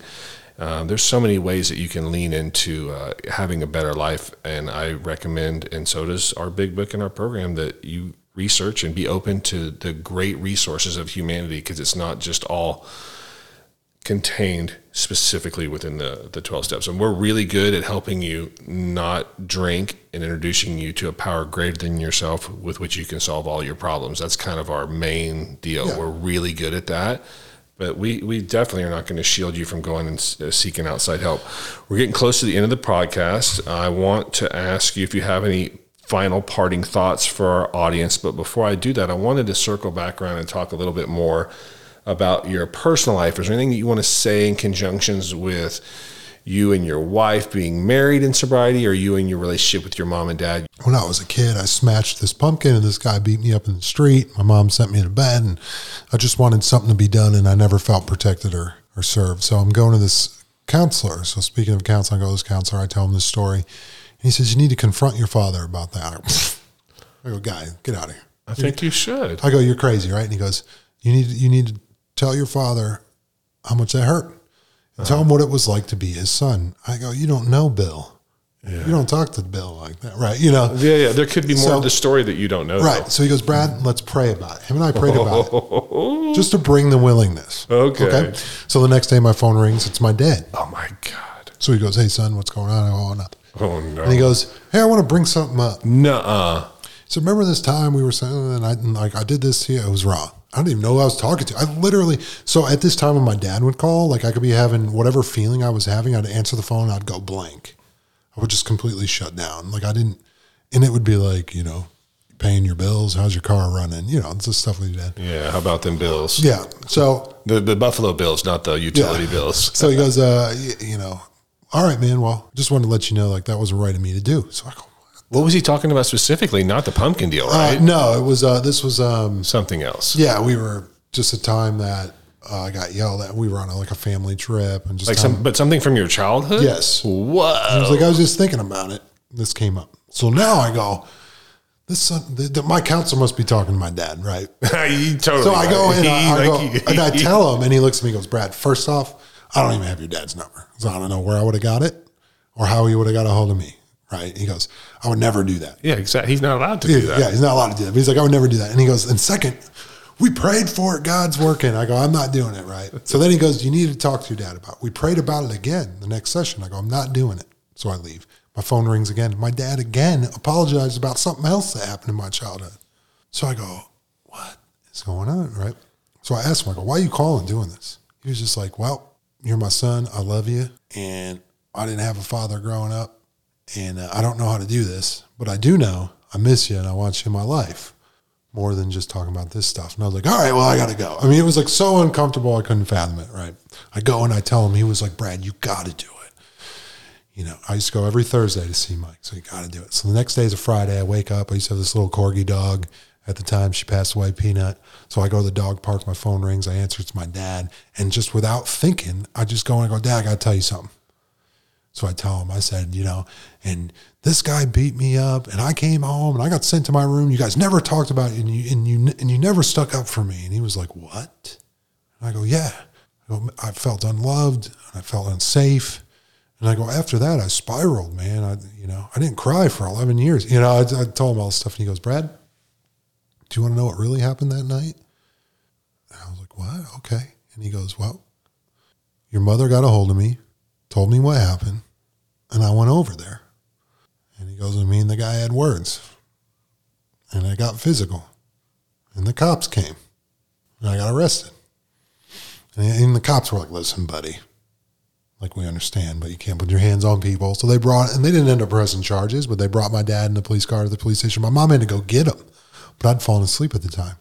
So on the way home, my mother said to my dad, Bill, how dare you? Is this the lesson you want to teach our son? That every time something bad happens, you have to deal with it by putting your hands on somebody. That's not the type of man I want our son to be. So let's not tell him about this. So they didn't tell me about it. And not, and I'm not saying they should have. I mean, I was 11 years old, right? I mean, I don't know how you have that conversation, 11, 12 years old, but they didn't. And I based the next 11 years off my life, off that moment that I was unlovable. So I tell my dad this. My dad's bawling. He's like, I didn't know. He couldn't believe it. He's Wow. like, Brad, I thought about it every day. I drove by that guy. Matter of fact, after that, he was so afraid of my dad. He ended up, the guy ended up moving. My dad went up there, he did. So the only thing I wanted to feel okay at that time, my dad actually did. I just never got that piece of information. Wow. I don't care that I didn't get it then, right? Like all that's fine. I tell this story because the blessing of staying sober long enough and doing the work, even sometimes begrudgingly, allowing God to come in your life and allowing people to help you with this stuff. I was able to have that conversation with my dad, and I got a piece of information that people wait a whole lifetime to get. Or People don't get- get closure. Yeah. I did. Because you were willing to open up and ask him about it, and he gave you the rest of the information. Right. And even if it just went away, like, oh, I screwed up, I'm sorry. It was important enough to have my feelings heard. Yeah. And I did. And and the outcome of it was something beyond my wildest dreams. But in that moment, like I was like shaking on the phone, you know, I was like, oh my God, you know. And it was just a cool moment and uh something personal that started the the bonding between me and my dad. We talk often now. And now we're super close, but we weren't until that moment. And that started the moment of us getting close again. A few months later, I was in that accident where I was in that explosion, and my dad came and spent the month with me and helped me get back on my feet, and just a beautiful deal. Um, so, if you're sitting on stuff, have the conversation, no matter how uncomfortable, because I didn't want to do it Yeah. just in a weird moment, I kept praying about it, and the willingness came. So, such a cool moment. I think since I've been able to bond with my family tremendously, we're super close. Um, it's crazy. It took years for you to get there and then to uncover that. You know, how how long were you sober when you had that with your dad? Mm, that was 2010. So I got so I was about four and a half years sober. Yeah, you had to stay sober for multiple Christmases or Hanukkahs or whatever New Year's in a row I even made amends to him. About that. Or No, just what? in general. Oh, you'd already done all that. You'd already done all that. I've had these moments. So I think, Yeah. I think the moral of that story is like, don't give up. Keep plugging away. yeah, the right people will be in your life. So my, my family's good for me, so they're in my life. Mm-hmm. Which I know, sadly, some people it's not the case. Yeah. and I feel terrible for that. So I'm blessed, very humbled to know that I got good parents. They were more married. They got together at 14. They're still together. I mean, Special shout out Yeah. to your dog that passed away, Peanut. Oh. I like that name. Oh, that's a good name for a dog. Peanut, cor- she's a corgi. Uh, I, I I couldn't get a dog for a few years. I actually just rescued a dog because of the ice storm. Uh-huh. A 90 pound Great Pyrenees named Marshmallow. And Whoa. she's the sweetest girl you've ever met. Oh my God. Recovery's brought my family back. My brother, we talk every day. My gal is, she's blown away how close my brother and I are. Yeah, um, And it's become such a regular thing that I uh-huh. don't think about it. yeah, So when I tell people, like, oh, I talk to my brother every day, for, sometimes for an hour or so, you know, yeah. like, what? My wife and her sister do that all the time. Yeah. And so I'm, I'm very fortunate. My gal, she's such, she's such a, she's such a sweetheart. Speaking of meeting frequency, we were talking about why it's important to go to meetings earlier. I want to ask you a question see, on meeting frequency. Do you have a certain number of meetings that you're trying to make per week or per month now at this long term sobriety that you're at? Minimum of twice a week. Okay. And do you have set days or do you just start off Monday morning and be like, I got to get there twice at some point? Well, I chair the Thursday. Okay. So I'm, I'm there every Thursday. And then I just try to hit one more a week. Okay. I, I think like eight, eight's a good number a month to me. Now, if I can go more, go more. Like there's no, but like one of my um, sober companions up in Buffalo, one of my good friends, he's he's a beast. He says uh, I have some non-negotiables when it comes to my when it comes to my recovery, and one of them is like the number of meetings I hit a week. It's a non-negotiable. Like there's you can't What's his number? Do you remember? Well, his, he's been sober a long time. I think he was like six times a month. Okay. And that works for him, whatever else he's got going. I, I know he's got kids and stuff, but it's a non negotiable. Yeah. Like, he hits his home group meeting like he hasn't missed in 12 years. And, That's and, good. And part of the thing is, it, this, it's a non negotiable for me to do that. Not, and I think about what are non negotiables for me. Mm-hmm. And so obviously I went that period I told you about, but since mm-hmm. non negotiable, I mean, that's one of them, you know, and obviously there's some actions that are non negotiable. Even just, you know, how you treat your gal. Like there's some non negotiables, like never okay and not okay. Like obviously one's cheating. Yeah. But another one is like, um, like I do not, and I have not in years. I don't say hurtful stuff, purposely hurtful stuff to my guy. Sometimes I'm like a caveman and just like respond. But, but um, in past relationships, I've been like, like you're being crazy right now, and that's hurtful, right? You can't unsay something. Nope. You cannot unsay something. Yeah. she'll remember it, you know. Yeah, it's nice to be able to develop the uh, skill of self restraint of pen and tongue and mouse. Yep. To just be like, yeah, I don't want to make an amends. Let me just cool off here and back off for a minute. All right, we're coming down to the very last question, and that would be Do you have any final parting thoughts for our audience? Anything you want to say? Yeah. Um, well, first, I appreciate this opportunity, and I'm very passionate about recovery, and I'm very passionate about my journey and others' journeys I've been able to be a part of. It's such a blessing. I'm very humbled, although I have a lot of hours built in on this thing. Um, I don't know it all. I just know what I've done and what works for me. So if you listen to this deal and you're like, well, I haven't had to do that, and look at me, I'm good, then, um, you know, we all have our own path. I've been fortunate enough that I meet people that have been able to share similar paths or need what I need. And that's the blessing of this deal. There's different flavors for everybody. Only thing I suggest is, you know, getting a sponsor, working the steps, getting connected to a higher power. Those things are a non-negotiable for me when if you want to be sober in Alcoholics Anonymous. Um, and the last thing is this is the best show on earth. Thank you. this show and and and shows like it give an opportunity for people to just kind of um, have a moment. I didn't even really think about people listening to this. I felt like I was just talking to you the whole time, which is really cool. yeah. And um, recovery's been the best ride in the world, and and I'm I'm so grateful to be an alcoholic today. Me too. I'm super grateful to be an alcoholic as well. I just think about all the some of the best things that ever happened in my life, and there are things I didn't want. I didn't want to come to AA. I didn't want to be an alcoholic, but in hindsight, it's the best thing that ever happened to me because it allowed me to get in touch with the power greater than myself and have a profound personality change and a spiritual experience and be able to meet people that are talented and nice and friendly like you. Are you perfect? No. Am I perfect? No. Do we make mistakes? Yes. We're still flawed, but we have a really a huge arsenal of spiritual tools that we can use to acquiesce our way and dance our way through life now. Whereas before, all we really had, or at least all I really had, was a can of Coors Light and a marijuana cigarette and some bad intentions. That's all I used to have, dude. And uh, it's just nice to be happy, joyous, and free now. And I appreciate you sharing your story with us. And I hope some people reach out to you. Reach out to me at mike at sobershares.com if you want to get in touch and talk to him about music or anything like that. That would be really cool. Yeah, you can reach out to Kettlewells on Facebook, so you can find all that. Spell that one more time in the name of your band. um, Kettlewell, K E T T L E W E L L. You can reach out on that plenty of time. And, And you're on Apple Music too. You just search there, or Yep. you search on Spotify. Yep. Uh, You guys got anything on YouTube? yep, Apple, Google, YouTube, all of it. So That's you can cool. find it everywhere. We playing shows around North Texas and all that good stuff. So it's a it's a like that's a blessing, but also uh, what I hope is I hope to see a listener in a meeting one day.